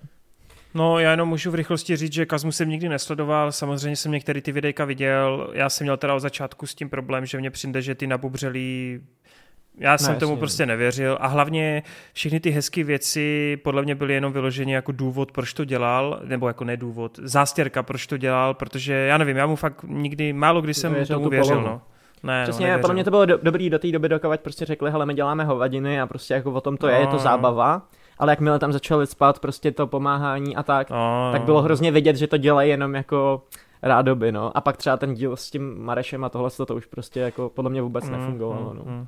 No, tak takže nějak. Takže jako já k němu vztah nemám, ale jako přesně jak ty říkáš, jako jsem na to minimálně jako zvědav, protože zase mám rád jako netradiční kampaň, mám rád jako netradiční přístup k tomu a mohlo by to být zajímavý, no. Takže nebráním se tomu určitě, ale neřeknu teď jako teď v tuhle chvíli, jestli na to zajdu do kina, no. Já právě nevím, jako mně přijde, že to bude mít úplně nějaký hačeky v tom, jak je to podchycený, protože za prvý jsou tam i jako normálně herci, hraje tam Ondra Sokol a tak, je tam v nějakým jako kostýmu nebo tak. Takže to hmm. fakt vypadá, že to asi bude mít napůl nějaký příběh, ale nevím, jako, jakým stylem to bude koncipovaný. No. Tak jo, uh, tak jdeme Nebo dál. počkej, počkej, ještě nech mluvit uh, další dva. jo, sorry, já myslel, že k tomu nemá Ty jsi nabubřele jak Kazma, vole. no já bych jenom řekla, že si počkám na vaše reakce a potom možná půjdu nebo nepůjdu. Jasně, jasně. A pokud mi třeba přijdete a řeknete, jo, je to celý o tom, jak Kazma stojí za Šopaholik Adel, tak já letím do kina. Prostě letím, kupuju si 10 lístků a musím to vidět, ale Líbí se mi, jak jedinej, jediný z nás čtyř, tak jediný Marta se už Šopaholik Adel nezasmál, protože vůbec netuší, kdo to kurva je. A to je šťastný, šťastný člověk, vole. Ne, ne, ne. Bohužel ji znám. Okay. Spíš teda kvůli tomu, že přítelkyně se vyzná jako tady ve všech těch uh, českých hvězdách a, a tak. Bizárech. A bizárech, takže jako když přišla nějaká ta, uh, nějaká ta kauze s ní a to, tak mi vysvětlovala, kdo to je a proč, proč je známá a to. Ale jinak popravdě mě tady tohle většinou vůbec nezajímá, takže to jde mimo mě. I celkově jako ty reality show, tady se dost sledují u nás takové ty, kde předělávají baráky a Eh, vaří a hodnotí jídla a to, to tady jako přítelkyně dost jede, ale mě to moc neoslovuje, takže jo, nic jo. pro mě, no. Chápu. Souhlas. Uh, tak, tak jo, můžeš dál. Tak teďka jdem dál. Uh, je tady další Hero Hero dotaz od Shio Akira, uh, takže děkujeme. Zdravím pánové a dámo, tak přímo oslovuje i Richu hezky. Uh, dám tu pár otázek, tak si případně vyberte, které chcete. Bohužel netuším, jestli něco podobného už zaznělo. Hezký zbytek večera a hashtag Duna, Duna Hype. Yes. Uh, nice. Uh, na kterou hru byste chtěli vidět filmové či seriálové zpracování? Tak to je zrovna taková otázka, na kterou jsme odpovídali hodněkrát, takže jaký klasiky řeknu Uncharted, no. Lepší samozřejmě. Já jsem tady už dřív zmiňoval teda Bioshock a Warframe, což jako bych si rozhodně dal. Ale... Začal jsem hrát Bioshock, by the way, takže souhlasím, Bioshock a vole Verbensky yeah. na režii. A... Yes. Ale, ale teda, ať se furt neopakuju, tak ještě teďka přihodím eh, Prey, protože Prey to je takový eh, Bioshock ve vesmíru, mm-hmm. a má to eh, tak epický příběh s tak epickým zakončením, že to je až skoro jako takové tři body. Jako. OK, tak to zní lákavě. Co Irča, hraje videohry? Uh, Koukám, že no, máš za sebou... Na... Mám tady pár her a většina z nich je sfilmovaná nebo mají seriál. A nebo je to ve hmm. stylu prostě Spyra a Ratcheta. Ale teď hrajou Kingdom Come a když jsme u toho, mhm. tak docela mhm. bych si jako dala seriálek tady z Posázaví. 14. Jedině... 15. století, jako Jo, jo tak, Kingdom Come tak Kazmovi, musíme napsat Kazmovi, ať to udělá teda, jestli má ten budget. Úplně nevím, jestli. Muselo by to být hlavně reálné. Jak si pamatuju, vždycky mě nejvíc baví to, jak Jindra z začátku je úplně takový jako nezabije vůbec nic, úplně slepice se na to špatně podívá, ty umřeš. Ale pak, eh, když tam chodíš eh, měsíc v kuse trénovat s borcem eh, šerm, tak najednou je z tebe šermícký mistr a můžeš tam všechny zabíjet. To by to muselo být Ale jako postupně ukázané krásně. Když tady Irča nadhodila ty jako animované postavy, tak určitě cokoliv jako ala Sly Cooper, Ratchet Clank nebo Jack and Dexter od Pixaru, od Dreamworksu úplně schutí ještě třeba v animaci Kocora v botách, to bych si dal s radostí. Hmm. Uh, určitě bych chtěl ten God of War, protože jsem nedávno dohrál tu 2.18 verzi a to je podle mě vlastně na úrovni jako nejlepších blockbusterů filmových, jako v rámci toho příběhu, jak je to napsaný. No a určitě ten Bioshock, co tady zmínil Martias, plus uh, si myslím, že i třeba Alan Wake by nemusel být vůbec špatný jako taková hororová kingovka, uh, kde vlastně musíš jako bojovat pomocí baterky, tak to nějak hezky zakomponovat do mysteriózního hmm. hororu, to by bylo fajn. To mimochodem teďka bude dvojka a ta vypadá úplně luxusně. To yes, hodně yes, těším, yes. no. Jestli jsi viděl Ratchet film, že jo, on vyšel a no, je to pár let zpátky. A, ale to je vlastně no, úplně stejný jako příběh té hry, že jo? Tam je, jsou je, scény. Mm, vlastně. No a mě to, mě to nesedlo, mě to nesedlo, je. protože jsem čekal víc od toho, no. Hmm. Já teďka hraju Zeldu, takže ty animovaná Zelda by mi vůbec nevadila. Vím, že se teďka oznámila, že ji bude zase točit Illumination, což mě hrozně štve, protože ta mě Zelda taky, by no. si fakt zasloužila nějaký jako vážný přístup. Klidně ať je to animovaný jakoby v tom stylu těch videoher, ale ty bylo by to super. Takhle, takhle úplně nevím. Tak jo, eh, další otázka. Máte rádi staré černobílé filmy? Jaký je váš oblíbený? No tak každý druhý film tady sleduju, tak... Francouzská depeše. ne, sranda. No, tak... Hele, já teď trošku budu podvádět. Já řeknu jednu věc, která není zas tak stará, ale je to černobílý a to je krátkometrážní animovaný kraťas, eh, který se jmenuje Papers. Protože Pixaru, ten je, yes, yes. Ten, ten, ten je boží, no. Ten je úplně fenomenální a chtěl bych, aby prostě takových podobných kraťasů vznikalo víc, hmm. ale teda pokud jdu fakt do staré doby, tak přemýšlím, no tak to Metropolis vytáhnu, protože jsem to prostě viděl jako jeden z prvních černobílých filmů tehdy ve škole a mohl bych teoreticky vytáhnout i, i, i, i no jasně ty vole, občana Kejna, ty vole, ta scéna, a do teďka mám v hlavě furt tu scénu, ty vole, kdy oni sledují toho, když on byl ještě dítě a teď ta kamera přechází jo, z toho zasněženého no. prostředí jo. do toho, jo, do toho okna. Tu, yes. Tam máš tu hloubku ostrosti prostě. Yes, yes. To mě do teďka přijde, že jak to mohlo vzniknout tak oni dávno, nějak, vole. No, oni museli nějak ro- rozseknout vlastně tu, mm. ten set a prostě jako různě kombinovat hrozně moc jako technologií, no. Masakr. Uh, tak co dá, Martias? Uh, já se tady trošku přiznám, já budu kacíř, ale... Nikdy si nevěděl černobílý film. Viděl, ale... Vždycky si ho dobarvil. Ale většinou mě to fakt jako nebaví. Fakt mě to určitě nebaví. Okay. Uh, takže jako něco málo jsem viděl, třeba ten Metropolis, ale jestli bych si měl vybrat jako nějaký, co je fakt oblíbený, co bych si fakt jako rád pustil třeba znovu, tak tady budu muset trošku podvádět a řeknu uh, Pleasantville 98 s Toby Maguirem, mm-hmm. kdy jako většina filmů je černobílá, ale má to takový pěkný twist a ten konec se mi strašně líbí, takže jo. za mě tohle. Ok, ok. A já se přidám k Martěsovi, já taky nemám moc nekoukaný černobílý filmy. Viděla jsem asi takový ty úplně největší klasiky, prostě od Psycho přes Někdo to rád horké, hmm. po Doktora divnolásku, ale hmm. nemám hmm. žádný Psycho, jo, psycho. Jo. Já mám ráda horory, tak já bych si ubrala psycho. Jo. Psycho je nahoru zajímavý, že vyšlo v 60. to už byly normálně barevný film, jo, jo. prostě psycho je černobílý. Mimochodem, teď jsem si vzpomněl na jeden černobílý film a to je Homolka a Tobolka, vole. nice. Počkej, to dělal uh, Papoušek, že jo. To no, nevím, dobrý. Kámo. Uh, jdem dál. Uh, já, jo, já mám filmy, tady mám několik filmů. Menil Montan, to tady opakuju, furt do kolečka. Lásky jedný plavovlásky, ať je tady něco českého. Repulsion od Polanského, 12 Kámo, rozněvaných mužů. Já jsem zapomněl na Kurosavu, vole. Kurosawa Rashomon třeba, že no, Sunset jasný. Boulevard, prázdniny v Římě tam mám. takže je to hodně no. Yes. Uh, pokud byste se do konce života mohli dívat pouze na jeden film či filmovou sérii, co byste si vybrali? Já bych asi, asi přestal dívat uh, v tu chvíli a dal jsem přátelé, protože to je taková věc, na kterou můžu koukat furt. Ale to není film, vlastně, není filmová série, ne? Tam je... A. Jo, aha. Filmová série, jako filmovou sérii. A, tak to je... No tím pádem, tím pádem je to jednoduchý, protože já bych dal něco, co je extrémně dlouhý a i když samozřejmě vím, že pán prstenů a tak dále, to je jako jasná volba, tak já bych si vybral třeba Rychlá zbysile, protože v době, až Rychlá zbysile skončí, tak jich bude třeba tak jako 50 těch dílů a já bych měl prostě pocit, že sleduju hrozně moc filmů, nejenom třeba jeden, dva nebo tři Otázka je, jak moc by tě to bavilo. Jo, no. Kámo, jako to mě vše, nepřestane bavit. Vše, všechno by přestalo bavit dřív nebo později. Ale já yes. třeba jako takhle asi, bych to měl vzít z trilogii, co mám nejvíc nakoukané, jako co jsem nejvíc koukal, nejvícekrát, tak to by bylo rozhodně navrat do budoucnosti. Jako bez zesporu. Mm-hmm. Jo. A já jsem asi jasná. Já bych si pouštila hmm. pořád dokola pána prstenu tak jako teď a v tu chvíli, kdyby mě to zrovna nebavilo, tak bych si šla prostě do parku přehrávat oblíbené scény nebo Číst knížky prostě třeba. jo. Jasně, no. Po, já se podepisuju asi pod Back to the Future, no. To je prostě, tyva, to je dokonalá trilogie. Jo, to je uh, A poslední otázka od uh, Shio Akery, uh, Barbie nebo Oppenheimer? Barbie. Tak. Oppenheimer. Oppenheimer. tak.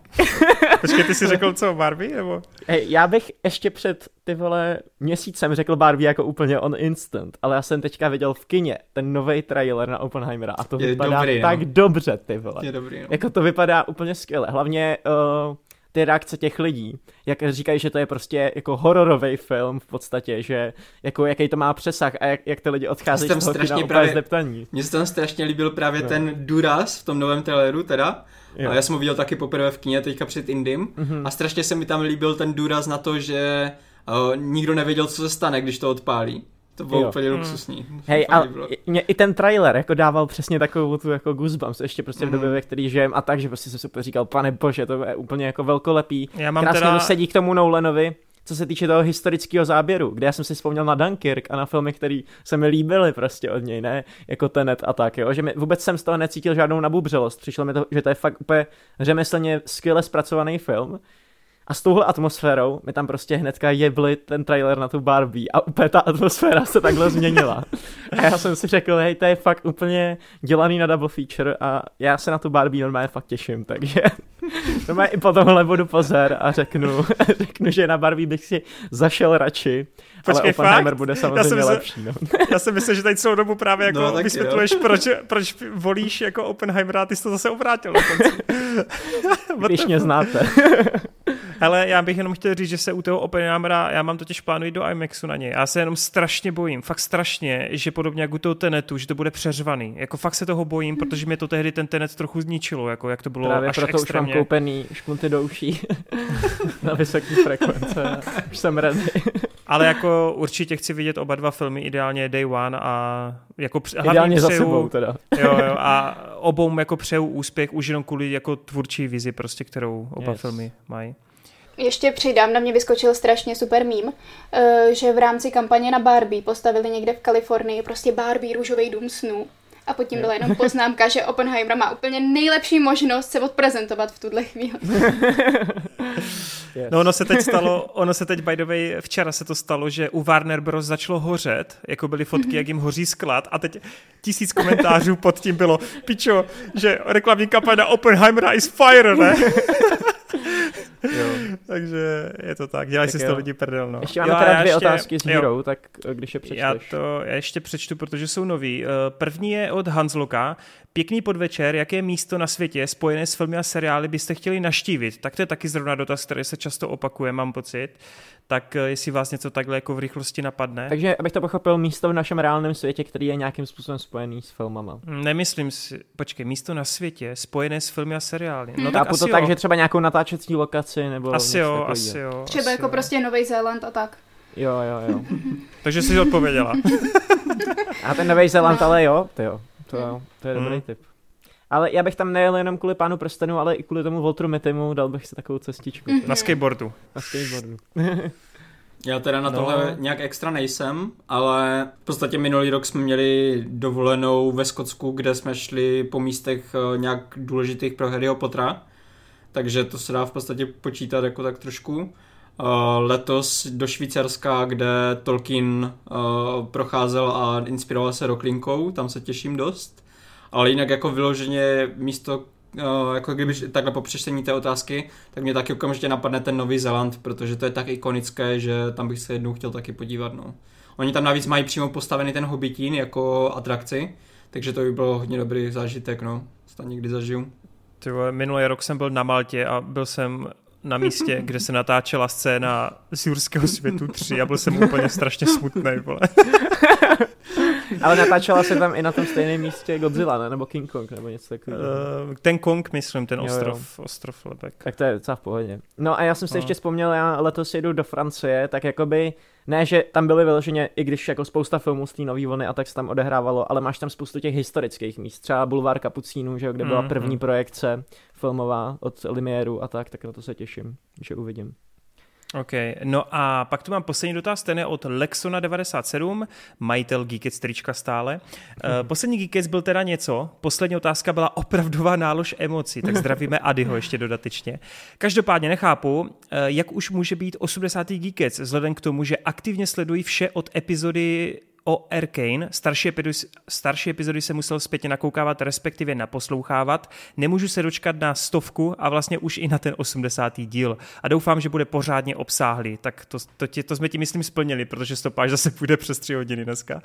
Eh, každopádně, zde mám otázečku. Jak poznáte, že se můžete považovat za někoho, kdo rozumí filmům a věcem okolo toho? Po případě, kolik toho musí takový člověk mít nakoukaného? Docela jsem na tohle otázkou se zamýšlel a stále přemýšlím, zda je mých 1050 filmů dost. No tohle je totiž hrozně jakoby zvláště položená otázka podle mě, protože já bych si troufal říct, že si nikdo z nás nemyslí, že jako máme nějak jako právo být chytřejší než ostatní. My jenom máme tu výhodu, že hold jsme na nějakým kanále YouTubeovým, kde prostě to někteří poslouchají. To je jako jediný, co nás odděluje upřímně. Přesně mm-hmm. tak, no. Asi tak, rád, no. že jsi to řekl. Jo? Myslíme to všichni stejně? Jo, jo. jo. No, tak jen, jen mi to ego ještě pošimrejte. A ještě bych dodal, že si nemyslím, že to je o kvantitě, že jako člověk může mít nakoukané jako tisíce filmů, hmm. ale pokud nad tím nepřemýšlí, uh, tak uh, to nebude mít ten dopad. Zatímco někdo, hmm. kdo se hmm. podívá na stovku filmů a bude to bude jako přemýšlet nad tím, jak se ty záběry konstruovaly, proč tady ta postava má takový oblouk, jaký má a tak, že to tomu dodává to nejvíc. Ale uh, s tím souhlasím, prostě, ale expert na filmovou uh, vědu nebo na, na film celkově to může být prostě jenom lidi jako Akira Kurosawa a Martin Scorsese, jenom tyhle dva konkrétně, protože to o sobě prohlásili, že už se cítí být na tom jako píku, uh, což teda já neznám někoho ve svém uh, životě uh, ani jako zprostředkovaně, kdo by tam byl, i když jako prostě pan učitel na filmový umění, ten jako toho viděl tisíce, tisíce a jako ty znalosti jsou až jako encyklopedický. Ale co bych právě řekl je, že eh, je tam taková míra, bych řekl někde okolo tisícátého filmu, kdy mám pocit, že to tak jako přeskočí do toho, že, se, že začneš vidět vzorce v těch filmech, protože už si jakoby viděl, jak to tak hmm. říct, jakoby všechny ty možnosti a žánry už si asi viděl, jako uh, s tím kvantitou, když koukáš na furt to samý, tak ne, ale že už máš jakoby šanci si říct, jo, tohle to už je podobný tomuhle a tomuhle a začít si to jako skládat do větších paternů, no. Tam se to pro mě třeba začalo Přímo na tohle téma mám, jako už jsem měl několik rozhovorů vždycky s otcem, protože otec je takový, uh, že on už má taky dost nakoukané, hlavně načtené, že on zná hodně hmm. příběhů jako eh, z knížek a z různých povídek a tak. Takže má pocit, že už všechno viděl, už všechno zná, už ho nic nedokáže překvapit. Takže často, když se díváme spolu na nějaký film, tak on vždycky jako vidí nějaký setup na něco, jo, a řekne, jo, už vím, už vím, k čemu to povede, tady ten setup využijou takhle a to a už, no, už mě to vlastně no. nemusí zajímat. A já vždycky s ním jako debatuju o tady tomhle tom, že jako já to taky vidím, já vidím ten setup, já chápu, kam to bude směřovat, ale mě vždycky baví to sledovat prostě, že dobří tvůrci dokážou i s tím obyčejným setupem nebo tak vždycky hmm. nějak překvapit. Jde o to že, zpracování, no. Že jde o to, že můžou překvapit audiovizuálně, můžou tam dát něco jako zajímavého, co týče záběru a kompozice a tak, ale můžou překvapit i příběhem, že najednou využijou právě to tvoje očekávání, že ty očekáváš, že to takhle nějak bude a oni to na, naopak jako ještě překopou nějak jinak. Hmm. Tady ty věci, to je to, co proč akorát koukám na filmy a tak, protože ti nejlepší tvůrci vždycky najdou způsob, jak to ozvláštnit a něčím jako mě obohatit, jo. i když vidím třeba stejné postupy pořád omílané a ty, ty vzorce v tom. Hmm.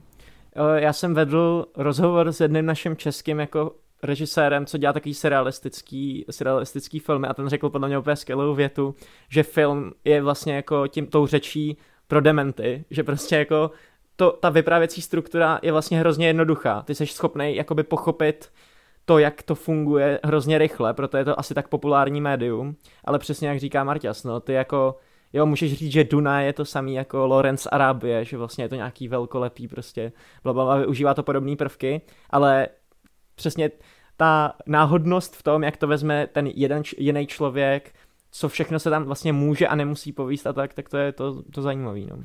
Yes, yes. Obzvlášť, že tam nějaký ten moment překvapení, nebo se tvůrce jo, rozhodne jo. vystoupit z toho zavedeného nějakého pravidla hmm. a porušit toho, no, Přesně, pro potřebu no. toho příběhu. Cool, cool, cool. Dobrý, dobrý. Mimochodem, ale mám takovou jednu definici. Člověk by rozhodně, aby se považoval za experta, tak by rozhodně měl vědět, že Red Notice třeba není sci-fi film. Tak to tak možná, to je takový interní joke tady na streamy. ale jinak, eh, jinak je to, jinak fakt jsme jenom fanoušci. A hlavně by člověk měl poslouchat Geeket samozřejmě, to je úplně takový prvotní. no to jsem zapomněl úplně zmínit, ty bláho. To je důležitý Mysl, faktor. Myslím naprosto vážně tuhle větu. Ano, uh, tak jo, myslím, že to bylo všechno z Hero Hero. Já to ještě pro jistotu jenom rychle aktualizuju, jestli se tam něco nepřidalo. Ne, nepřidalo. Než se Vejt pustí do těch závěrečných čtyř dotazů z YouTubeka, tak ještě chci moc poděkovat Fine Lifeovi, který je nejenom členem, ale zároveň nám dropl i donatí, takže díky moc za 50 korun. Ten samozřejmě nás jako chválí celkově, že se těší na crossover z Movie Zone, tak eh, díky, to jsme samozřejmě moc rádi.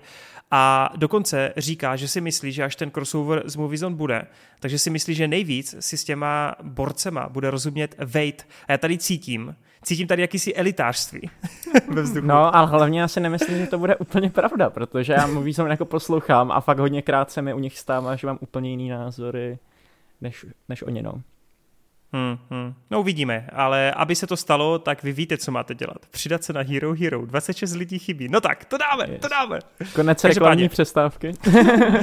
ano, můžeš pokračovat. Na to. Uh, takže Andy 46209 píše další skvělý díl, uh, mám na vás jednu otázku. Kdy Kdyby někdy nevznikly filmy někte- z některého z těchto tvůrců, u kterého by vám to vadilo nejméně, Uh, Cameron, Spielberg, Lucas, Nolan, Tarantino a Fincher. A skrz to, že tam dal toho Lucase, což je mi jasný, že asi jako z režijního to, je to jasný, tak já bych ho dal jako producenta, že prostě i z produkčního hlediska uh, nemůžeš ho označit.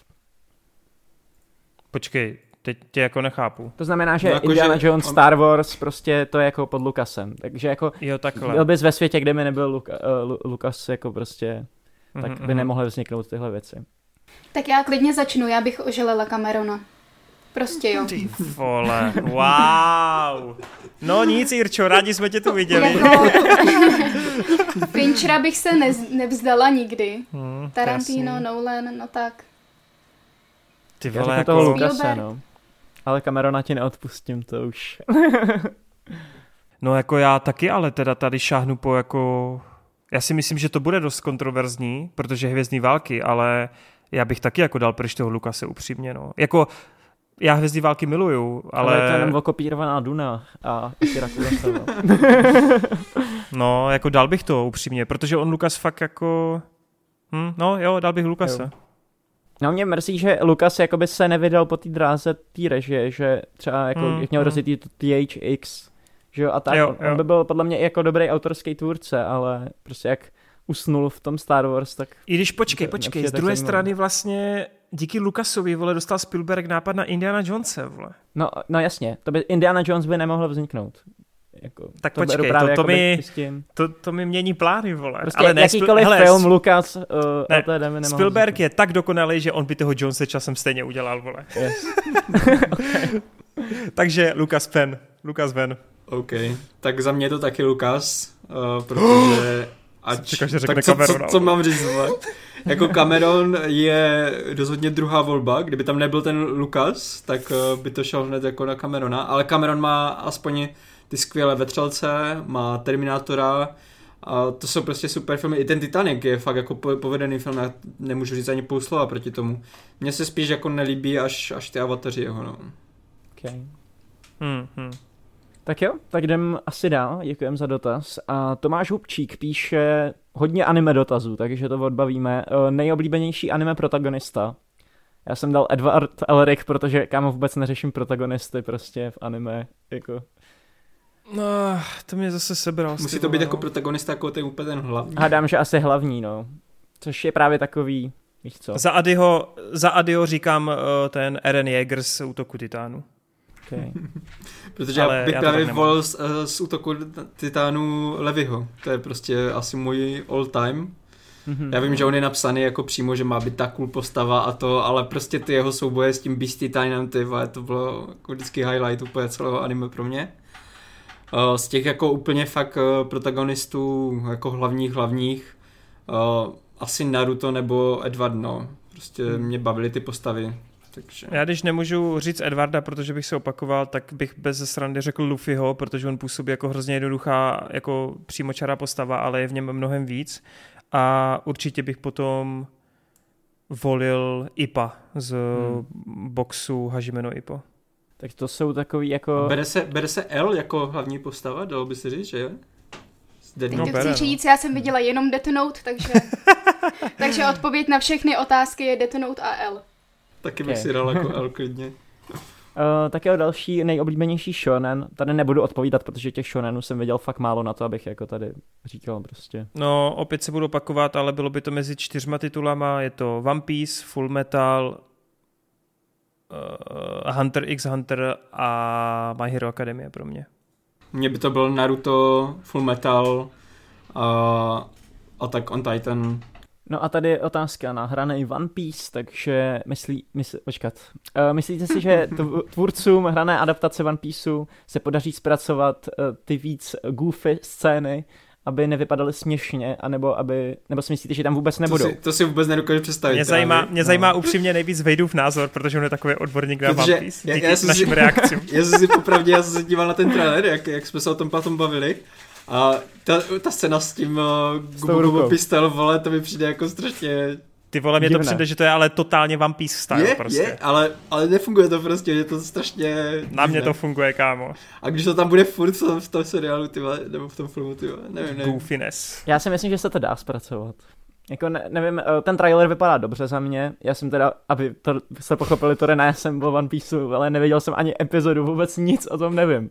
Vím jenom, že to všichni doporučují, že to je extrémně dlouhý a že tam jsou piráti. Ale ten trailer mě jako nalákal, protože ty vole, je to anime adaptace za takovýhle peníze podle mě, pokud to bude aspoň trošku dobrý, tak tohle je fakt jako krok k tomu, aby jsme se dočkali ty vole My Hero Academie a dalších a dalších skvělých hmm. věcí, na kterých se těším, takže... Chceš live Mimochodem... action Naruto, jo, od Netflixu? To bude, kámo, to bude. Od Netflixu, nevím, ale od Apple TV Plus, jo. Mimochodem... No Apple TV Plus bude dělat seriál Speed Racer a to už je oznámený hrozně dlouho a já na to furt čekám, takže... mm, ale jenom chci dodat, že dneska, kdy to natáčíme 2.7., ten Legicats, tak se oznámila novinka, že v japonštině ten One Piece live action budou ty hlavní postavy dabovat ti, kteří to 20 let dabujou v originále v tom anime, což je teda tak ultra, ale ultra fan service. To jo, no. Tak jo, tady píše, jaký anime bychom doporučili začátečníkovi.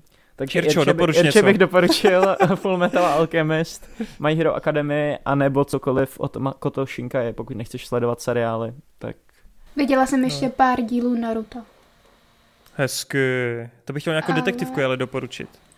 No, mě to já jsem na to koukala v originále, nevím, jestli existují nějaký dubbingy, neexistují a tak, ale mě vadilo, že jsem to vlastně musela číst. Že jsem Aha. nerozuměla ani slovo a musela jsem číst titulky a hmm. takže jsem se musela hodně soustředit a to už jsem si radši otevřela knížku. Ale mám to Chápu. v plánu, takže jestli máte doporučení, tak diktujte Počkej, a já si a to píšu. U, u Dark ti to třeba nevadí, u té Němčiny? Nebo ty jako rozumíš víc? Nebo? To bylo krátký. Hmm, a uteklo okay. to rychle. Jinak okay, teda okay. já se podepisuju pod uh, Full Metal. Mně to přijde pořád hmm. jako, protože Nejlepší jednak je to jedno z nejkvalitnějších anime jako hmm. ever, to nikdo nemůže říct ani půl slova, že ne. A na druhou stranu mi přijde, že oproti jiným anime, třeba Bleachi, Naruto, nebo One Piece, uh, tam není až tak moc jako té azijské goofiness právě, jakože hmm. uh, ty vtipky, co tam jsou, tak jsou dost pochopitelné pro všechny, není to hmm. prostě takový ten specifický japonský humor, Uh, není tam nic vyloženého šíleného, ten svět je v podstatě takový, jako, je, jak kdyby tady někdo napsal západní fantazy, takže mi to hmm. přijde dost jako hmm. stravitelné pro to západní publikum v, tom, v těchto těch ohledech strašně. No. A, to, a navíc a je to dost, krát, dost krátké, takže je to takový uzavřený a hlavně, příběh. jako jestli jsi nějaký argument, tak díky Full Metal jsem se zamiloval do anime, takže... uh, to, eh, ona, ta autorka se jmenuje Hiromu Arakava, jestli se nemýlim. Četli jste yes. takovou tu druhou? Uh, četl jsem všechno, četl jsem všechno od ní. Uh, ona dělala Silver Spoon, to je jakoby jo, ze střední ono, školy farma, farmařeň, farmářská jo, jo. střední škola. Podle mě je to strašně super slice of life, baví mě to, jenom mě mrzí, že to anime se nedodělalo. A pozor, teďko minulý rok začala rozjíždět novou sérii, hmm. a která je zase jakoby návrat k fantazii a k dvojici jakoby postav sourozenců, tak jsem zvědav, jak se to rozjede, protože úvod byl takovej průměrný, ale prej se to zlepšuje, tak se na to těším. No. Nice. Tak jo, a jsou nějaký klasický anime záležitosti, které by nám vadily, tak uh, u nás všech je to asi takový ten zbytečný fanservice, ne? Na tom se dá shodnout. Hmm. Eči, eči prvky jsou tragicky úplně jako no. v anime, úplně to nenávidím, plus nemám hmm. rád Nemám rád jakoby to, když ty postavy, nemám rád ten stereotyp eh, romkomu, případně harémovek, kdy borec k borcovi prostě přijde sedm holek a každá ho chce a on je neschopný se vymáčknout. To mě přijde úplně cringe fest. Prostě. To mě taky hrozně sere, pokud to nejsou paterčata, protože paterčata jsou úplně libová haremovka, je to strašně fany. a co nenávidím ty vole, tak ještě krev z nosu, když teče vole, ze sexuality. Mm-hmm. V anime, to úplně taky nenávidím. To je hmm. úplně povrchní hrozně. Teďka Erča úplně, what the fuck. no, prostě když nějaký kluk vidí sexy ženskou, tak mu stříká krev z nosu, protože je haha. tak jo, a je něco, co by západní tvorba měla uh, vzít od anime, což by the way... Všechno, všechno, všechno, kromě, všechno kromě stříkání z nosu.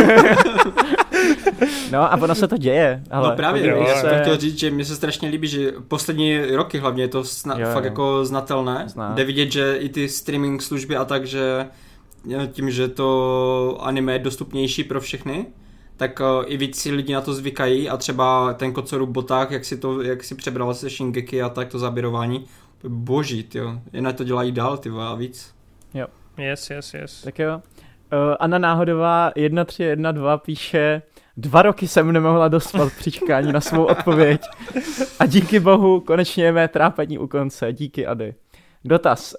Uh, jaká je podle vás nejlepší záporná rasa ve vesmíru Stargate? Za mě to byly vrajti.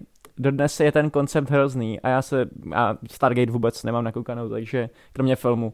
Takže to, takže nebudu ne, odpovídat. Vrati jsou cool, ale mně vždycky nejvíc přišli hroziví replikátoři, protože uh, už teďka momentálně máme dost technologických znalostí na to, aby jsme v podstatě něco takového udělali a je to dost hrozivé, protože by se to mohlo jednoduše vymknout jako kontrole, takže za mě to vždycky byly replikátoři. No.